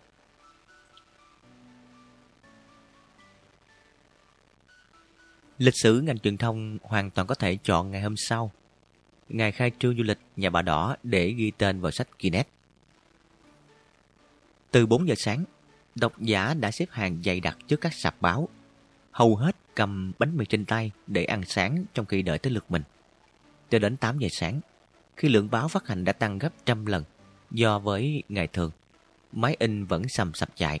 Ở bên ngoài, bất chấp trẻ bán báo đã bắt đầu nâng giá vô tội vạ. Báo vẫn thiếu trầm trọng. Nhiều người rời khỏi hàng để càng quét những tờ báo hiếp hoi được rao với giá trên trời dọc phố. Cảnh độc giả hùng hục săn báo, chẳng khác gì cảnh cao bò Texas săn vàng. Chỉ thiếu mỗi màn rút súng ra để khử nhau. Lần đầu tiên, chương trình buổi sáng của đài truyền hình được khán giả đau nức chờ đợi. Trong các khu sớm, các thị tứ, ở các cơ quan, bệnh viện, trường học, trại giam, người người bu quanh tivi để xem các thước phim tường thuật về những con vật nuôi kỳ lạ. Bảo vệ được đóng cổng trễ, nhân viên được giải quyết hồ sơ trễ, bác sĩ được khám bệnh trễ, trẻ em được phép học trễ, tù nhân được đi lao động trễ. Thế giới như ngừng lại và bị nén thành hình chữ nhật khi tất cả các ánh mắt đều bị đóng khung trong màn ảnh truyền hình. Heo hỏi hang gà, gà cãi nhau với chó, chó tâm sự với mèo. Hiện tượng đó còn kinh khủng hơn là con này nói tiếng con kia. Chưa dừng lại ở đó, bằng thứ ngôn ngữ độc đáo và khả năng vận dụng ngôn ngữ tiên tài, con người và con vật đã có thể trò chuyện được với nhau. Ranh giới giữa các loài bị xóa nhòa. Nhiều người bắt đầu lý luận về ngôn ngữ bằng cách lý luận về Thượng Đế. Các nhà phân tích chính trị vịnh vào đó để hâm nóng chủ đề hòa hợp, hòa giải. Các triết gia thì rưng rưng cài sới lại thuyết nhất nguyên. Vạn vật có thể sắp sửa quy về một mối. Các nhà xuất bản giỏi nắm bắt thời cơ, chuẩn bị in lại kinh vệ đà với số ấn bản lên tới hàng vạn. Đến khi chương trình phóng sự về khu du lịch Nà Bà Đỏ đột ngột ngưng lại giữa chừng, để ông chủ tịch tỉnh thông báo các chiến sĩ an ninh đã bắt được một bọn trộm bò vào tối hôm qua nhờ sự báo tin kịp thời của chú heo lọ nồi. Thì quanh các tivi, đất dưới chỗ ngồi của khán giả giống như tình hình bị sụt lở. Âm thanh bắt đầu hỗn loạn và chuẩn bị vượt ngưỡng 100 decibel do những tiếng hò reo, tiếng hú, tiếng gõ bàn, tiếng nhịp chân nổ ra cùng lúc. Nhiều người chảy nước mắt vì xúc động, không ít người ngất đi vì hưng phấn quá mức. Lọ nòi, thằng cu, ông an ninh. Dường như thông tin đó đã được cô sướng ngôn, trẻ trung kể lại lưu loát, rành rọt, thêm mắm vào những chỗ thiếu muối và thêm muối vào những chỗ thiếu mắm, khiến câu chuyện bắt chờ ở nhà bà Tươi hấp dẫn và kịch tính hơn cả tiểu thuyết trinh thám của Conan Doyle và Agatha Christie cùng chấp bún. Bà đó dĩ nhiên không biết gì cho đến khi ông chủ tịch xuất hiện trên truyền hình. Nếu thằng cô không kịp đỡ lưng mẹ, thì bà đã rất giống con tàu, bị cơn bão cảm xúc đánh đắm trước khi bà kịp nhớ đến chuyện cầu nguyện. Thằng cô nhận ra đầu óc mình đang trống rỗng, thế giới trong lòng nó lúc này giống như trái cam được bổ đôi. Tất cả những gì liên quan đến nhà bà Tươi đều chia ra tâm trí nó ra làm hai. Nó không biết phải hướng cảm xúc của mình vào đâu, rằng nên bắt đầu vui hay nên tiếp tục buồn. Trong tâm trạng lơ lơ lực lượng đó, nó ngẩn ngơ nhìn ông chủ tịch, ngạc nhiên thấy đầu ông ít hói và nhọn hơn trước. Có lẽ tối hôm qua, ông ăn được và ngủ được. Nó nghĩ thế, và lại nhìn cô sướng ngôn viên vừa thế cho ông chủ tịch trên màn hình. Tin rằng không ai duyên dáng mà xinh đẹp hơn cô. Nhưng đến khi phát hiện cô có nét phản phất con bé Hà thì nó bỏ đi ra cửa. Ở ngoài vườn, nắng lên tươi thắm. Có tiếng gió đập sàn sạc trên vàng su su khiến nó ngước lên. Những trái su su được mặt trời sưởi ấm đã thòi ngái ngủ, đang rủ nhau chơi trò xích đu. Nó đưa mắt mân mê trái su su gần nhất. Thích thú thấy rõ cả mớ gai tơ. Nhìn một hồi, nó có cảm giác trái su su đang nhìn lại nó. Thậm chí có vẻ đọc được cả tâm trạng của nó. Thế là nó chột dạ ngoảnh mặt đi. Đúng lúc đó, nó nghe những tiếng lao sao. Mười phút sau khi chương trình truyền hình kết thúc, các lối đi dẫn vào nhà bà đỏ đã kín đặt người. Không còn chỗ chen chân, nhiều người lội cả xuống ruộng, lúa gãy ngang và cỏ thì dập nát. Các tấm ba nô cắm dọc đường đổ sập, quan cảnh rất giống một bầy bò điên đang xông vào làng. Lần đầu tiên cảnh sát giao thông xuất hiện ở thôn quê để giữ trật tự. Ông an ninh, ông động vật hoang dã, ông du lịch và bà kế hoạch đầu tư hợp ngay trong vườn nhà bà đỏ. Quyết định hủy toàn bộ vé cũ và in lại vé mới ngay trong buổi chiều. Để tránh tình trạng quá tải, vé mới sẽ định giờ tham quan theo suất giống như vé xem phim. Thằng cô ngoảnh đầu lại từ dưới dàn su su, đoàn người đã vào gần tới cổng. Nó thấy bà Hai Nhành và ông Sáu Thơm gần như bị bẹp dí trong đám đông. Những người vừa xô tới vừa gào. Lọ nồi đâu? Chúng tôi muốn gặp lọ nồi. Điệp khúc đó lặp đi lặp lại oan oan như phát qua một bộ khuếch âm công suất lớn. Thằng cô tính chạy ra giúp bà Hai Dành và ông Sáu Thơm thoát thân. Đã vội đi giật lùi khi nhắc thấy con bé Hà thấp thoáng trong đám đông. Nhưng một mũi tên, nó bay ngang sân và một phút sau đã biến mất khỏi đám cây lá. Thằng cu lại ngồi cô đơn trong góc bếp với mớ chén đũa, lì tách, bát, đĩa, nồi niêu vào thất. À, lần này nó không ở một mình. Có một con chuột đang kiếm ăn đâu đây. Thằng cu nhặt một chiếc que, lơm khơm tiến lại để phát ra tiếng sột soạt. Nó quỳ trên hai đầu gối, khua khoắn chiếc que vào gầm chạng. Một cái đầu thò ra. Gần như ngay tức khắc, cái đầu đó có một cái bớt đen trên mặt. Thằng cu đưa tay dụi mắt. Trời đất, mày làm cái gì mà chui nhũ ở đây vậy hả lọ nồi? Sao mày... Tiếng nói rớt khỏi môi thằng cu khi nó chợt nhớ ra nó cũng chẳng khá hơn gì con heo của mình. Cũng là thân phận của kẻ đi trốn cả thôi. Nó trốn con bé Hà, con lo nòi trốn đám đông. Bà con bình tĩnh, đừng làm có con vật quán sợ. Từ ngoài sân vọng vào tiếng ông an ninh đang dẹp loạn. Thằng cu nghe giọng ông vang vang, nó đoán tay ông đang cầm một chiếc loa. Tôi bảo đảm chú hẹo lọ nội đang ở đây, ngay trong khu vườn này.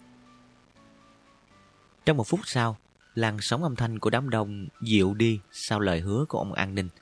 Đã thôi vỗ bồm bộp vào tai người nghe.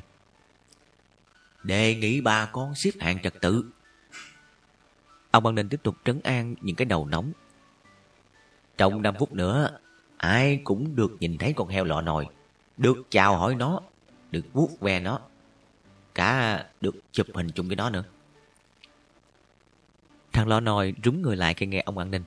Nó rụt rịch định chui lại vào dưới gầm chạng nhưng thằng cu đã kịp chộp lấy chân nó. Yên nào! Thằng cu lôi con heo ra ngoài, nghe giọng vỗ về. Người ta không có làm gì mày đâu. Người ta chỉ muốn chiêm ngưỡng mày thôi. Thấy lọ nồi vẫn còn nhớ nhát, nó cào nhẹ lên lưng con heo con, mỉm cười. Sợ cái gì chứ? Nhờ mày mà ông an ninh mới bắt được trộm. Mày là một anh hùng đó. Được bao nhiêu người ngưỡng mộ tôn vinh. Bây giờ mày là một con heo vĩ đại. Vĩ đại hơn cả tao nữa. Lâu nào không hiểu hết những lời lẽ của cậu chủ, nhưng đó vẫn cảm nhận được nó đang được bao bọc trong vinh quang sau những gì nó đã làm. Tim nó đập chậm lại và bốn chân nó đã bớt bồn chồn. Nhưng gần ngay lập tức tim nó lại đập như búa bổ và chân nó lại muốn nhảy bắn lên. Từ cửa bếp, ông an ninh và bà kế hoạch đầu tư đang lần lượt tiến vào. Nhưng nếu chỉ có thế, nó đã không phát hoảng đến vậy. Thập thò sau lưng hai người này là con bé Hà, và sau lưng con bé Hà là kẻ mà nó chỉ miễn cưỡng gặp khi không còn ai trên đời để mà gặp nữa. Nàng đeo nơ,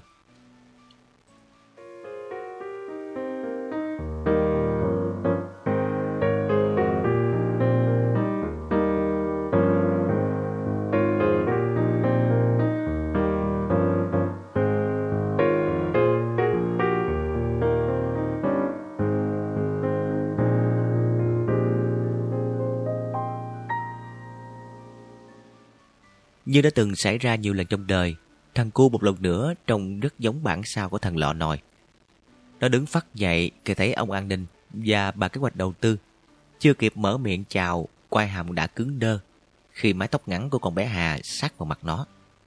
Ông an ninh reo lên. À, thì ra là chú heo con đã ở đây. Bà kế hoạch đầu tư tiếp lời. Hà cả cháu bé này nữa. Sao ờ, cháu lại ở trong đây? Thằng cu vẫn chưa phun được hạt táo vô hình che ngăn họng. Ánh mắt nó đi qua đây lại giữa ba kế hoạch đầu tư và ông an Đinh, Xẹt qua con bé Hà một tèo, ửng mặt lên, rồi xẹt ngay lại. Miệng ú ớ như kẻ đột ngột đánh rơi hết vốn từ.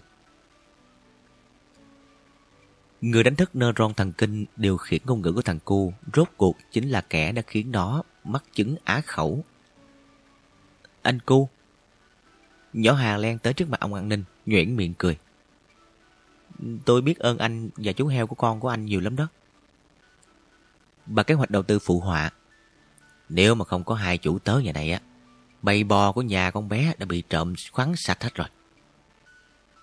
Lần đầu tiên, thằng cô thấy nhỏ Hà nói được một câu tử tế. Cũng là lần đầu tiên nó thấy tên nó không đến nỗi quá khó nghe.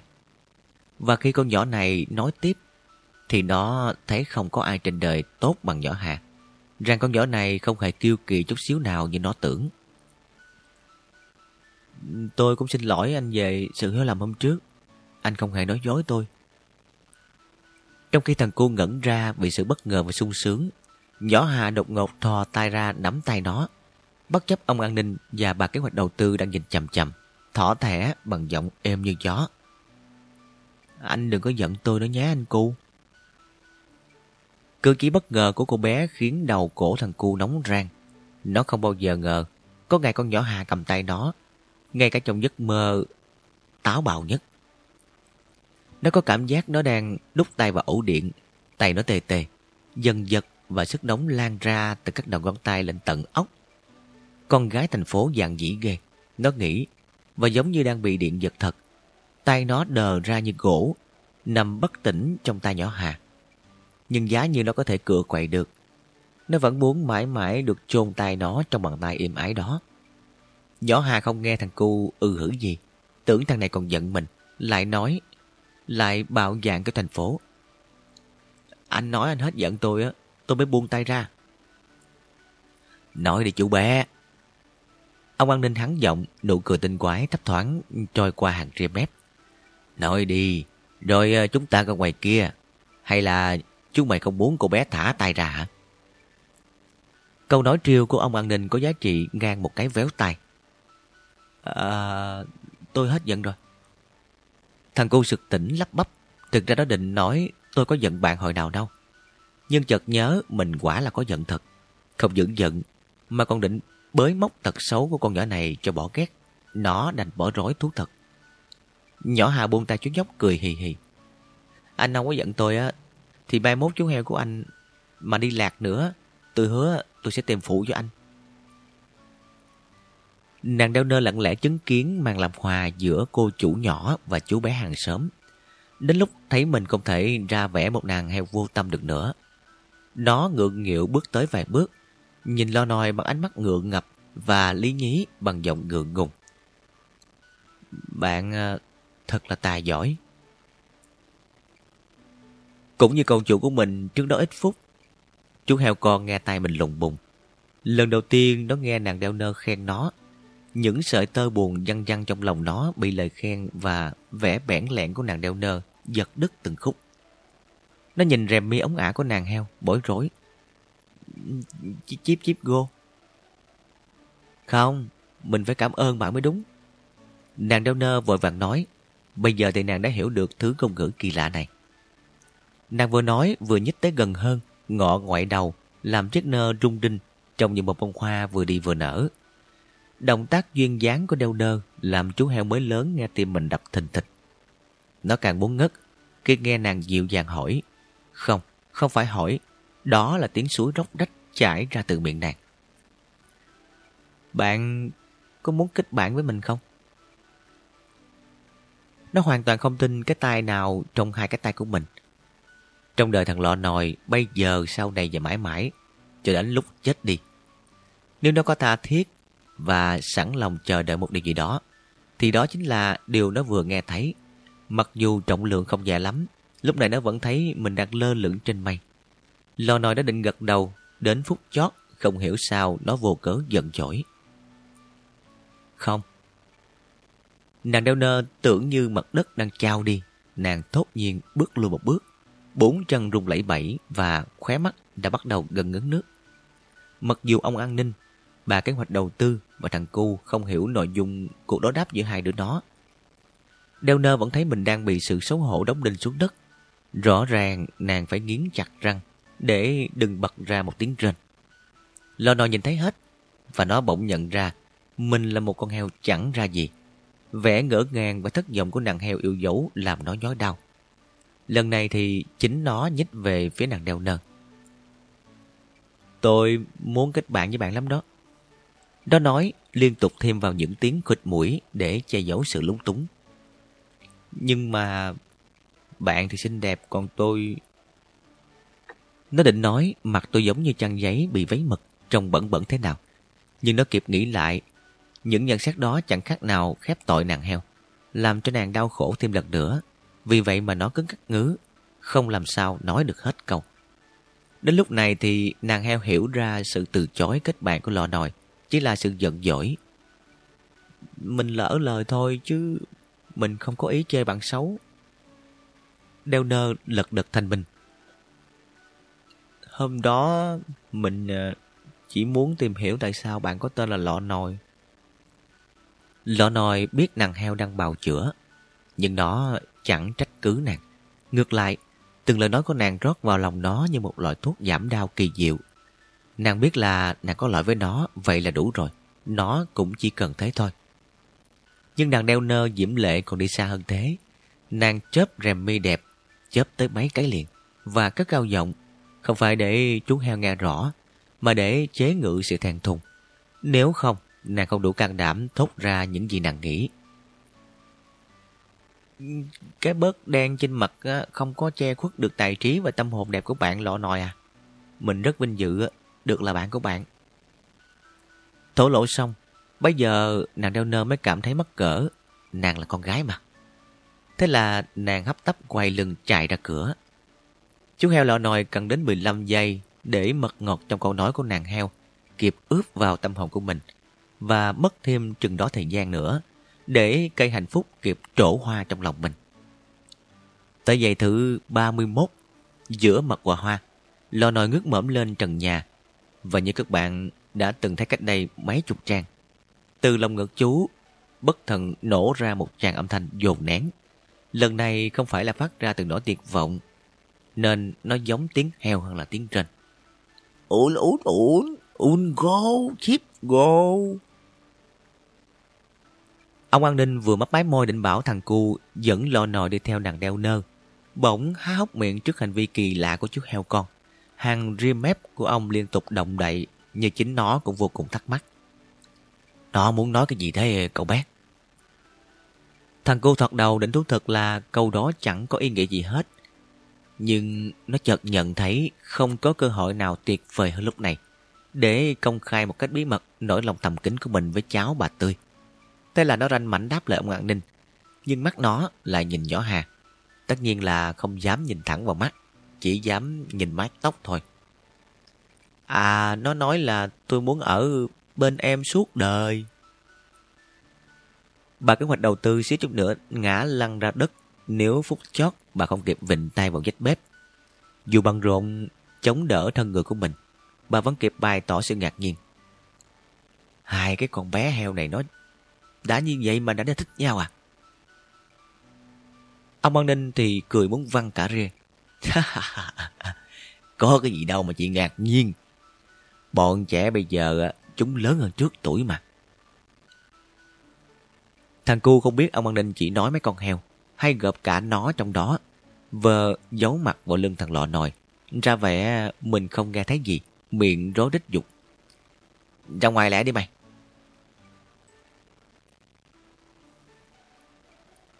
Thằng bẩm ngắn nấp ngay trước cửa bếp. Lúc nãy thừa lúc mẹ nó say sưa trình diễn trước du khách, nó tìm cách lẻn đi và vù vào đây. Nhưng nó chỉ đứng lấp ló ngoài cửa không dám vào. Vừa thấy thằng lọ nòi ló đầu ra, mỡm ngắn nôn nóng chạy lại ngay. Thầy, làm cái gì mà ở trong này leo vậy thầy? Mọi người kiếm thầy quá trời kìa. Lò nòi vẫn chưa ra khỏi được trạng thái lân lân. Nó nhìn tên đệ tử âm ừ bằng giọng của chàng trai đã yêu lần thứ 8. Uhm, nãy giờ ta bận giải quyết chuyện tình cảm. Chuyện tình cảm là chuyện gì đây? Chú cũng ngơ ngác liếm chiếc mùi ướt mặt đực ra. Lò nòi là một động tác giống như là nhún vai và buông một câu nói giống như là nó lớn hơn tầng cúng, một thế hệ. Trong khi thực ra, chưa biết đứa nào đẻ trước đứa nào. Uhm, ta có nói thì trò cũng không có biết đâu. Khi nào mà lớn lên đó, thì trò sẽ tự khắc hiểu. Ở ngoài vườn, bà Hai Nhành và ông Sáu Thơm đang thao thao giảng bài cho du khách thứ ngôn ngữ độc đáo của các vật nuôi và giúp họ thực tập với chị dện, chị nái xề, chị máy hoa. Thằng đôi xoăn và lũ gà con chạy nhảy lơn tơn giữa các luống rau. Thỉnh thoảng cũng bị giáo sư Hai Nhành và giáo sư Sáu Thơm lôi vào để minh họa cho bài học. Nhờ xa đà vào các tiết học ngoài trời đầy lý thú, đám đông tạm ngôi ngoai về đề tài lọ nồi. Khi ông an ninh dẫn đầu đám người và vật ra vườn, thì khắp nơi đã tràn ngập những tiếng chip chip go go un un. Quan cảnh chẳng khác nào mấy lễ hội ngôn ngữ quốc tế tổ chức hàng năm ở thành phố Tour bên xứ Phù Lãng Sa. Một nhân viên mặc đồng phục cảnh sát chạy đến đưa chiếc loa cho ông an ninh và khi ông bắt đầu thông báo bằng giọng trịnh trọng sự có mặt của chú heo lọ nồi, thì mọi cuộc thực tập ngôn ngữ lập tức dừng lại. Trong vòng một phút, không biết chuyển động bằng cách nào, đám đông đã tạo thành một vòng tròn rất tròn. Xung quanh bọn người mới xuất hiện. Cả đống cái miệng lao nhau. Lọ nói là con heo nào? Là con đeo nơ à? Một người vừa nói khi nhìn thấy nàng đeo nơ không biết chạy ra từ lúc nào và đang đứng cạnh thằng lọ nồi. Không phải đâu, Thằng lọ nồi chắc cái con heo à, có cái bớt trên mặt á. Thằng lọ nồi lúc này đã hoàn toàn bình tĩnh. Một khi sóng gió tình trường đã trôi qua, con người cũng như con heo và tất tần tật các con vật khác không còn thấy run sợ trước bất cứ điều gì trên đời nữa. Như các bạn cũng đang đoán ra, lọ nồi là phải trình bày cách thức nó đã báo tin cho thằng cu về bọn trộm. Lần này là trước lúc nhúc những đầu và cổ, thay vì chỉ đối diện với ông an ninh như sáng hôm qua. Đủ loại máy ảnh, máy quay phim đang chĩa vào lọ nồi ngay từ khi nó xuất hiện. Nhưng căn cứ vào thái độ ung dung của chú heo con có vẻ tất cả những điều đó chẳng phải là gánh nặng đối với nó. Chú heo của chúng ta chẳng chút hồi hộp hay ngại ngùng. Khách hỏi đến đâu, nó đáp đến đấy, hùng hồn, trôi chảy. Thỉnh thoảng liếc sang nàng đeo nơ, để nở từng khúc ruột khi bắt gặp vẻ ngưỡng mộ ánh lên trong đôi mắt xinh đẹp của nàng. Lần này, ông an ninh dành làm phiên dịch, gạt thằng cô ra rìa. Trong ăn phởn không kém gì thằng lọ nồi. Nhưng thằng cô không ghen tị với ông an ninh, nó chỉ ghen tị với con heo con của mình. Nhìn thằng lọ nồi mắt liếc mày đưa với nàng đeo nơ, nó thấy mình còn kém con heo con của mình quá nhiều. Và nó ờ, quyết khắc phục điều đó bằng cách rón rén đến bên cạnh con bé Hà. Nhưng mới nhích được vài bước, nó lập tức dập tắt ngay. Vì khi đó, nhát thấy bà Tươi đang đứng bên ngoài vòng tròn, nhón gót nhìn vô. Đã thế, ngay sau lưng bà Tươi là mẹ nó. Mẹ nó không thường ra vườn trong những dịp như thế này. Chuyện đói ngoại toàn giao cho nó. Như lúc này thì bà đang có mặt ở chỗ đám đông, còn cao hơn đám đông một cái đầu. Mặc dù lúc bình thường bà thấp hơn mọi người một cái cổ. Chắc chắn mẹ đang đứng trên một chiếc ghế cao để nhìn cái gì thế nhỉ? Hay là để xem mình có lén phén gì với nhỏ Hà hay không? Thằng cu nơm nớp nhủ bụng.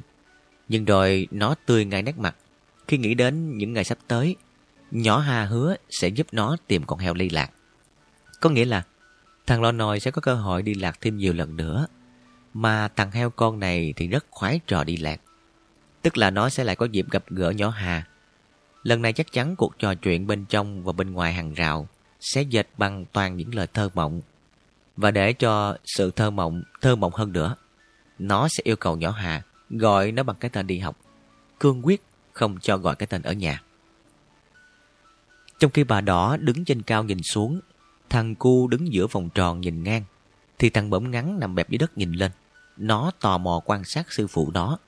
Và khi thấy thằng lọ nòi cứ chốc chốc lại ngoảnh đầu liếc sang nàng đeo nơ, nó gật gù lẩm bẩm. Ừ, ra chuyện tình cảm. Tức là nhìn một ai đó, rồi quay đi quay lại. Nhìn, rồi lại quay đi quay lại. Nhìn, rồi quay đi. Đến chừng nào mỏi cổ thì thôi. Chán ngắt.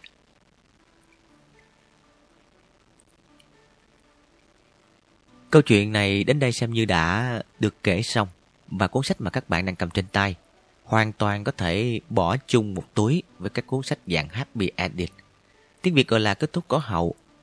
Còn ngôn ngữ quái chiêu của các vật nuôi nhà bà đỏ, gọi là gì thì phải đợi thằng cu và thằng lo nòi nghĩ ra. Chuyện tình bé con, nếu có thể miễn cưỡng gọi nó là chuyện tình, của hai chủ tớ thằng cu đã tìm thấy con đường để đi tiếp. Còn đi như thế nào là chuyện của tụi nó. Tác giả chuyện này hứa sẽ bí mật theo dõi. Nếu thấy gì hay hay thì rất sẵn lòng kể lại. Tất nhiên là trong một dịp khác. Còn bây giờ, trước khi các bạn khép lại cuốn sách, tác giả tin rằng có những điều cho dù tác giả không nói thì các bạn cũng có thể hình dung ra. Nếu một lần nào đó trên trái đất này mỗi ngày là một ngày hội thì đó chỉ có thể là nhà bà đỏ. Nếu một đứa con trai 13 tuổi nào đó vừa trông nơm vật nuôi, vừa mong vật nuôi mỗi ngày đi lạc vài lần, thì đó chỉ có thể là thằng con của bà đỏ. Nếu một con heo nào đó thích tạo ra những âm thanh khiến người khác giật mình và xem đó là trò vui, thì đó chỉ có thể là con heo con của bà đỏ.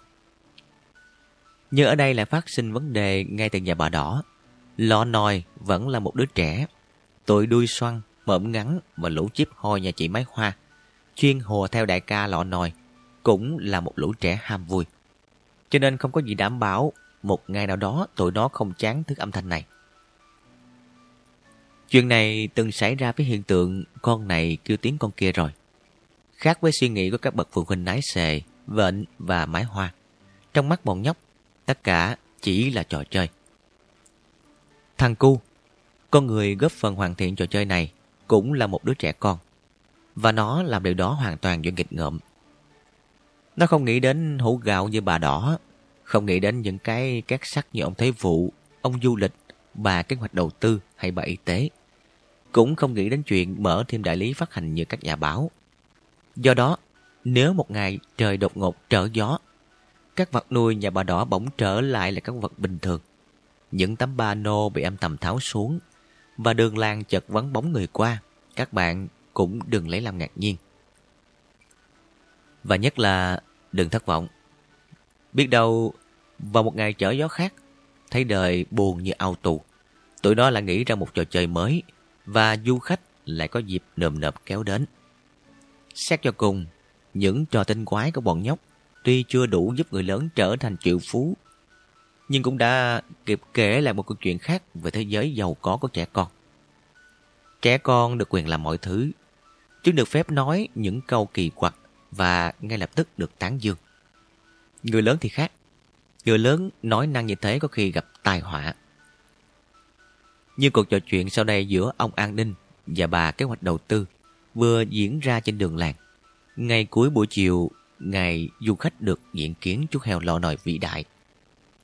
Sau khi hớn hở chia vui lẫn nhau về sự thành công ngoài sức tưởng tượng của hai ngày kinh doanh đầu tiên, ông An Ninh và bà kế hoạch đầu tư cao hứng trò chuyện bằng thứ ngôn ngữ chip chip go go un un đang thịnh hành. Đến lúc chia tay để lên ô tô đổ trên đường yên tĩnh, ông An Ninh nấn ná nói câu cuối cùng. Un go go. Bà kế hoạch đầu tư tất nhiên vui vẻ cảm ơn lời chúc ngủ ngon của ông An Ninh và bà lịch sự chúc lại. Chip chip go, un go go. Cuộc đối thoại này nếu kết thúc ở đây thì đời vẫn còn màu hồng. Đằng này ông an ninh vẫn còn cao hứng quá. Ông muốn nói thêm một câu nữa nhưng bao nhiêu vốn ngoại ngữ đã dốc ra hết rồi. Hết làm sao? Hay là xui làm sao không biết. Đôi môi ông chợt nhớ tới câu nói mới học được của thằng lò nồi hồi sáng. Un ún ủn ún gô chip gô. Ông chưa kịp nghĩ ngợi, câu nói đã phun ra. Nhớ được cái câu dài ngoằng đó đúng là quá tài. Nhưng cuộc đời đôi khi vẫn có những tình huống chéo ngoe. Trong trường hợp này, thành công trong ngôn ngữ lại là thất bại trong giao tiếp. Mặc dù ngôn ngữ được sinh ra là để dùng giao tiếp. Sau khi khựng lại một vài giây bị bất ngờ, bà kế hoạch đầu tư chỉ tay vào mặt ông an ninh. Tuôn một tràng như tát nước bằng tiếng mẹ đẻ đàng hoàng. Tôi một chồng hai con rồi. Ông đừng có lộn xộn. Tất nhiên là ông an ninh đứng người như trời trồng. Đến khi chiếc ô tô của bà kế hoạch đầu tư lăn bánh, ông mới đưa tay lên cốc đầu mình một cái. Ngu ơi là ngu. Biết vậy hồi nãy, mình nói câu ăn gồ gồ quách cho rồi. Chúc một ngày tốt lành là mẫu câu duy nhất mà ông an ninh chưa dùng. Chỉ vì đó là câu chúc đầu ngày, trong khi ông và bà kế hoạch đầu tư đang sống bước trong hoàng hôn. Giá như ông đừng khắc khe quá, cứ nói đại như bọn trẻ thì vừa rồi ông đâu có sảy miệng. Bọn trẻ trước khi đi ngủ vẫn có thể hào hứng chúc nhau một ngày tốt lành. Dẫu ngày hôm đó chỉ còn có một mẫu. À, một mẫu có khi chừng 30 phút thôi. Nhưng nếu đó là một mẫu tốt lành thì cuộc sống vẫn vô cùng tươi đẹp. Nếu như ông an ninh có được một tâm hồn để hồn nhiên như vậy, có lẽ hôm nay ông đã có một ngày tốt lành trọn vẹn. Chỉ tiếc ông đã là người lớn mất rồi.